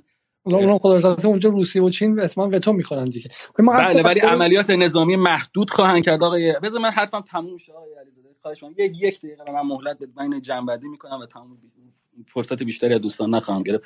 این عملیات نظامی محدودم برای این هستش که تو اون منطقه ایران توان نظامی غیر قابل مهار داره و ما باید توان نظامی ایران رو تو منطقه از بین ببریم. توان موشکیش باید از بین بره. با این عملیات نظامی قطعا این کار این کار دو اینا اینا پلنشونه. من نمیگم. ان که به امید خدا با, با هوشیاری مردممون این اتفاق نخواهد افتاد. ولی من میگم ساده نباشید قضیه اون قورباغه نشه. و نهایت پلن بعدیش هم فدراتیو کردن ایران و تجزیه مرحله ای خواهد بود و به شکلی که الان شما تو عراق می‌بینید که یه هد واحد وجود نداره و یک سال یک سال و نیم دو سال میگذره یه نخست وزیر اینا نمی‌تونن بیارن. این پلنیه که اینا برای ایران چیدن و دنبالشن حالا اگر این اتفاق این وسط اتفاقایی بیفته که برگه بازی رو تغییر بده من ممنون از فرصتی که بسیار ممنون از شما. خانم نصر بدی شما اومدید می‌تونید صحبت کنید خانم نصر بدی سلام صدای من هست دادا بله بله صدات میاد. بله بله اگه بله. صحبت کنید که اتاق ببندیم بعدش. بله خواهش من راستش دیگه خیلی نکات مهمی رو فکر می‌کنم بعضی از دوستان گفتن من خیلی اضافه نمی‌خوام بکنم به صحبتشون. ولی یه نکته که به نظرم می‌رسه که حالا بعد از تقریبا چهل روز که گذشته از شروع این اعتراضات یک مسئله که هستش اینه که به نظر می‌رسه که مثلا این مجموعه اعتراضات رو یه درک عمومی که در بین مردم عادی افرادی که به حال به نوعی میشه گفت سمپاتی یا یه جور حس تعلق خاطری دارن نسبت به این اعتراضات کسانی که به حال مطالبه دارن بچههایی که اکثرا خیلی جوون هستن و به هر حال مطالباتی دارن افکار عمومی هم نسبت به اونها خیلی سمپاتیکه. یعنی نگاه می‌کنن میگن که خب این بچه ها حق دارن شرایط سختی دارن شاید خیلی هاشون خیلی هاشون اصلا چشمانداز و آینده رو نمی‌بینن و براشون این آینده مبهمه خیلی در واقع آزارنده است. و این خودش یکی از در واقع محرک های اصلی این اعتراضات می‌تونه باشه. حالا ممکنه در لفافه خواسته های دیگه ای بروز کنه و اینها. اما یه چیزی که هستش اینه که کسانی که به شکل بیواسطه ای در واقع ترجمه می‌کنن نیازهای خودشون و نارضایتی های خودشون و خواسته های خودشون رو به این شکل از اعتراضات معمولا نمی‌تونن در واقع اون زمینه ای که منجر شده به این اعتراضات اون به مجموعه تحولات و تغییراتی که در طی زمان اتفاق افتاده و در واقع به نوعی میشه گفت اون پس زمینه خیلی فراگیرتر قضیه که دیگه تو سطح شخصی و فردی افراد عمل نمی‌کنه بلکه حتی تو سطح ملی هم حتی شاید به یه معنی عمل نکنه. چه برسه به اینکه بخواد در سطح یه خانواده و یه شهر و یک طبقه اجتماعی و یه گروه معین اجتماعی و اینها بخواد صرفا عمل بکنه. مقصودم اینه که مجموعه اتفاقاتی که میفته و این اعتراضات چون مثلا یکی از دوستان بود در مورد این مسئله داشت صحبت می‌کرد که چرا مثلا شما فکر می‌کنید که کسانی که دارن اعتراض می‌کنن مثلا افرادی هستن که گول خوردن یا مثلا خیلی تحت تاثیر رسانه ها هستن اینا خودشون مطالبه دارن و غیره. بحث بر سر اینه که ببینین یک مجموعی از این گفتارها ساخته شده در طی سالیان درازی که شاید هیچ کدوم از این کسایی که توی این اعتراضات هستن اصلا ایده ای نداشته باشن در مورد اینکه چرا حامل یا به نوعی کاربر این گفتارها این ادبیات این شعارها و غیره هستن. ما از سال سالهای قبل یعنی از چندین سال قبل شاهد این هستیم که یه گفتارهای معینی داره تولید میشه. یک ادبیات یه rhetoric مشخصی الفاظ معینی هستش که داره به شکل خیلی سیستماتیک و حساب شده ای در عدد گروه های مختلف حالا جریانات اپوزیسیون چه در داخل ایران چه خارج از ایران در واقع داره اینا تولید و باز تولید میشه. ما شاهد این بودیم که بارها و بارها حکومت ایران رو به عنوان حکومت اشغالگر ازش صحبت کردن. در مورد حکومت ایران بهش گفتن طالبان. یعنی تو شعارها اومده که مثلا به حکومت ایران گفتن به جمهوری اسلامی گفتن طالبان و داعش. و این چیزیه که تا همین لحظه حتی در بین کسانی که به نوعی میشه گفت کسانی هستن که تعلق خاطر دارن مثلا نسبت به تمامیت ارضی و بحث منافع ملی و اینا به نظر می‌رسه که خیلی توی صحبت ها و گفتارهاشون مرکزیت داره. اونها هم حتی دارن مثلا به جمهوری اسلامی میگن داعش یا بهش میگن مثلا مثلا مرگ بر طالبان چه کابل چه تهران یکی از شعارهایی بوده که برای سالها آقای علیزاده اگه میکروفون شما بازه اگه لطف کنید ببندید ممنون میشم. خیلی سر صدا می‌کنید مرسی.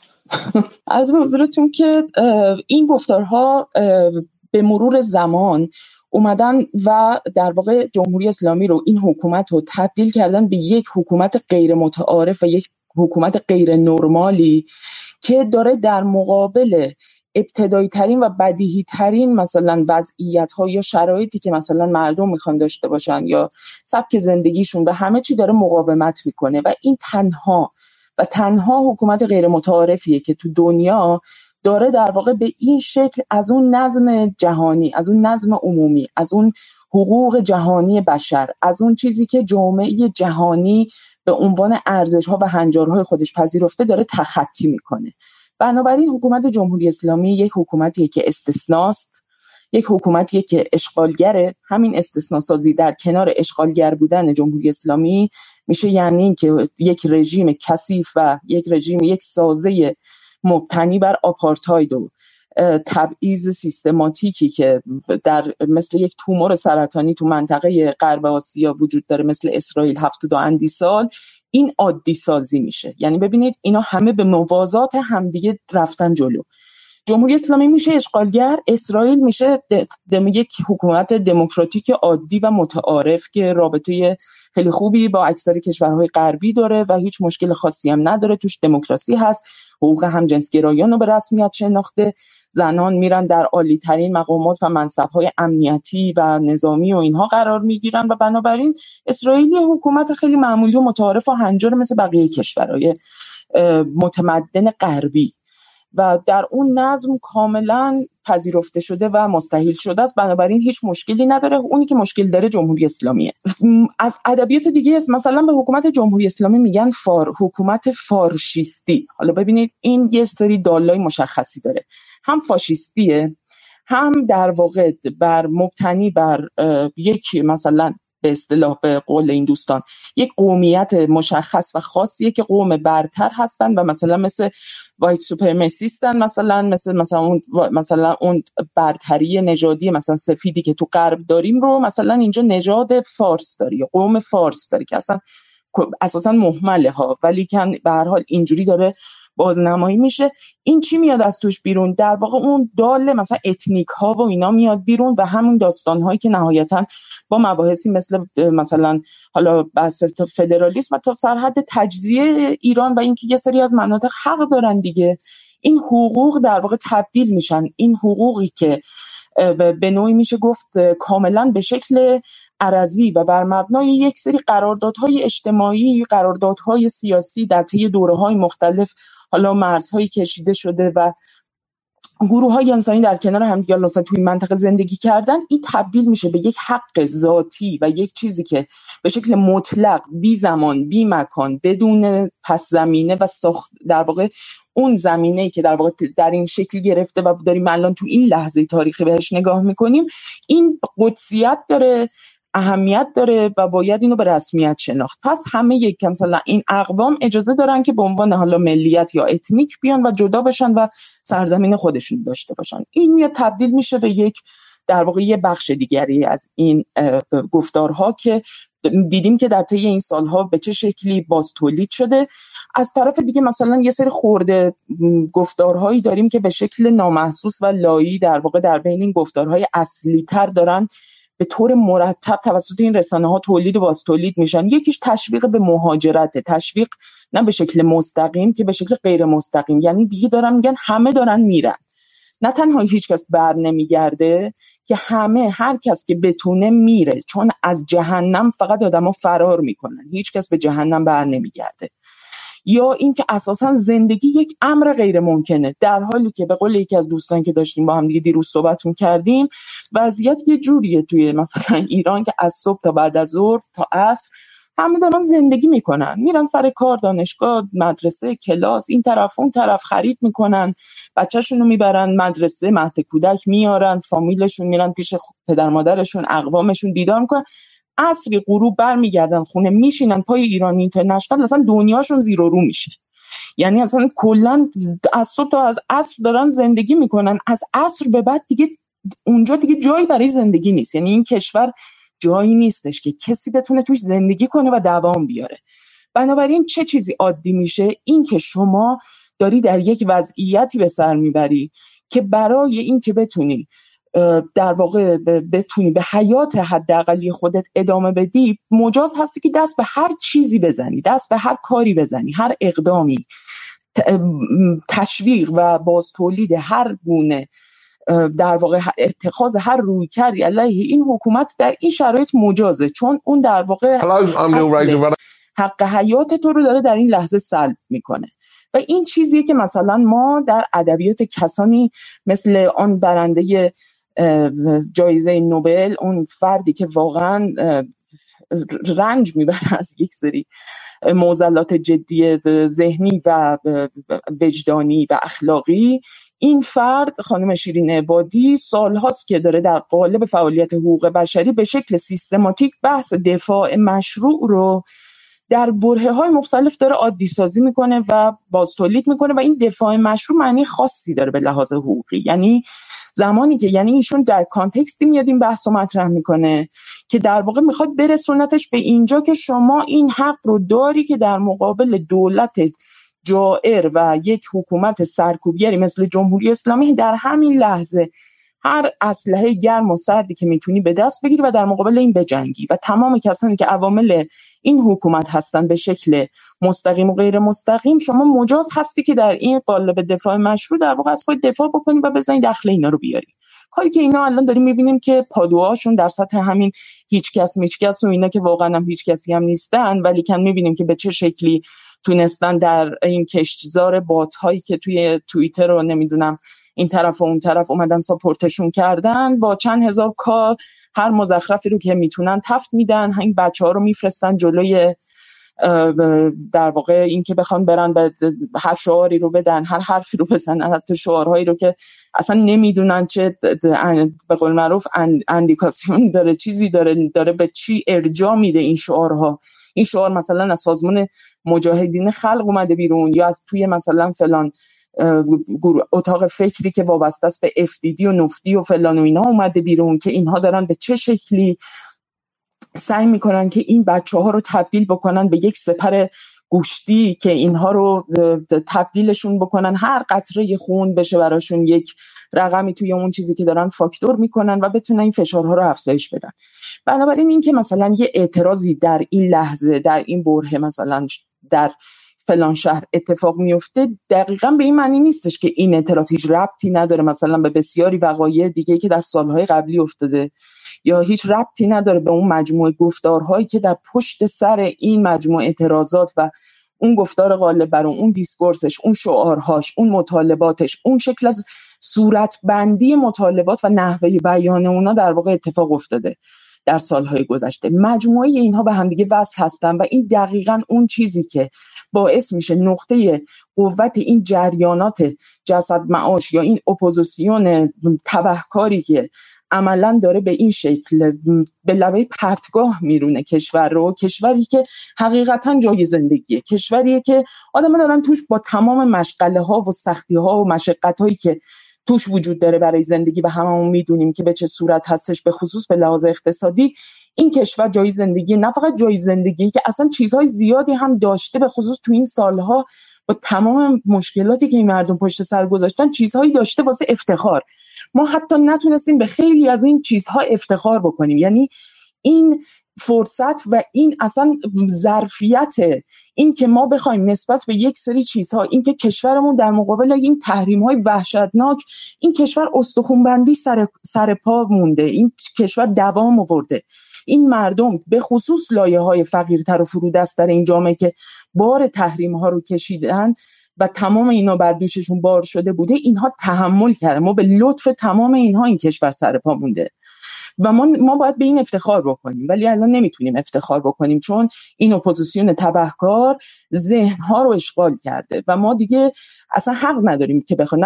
نه, تنها نمی‌تونیم که اصلا هم نداریم که بخوایم یه لحظه به این موضوع فکر بکنیم که کشوری که توی تمام این سالها تو محاصره انواع اقسام رنگ و رنگ گروه های این وحوش تکفیری و غیر تکفیری و خود ایالات متحده و اعوان و انصارش بوده پایگاهاشون دور تا دور این کشور.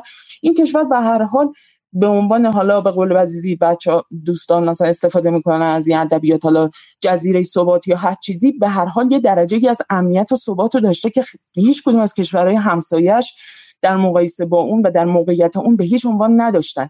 ولی هیچ کس اصلا تو این سالها نتونست به این موضوع نه فقط فکر بکنه یا افتخار بکنه که اصلا به نظرش انقدر این مسئله بدیهی بود و ناپیدا و نامرئی که اصلا نمی‌شد راجع به این موضوع اصلا حرف زد. شما رو کاملا لینچ می‌کردن محکوم می‌کردن سلاخی می‌کردن تو فضای مجازی. اگر راجع به این موضوع می‌خواستی حرف بزنی حتی. و الان دارن چیکار می‌کنن؟ الان میان نه تنها این در واقع جریاناتی که وابسته هستن به این اپوزیسیون تبهکار که کسانی در داخل خود همین کشور کسانی که سالیان درازی سر همین سفره ای که از شکم بسیاری از مردم همین کشور زده شده بوده براش و اون سفره رنگین شده بوده ارتزاق کردن. همین کسانی که خیلی هاشون منتصب هستن به همین جریانات اصلاح طلب برید نگاه کنید ببینید کدومشون این حادثه رو اصلا محکوم کردن. کدومشون ابراز تاسف کردن. اومدن چیکار کردن مثلا؟ اومدن در مورد اینکه یه بیانیه حالا جعلی و تقلبی بوده تاریخش فلان بوده اومدن اینو زیر سوال بردن که اصلا مثلا داعشی که اومده به عهده گرفته این عملیاتو اصلا همچین چیزی صحت نداره. بیانیه ها از قبل آماده بوده. کار کار خودشونه. یعنی قشنگ اومدن دارن این روایتی که داره از اون سمت میاد و اینا دارن از داخل خود ایران دارن فربهش می‌کنن. اینها عملا اومدن در واقع همون چیزی رو که گفتم حتی فرصت این که کسی بخواد بهش فکر بکنه نه تنها بهش افتخار بکنه که حتی یه لحظه بهش فکر بکنه رو از مردم دریغ کردن حالا اومدن میگن ها چی شد اون؟ امنیتتون چی شد؟ جزیره ثباتتون چی شد؟ برج نمی‌دونم فلانتون چی شد در این منطقه آشوب زده و اینها؟ این که مثلا داعش اومد رفت توی یکی از مثلا مکانهای مقدس این کشور کسی نتونست جلوشو بگیره. چی شد؟ پس مثلا چطور نیروی نظامیتون امنیتیتون می‌تونن بیفتن به جون مردم ولی نمی‌تونن مثلا برن جلوی دو سه تا داعشی رو بگیرن که با اسلحه مثلا سنگین اومدن وارد دیگه همچین محدوده ای شدن. و ببینید با طرح چنین روایت های دقیقا در لحظه بحران دقیقا در لحظه ای که نیاز به این هستش که در واقع اون افکار عمومی اون مخاطبانی که در واقع مواجه شدن با این اتفاق این حادثه وحشتناک این فاجعه باید در واقع ذهن ها بسیج بشه. یعنی باید همه در یک لحظه اون احساس خطره رو بکنن. بگن نه الان دیگه اون لحظه ای نیستش که اعتراضات به جا و به حق ما که من قطعا معتقد هستم که اعتراضات اجتماعی بخشی از پویایی هر جامعه است و زامن جلو رفتنشه. اما اون یه لحظه هایی وجود داره که باید تمام اون افکار عمومی تمام کسانی که حتی به این اعتراضات باور هم دارن باید فکر بکنن و تردید بکنن که الان ما داریم توی لحظه داریم روی لبه حرکت می‌کنیم که ممکنه هر لحظه پامون بلغزه و این لغزیدن پا دیگه اینجوری نیست که پای یه نفر و دو نفر و یه گروه محدودی باشه که بلغزه. دیگه یه لحظه هایی هستش که واقعا تبدیل میشه به یه نقطه غیرقابل برگشتی که ممکنه یک کشوری واقعا نمیشه حتی فکرشم کرد ولی کن واقعا اتفاقات وحشتناکی می‌تونه بیفته. و اون وقتی که حتی یک کشورم نیست. یعنی اون کشور اگه مثلا یک کشوری مثل ایران باشه که ستون فقرات این منطقه است اگر این ستون فقرات بشکنه یعنی دیگه عملا باید فاتحه کل این منطقه رو و اون چشماندازی که الان خیلی ها نسبت بهش امیدوارانه دارن نگاه می‌کنن نه فقط توی این منطقه. که توی خیلی از کشورهای شما برید نگاه بکنید ببینید مثلا نگاهی که وجود داره نسبت به این پیوندی که الان بین مثلا کشورهای مثل چین و روسیه و ایران به وجود اومده یا اینکه در واقع این تاریخی که ورق خورده بعد از جنگ اوکراین برید ببینید مثلا مردمی که تو آفریقا هستن مردمی که توی هند هستن مردمی که هند و بنگلادش و نمی‌دونم تو شبه قاره جنوب آسیا هستن یا تو آمریکای لاتین هستن دارن چه جوری نگاه می‌کنن؟ خیلی از اونها امیدوارن که آینده یه جور دیگه ای رقم بخوره که دیگه اونها در اون آینده بازندگی مطلق و به نوعی داغ خورده این قضیه نباشن که برای همیشه قرار ستم بکشن. ولی این اتفاق واقعا از رگ گردن هم نزدیکتره که ممکنه یک دفعه یک لغزش اتفاق بیفته و برای همیشه یه اتفاق وحشتناکی بیفته که واقعا اصلا تو مخیله خیلی از ماها ممکنه نگنجه من من من فکر می‌کنم که الان ایران هم یه استخونی داره و, و واقعا ایرانی که از در دهه 60 اومده بیرون ایرانی که زمانی که در سال 1379 ببخشید 80 لشکرکشی عمومی آمریکا اتفاق افتاد و دور تا دورش رو گرفتن ایرانی که از سال 2011 رفت زیر بدترین تحریم ها ایرانی که از سال 2017 رفت زیر مکسیموم پرشر و سال 2017 دو نیم میلیارد دلار فقط فقره اول جنگ هیبریدی بنا به گفته نیویورک تایمز براش از طرف ریاض صادر شد. 400 میلیارد سعودی خرج کرد که ترامپ رو بکشه تو بازی خودش. نظر من حالا میگم ما واقعا نگران اون چیزی هستیم که می‌تونه اون انسجام اجتماعی از بین بره و من خودم شخصا هر روزی که بلند میشم و اخبار رو می‌بینم احساس می‌کنم که خب دو تا علی علیزاده دیگه در داخل ایران الان از کلاس دانشگاه پر از نفرت شدن از ایران پر از نفرت شدن از وضعیت و آخرش اینه که از ایران میرن و پشتشون می‌کنن به ایران و کسایی که می‌تونن سرمایه باشن خارج میشن. یا در داخل میمونن ولی انگیزه ساختن ندارن. ولی من گمان نمی‌کنم که واقعا اون اتفاق سیاه به معنی مثلا فروپاشی یا جنگ شدن به اون معنی باشه. برای اینکه من واقعا استخوان ها و ریشه های جمهوری اسلامی رو که من و شما بهش تعلق نداریم خانم نصر آبادی ولی اون ریشه ها بیشتر از اینها می‌بینم و در واقع هنوز اون نیروی فعال و اون بدنه وفادار به نظر من طوری که مثلا ساختارهایی که ساخته شده یعنی این تفاوت حال جمهوری اسلامی حتی با سوریه و لیبی هم هستش. جمهوری اسلامی یک حکومت dysfunctional پر از فساد و یک state dysfunctional پر از فساد پر از تبعیض و پر از مشکلات اساسیه. ولی این صفت رو بزنیم کنار به این سراغ موصوف در ابتدا که گفتم. ولی یک state یک state یک state ی که همه این مشکلات رو داره. یک به شکلی limited company نیست مثل دولت عربستان. یک چه می‌دونم یک business company نیست مثل امارات. یک دولت یک state که بشم هزار جای مختلف هم میره هزار تا ایراد و سوراخ و bug هم داره. ولی state برای من معتقد نیستم که اتفاق میفته واقعا اتفاق بدی که میفته این که در این 42 سال یه هزینه خیلی گذافی داده شد از دل از از جیب مردم ایران از جیب اون خانواده هایی که الان ببین حالا من به نسل جوانی که الان پای تلویزیون ها با مادر کسانی که این مدت کشته شدن من واقعا با این مادران همه آدمای معمولی قاعدتا باشون همدلی دارم و از دیدن اشکاشون آدم به شکلی دچار فلج عاطفی میشه. ولی خب فکر کنید که 230 هزار تا مادرم در اون دهه 60 بودن که بچه هاشون رو تو تیکه تیکه چند کف دست آوردن. خیلی وقتا بدون پلاک بهشون دادن و یه رنجی هم تو اون دوره ساخته ریخته شده که این کشور استقلالش به دست بیاد. و همه هدف ما اینه که اینها مقابل همدیگه قرار نگیره. یعنی هدف ما اینه که اعتراض بچه های قول زد جنریشن که حالا به قول امیر خراسانی میگم بچه ها واقعا زد جنریشن چون اینا زیرو جنریشن هن به معنی اینکه اینا بچه که از ده سالگی تو دوره تولید ناخالص ملی صفر رشد رشد ناخالص صفر درصد بزرگ شدن. یعنی بچه های دوره هستن که پدر و مادراشون سال به سال فقیرتر شدن. چون دقیقا اگر مثلا کسی الان 20 سالش باشه تو این 8 سال گذشته 7 سال گذشته ایران هر سال رشد اقتصادی صفر بوده. یعنی واقعا این کشور رو به نقطه مرگ رسوندش. آمریکا با تحریم هایی که اووردش و همینطور ناتوانی دولت مرکزی و دولت مستقر در ایران و حکومت ایران در پدافند اقتصادی و اینکه نگذارن چه اتفاق بیفته. حالا ما داریم در روسیه می‌بینیم دیگه. پوتین زیر تحریم های وحشتناک رفت و روسیه زیر تحریم های وحشتناک رفت و دولت پوتین توانست از سفره مردمش دفاع کنه توانست از معیشت مردمش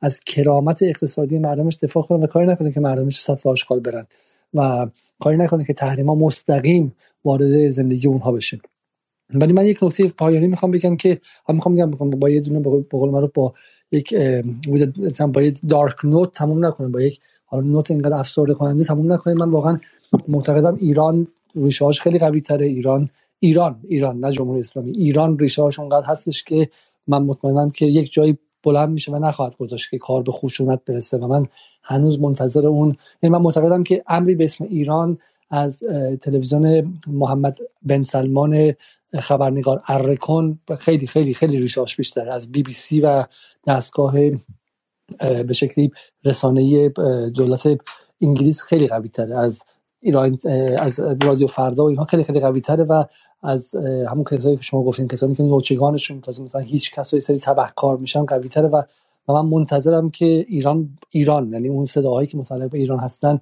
بلندشن و و نگذارن و خودشون سپر کنن. برای همینه که یکی از جنگ های اساسی که اینجا در اتفاق میفته در وسط در کسانی که همیشه میانه دار بودن در کسانی که میداندار بودن. سال 2009 سال 88 من بالا خیلی شاید ندونم ولی اولین مقاله فارسی که نوشتم و اولین باری که بی بی سی دعوتم کرد بحث خشونت بود. چون در فرایند دیدن همین تصویرها از خرداد 88 به این سم تصویرهایی که گفتم یه موقعی مثلا با دوستان انگلیسی در گاردین در مثلا جای مختلف نشستیم و دیدیم که خیلیشون واقعا همون موقع هم تصاویر فیک بود.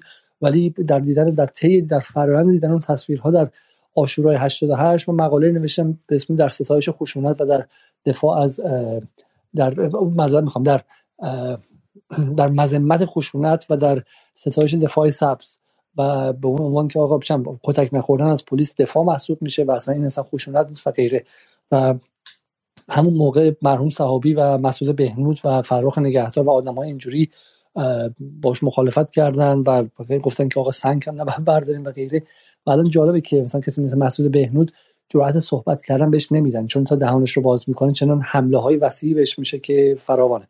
عزت الله صحابی هم که گمانم در فوت کرد در زندان جمهوری اسلامی از فوت کرد. ولی ولی من منتظر آن صداهای میانه ای هستم که فارغ از نسبتشون با جمهوری اسلامی مثل اون خانم رقیه دانشگری که گفت من شوهرم هم اعدامی جمهوری اسلامی وایسن و و و نگذارن که اون نیروهای تبهکار بیرونی خشونت رو اینجا عادی کنن. و یک نکته پایانی که من می‌خوام بگم این که بویژه برای کسی مثل خود من و خیلی از دوستان من در اینجا که ما هم در یک دوره رادیکال بودیم. بویژه میگم در اطراف جنبش سبز در جاهای مشابه این و طول کشید تا فهمیدیم که ما به حال فلسفی بگم ما خواسته یا ناخواسته همیشه ما همیشه در یک وضعیت جهانی افتاده ایم. ما به عنوان سوژه های سیاسی به عنوان کسانی که ذهن سیاسی داریم فقط متعلق به صورت حسانی اطرافمون رو می‌بینیم دیگه. ما ظلم اون نیروی شورش جمهوری اسلامی که تو سر ما می‌زنه رو می‌بینیم به صورت بیواسطه.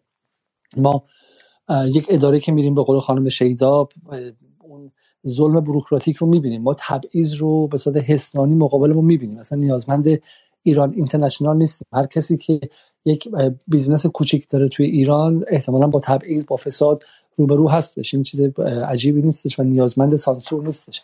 ولی ولی اون چیزی که شاید دیدنش از داخل وضعیت شخصی و فردی و گروهی سخت باشه و این اعوجاج رسانه‌ای و این به شکل این حمله رسانه‌ای دیدنش رو سخت هم کنه اینه که ما متعلق به وضع جهانی هستیم و ما متعلق به خودمون به تنهایی نیستیم. ما هر کنشی که می‌کنیم یک طبعات جهانی داره و همینطور هم ممکنه که محصول یک فشارها و نیروهای جهانی باشه و اونجاست که الان که من برمیگردم در سال 2009 یا سال 88 من فقط کسی که برای مقابل مثلا چم قلدری حالا نیروی شورش مثلا دولت ایران ایستاده بود و می‌خواست مثلا چم مقابل اون سنگ برداره نبودم. این بود که ایران در سال 88 یک جایگاهی در نظم جهانی داشتش.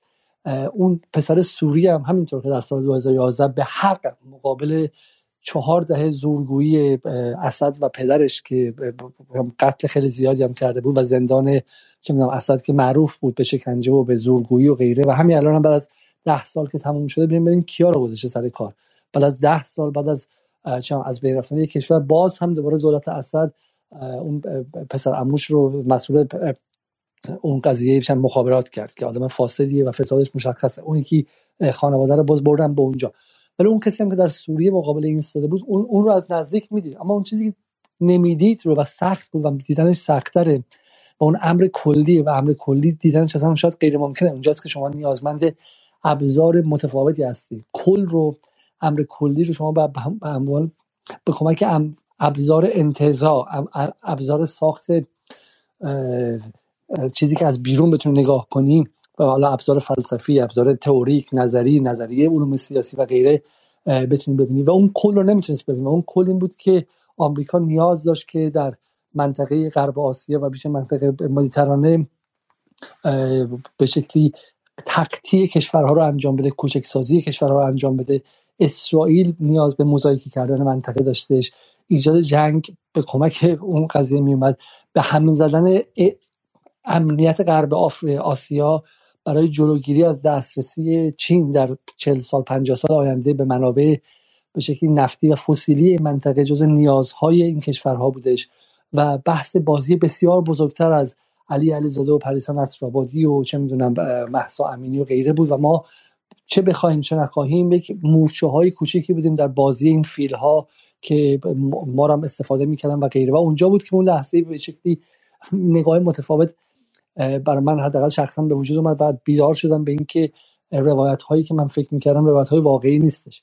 و من می‌دونم که اگر شما 18 سالت باشه یا 25 سالت باشه یا 40 سالت باشه یا 50 سالت باشه و همین الان به شکلی جایی باتومی که خوردی بر سر تازه باشه تحقیری شدی که تو خیابون به خاطر پوششت یا تحقیری که شدی به خاطر وضع اقتصادی در اون در نظمی تبعیض آمیز و به شدت سلسله مراتبی و به شدت طبقاتی اینها مانع از این میشه که تو بخوای به اون تصویر کلی و کلان نگاه کنی. اما عمل رادیکال کنش رادیکال اتفاقا اینه که ما خودمون رو موظف به این شناخت بزرگتر هم بکنیم و نگذاریم که نگذاریم که حسانیتمون و اون امر حسی واقعی جلوی چشممون تنها و تنها منبع سازنده شناختمون بشه. و و بگذاریم که این این حسه رو ببریم توی کانتکسی بذاریم که با دانش بزرگترمون همراه شه. و دانش بزرگتر به ما میگه که جهان در حال تغییرات کلانی است اون مردمی که در اروپا با پرچم های خوش رنگ و دو رنگ آبی و زرد شش ماه پیش اومدن الان همه به خونهاشون برگشتن و مشغول زندگیشون و اصلا از شنیدن اسم اوکراین بالا میارن و حتی دیگه اگر اسم اوکراین در تلویزیون ببینن میرن به کانال بعدی مردم آلمان و انگلیس و فرانسه و غیره. و اون چیزی که باقی موند یک اوکراین ویرانه است که الان دارن میگن که تا ابد ویرانه خواهد بود و احتمال بازسازی خیلی جاهاش اصلا وجود نخواهد داشت خب؟ و, و اون چیزی که ما می‌دونیم اینه که در تغییرات کلان نظم جهانی ابرقدرت هایی که در حال افول هستند مثل شیرهای پیری که دیگه قدرتشون از دست دادن بدون خونریزی نمیرن. و من به شما پیشنهاد می‌کنم که برای مثال این این مستند آخر ری دالیا رو شما ببینید که در یوتیوب هم هستش. ما ترجمه کردیم دنبال صداگذاری هستیم که در سایت جدال دات تیوی بذاریم و ری دالیا یه میلیاردر آمریکایی که فقط میاد در مورد چند لحظه افول ابرقدرت ها در طول تاریخ حرف می‌زنه مقایسه می‌کنه. وقتی که ابرقدرت انگلیس داشت افول می‌کرد قبلش ابرقدرت چون فرانسه و آلمان و هلند و غیره. و الان هم در یک لحظه خاص تاریخی هستیم یک سکانس خاص تاریخی و و این اتفاقات و این تشنج ها و این جنگ ها و این اتفاقات اینجوری و این آرامی ها در مناطق مختلف زیاد اتفاق خواهد افتاد. آینده های پیچیده به قول معروف و آینده های پیش بینی ناپذیر زیاد خواهد بود. برای همین در حالی که برای حق طبیعیتون حق اعتراض دارید شما ولی این حق طبیعی مراقب باشید که بدون اینکه بدونید مهره های پیچ و مهره بازی های خیلی خیلی کلانتری نشید که از توش نه با هجابی میاد نه بی هجابی از توش کشته پشته از کشته میاد از بین رفتن امکان پیشرفت اقتصادی میاد و این لحظه خاصی که بالاخره ایران پس از این همه فشار اقتصادی تازه تونست یک بار دیگه چرخ اقتصادش رو جلو بندازه راه بندازه و این چرخ چرخی که متعلق به همه اون 85 میلیون نفر تازه زمانیه که باید برای عدالتش جنگید و واسه اینکه این سهمی که در این سالها از سفره های مردم بخشش توسط آمریکا و بخشش توسط اولیگارش های داخل ایران دزدیده شد رو پس بگیرن مردم و این همیشه ما عمیقا معتقدیم که نیازمند اعتراض از حجاب خیلی خیلی مهمتر قارت سیستماتیکی است که به اسم بانک های خصوصی انجام شد. قارت سیستماتیکی است که به اسم خصوصی سازی ها انجام شد. فقیرسازی سیستماتیک کارگران است که در اغلب جاهای کلیدی ایران حتی قرارداد ندارن. ما همه اینها رو می‌دونیم و معتقدیم که همه اینها نیازمند اعتراض هستش. ولی برای همین خیلی مهمه که نگذارید که اعتراضتون رو سعودی، اسرائیل، آمریکا، اتحادیه اروپا از شما بگیره برای منافع خودش کاری کنه که اعتراض در این کشور غیر ممکن شه و وضعیت چنان امنیتی و سخت شه که ما به دوره خیلی خیلی سخت و تلخی بریم. امیدوارم که روزهای بهتری بیاد و امیدوارم که حداقل از اتفاقات تروریستی کور مثل اون اتفاقی که امروز در شاه چراغ افتاد دیگه برای مدت زیادی نبینیم و اصلا کلا نبینیم و حداقل امنیت ابتدایی حفظ شه. امیدوارم که صداهای وسط که در این چلو چند چل روز یا از ترس از ترس فشار افکار عمومی مصنوعی و واقعی ساکت شده بودن یا بهشون حمله شده بود یا اینکه نه اونها هم همراه شده بودن با این با این جو اونها به میدون بیان و فضا رو آروم کنن. من بیشتر از اینکه به حکومت امید داشته باشم به مردم عادی ایران امید دارم که اونها بتونن مانع از پیروزی ایران ستیزان و پیروزی کسانیشم که نه دنبال حجاب و نه دنبال بیهجابی هستن. دنبال سرهای بریده ایرانیان و دنبال تختی و صد پاره شدن ایران از اینکه تا اینجا مهمان یک برنامه جدال دیگر بودید از همه شما تشکر می‌کنم. از 1200 نفری که همچنان در یوتیوب مهمان ما هستن و از نزدیک 833 نفری که در اسپیس مهمان ما بودن. دوستان خیلی زیادی بودن. صد خورده ای تقاضا کردن بیام بالا. ما در امکان بالا آوردیم. ولی با این حال سعی می‌کنیم شبهای دیگه هم اسپیس بذاریم. در همین توییتر مهمان شما در واقع میزبان شما باشیم و این برنامه های جدال رو تا حد ممکن ادامه بدیم و تک هایی هم می‌بریم ان در پلتفرم های مختلف منتشر می‌کنیم تا اینکه صدای خود شما هم به جاهای دیگه بیاد به جاهای دیگه برسیم. تا برنامه دیگر خدا حافظ و شب و روز شما خوش.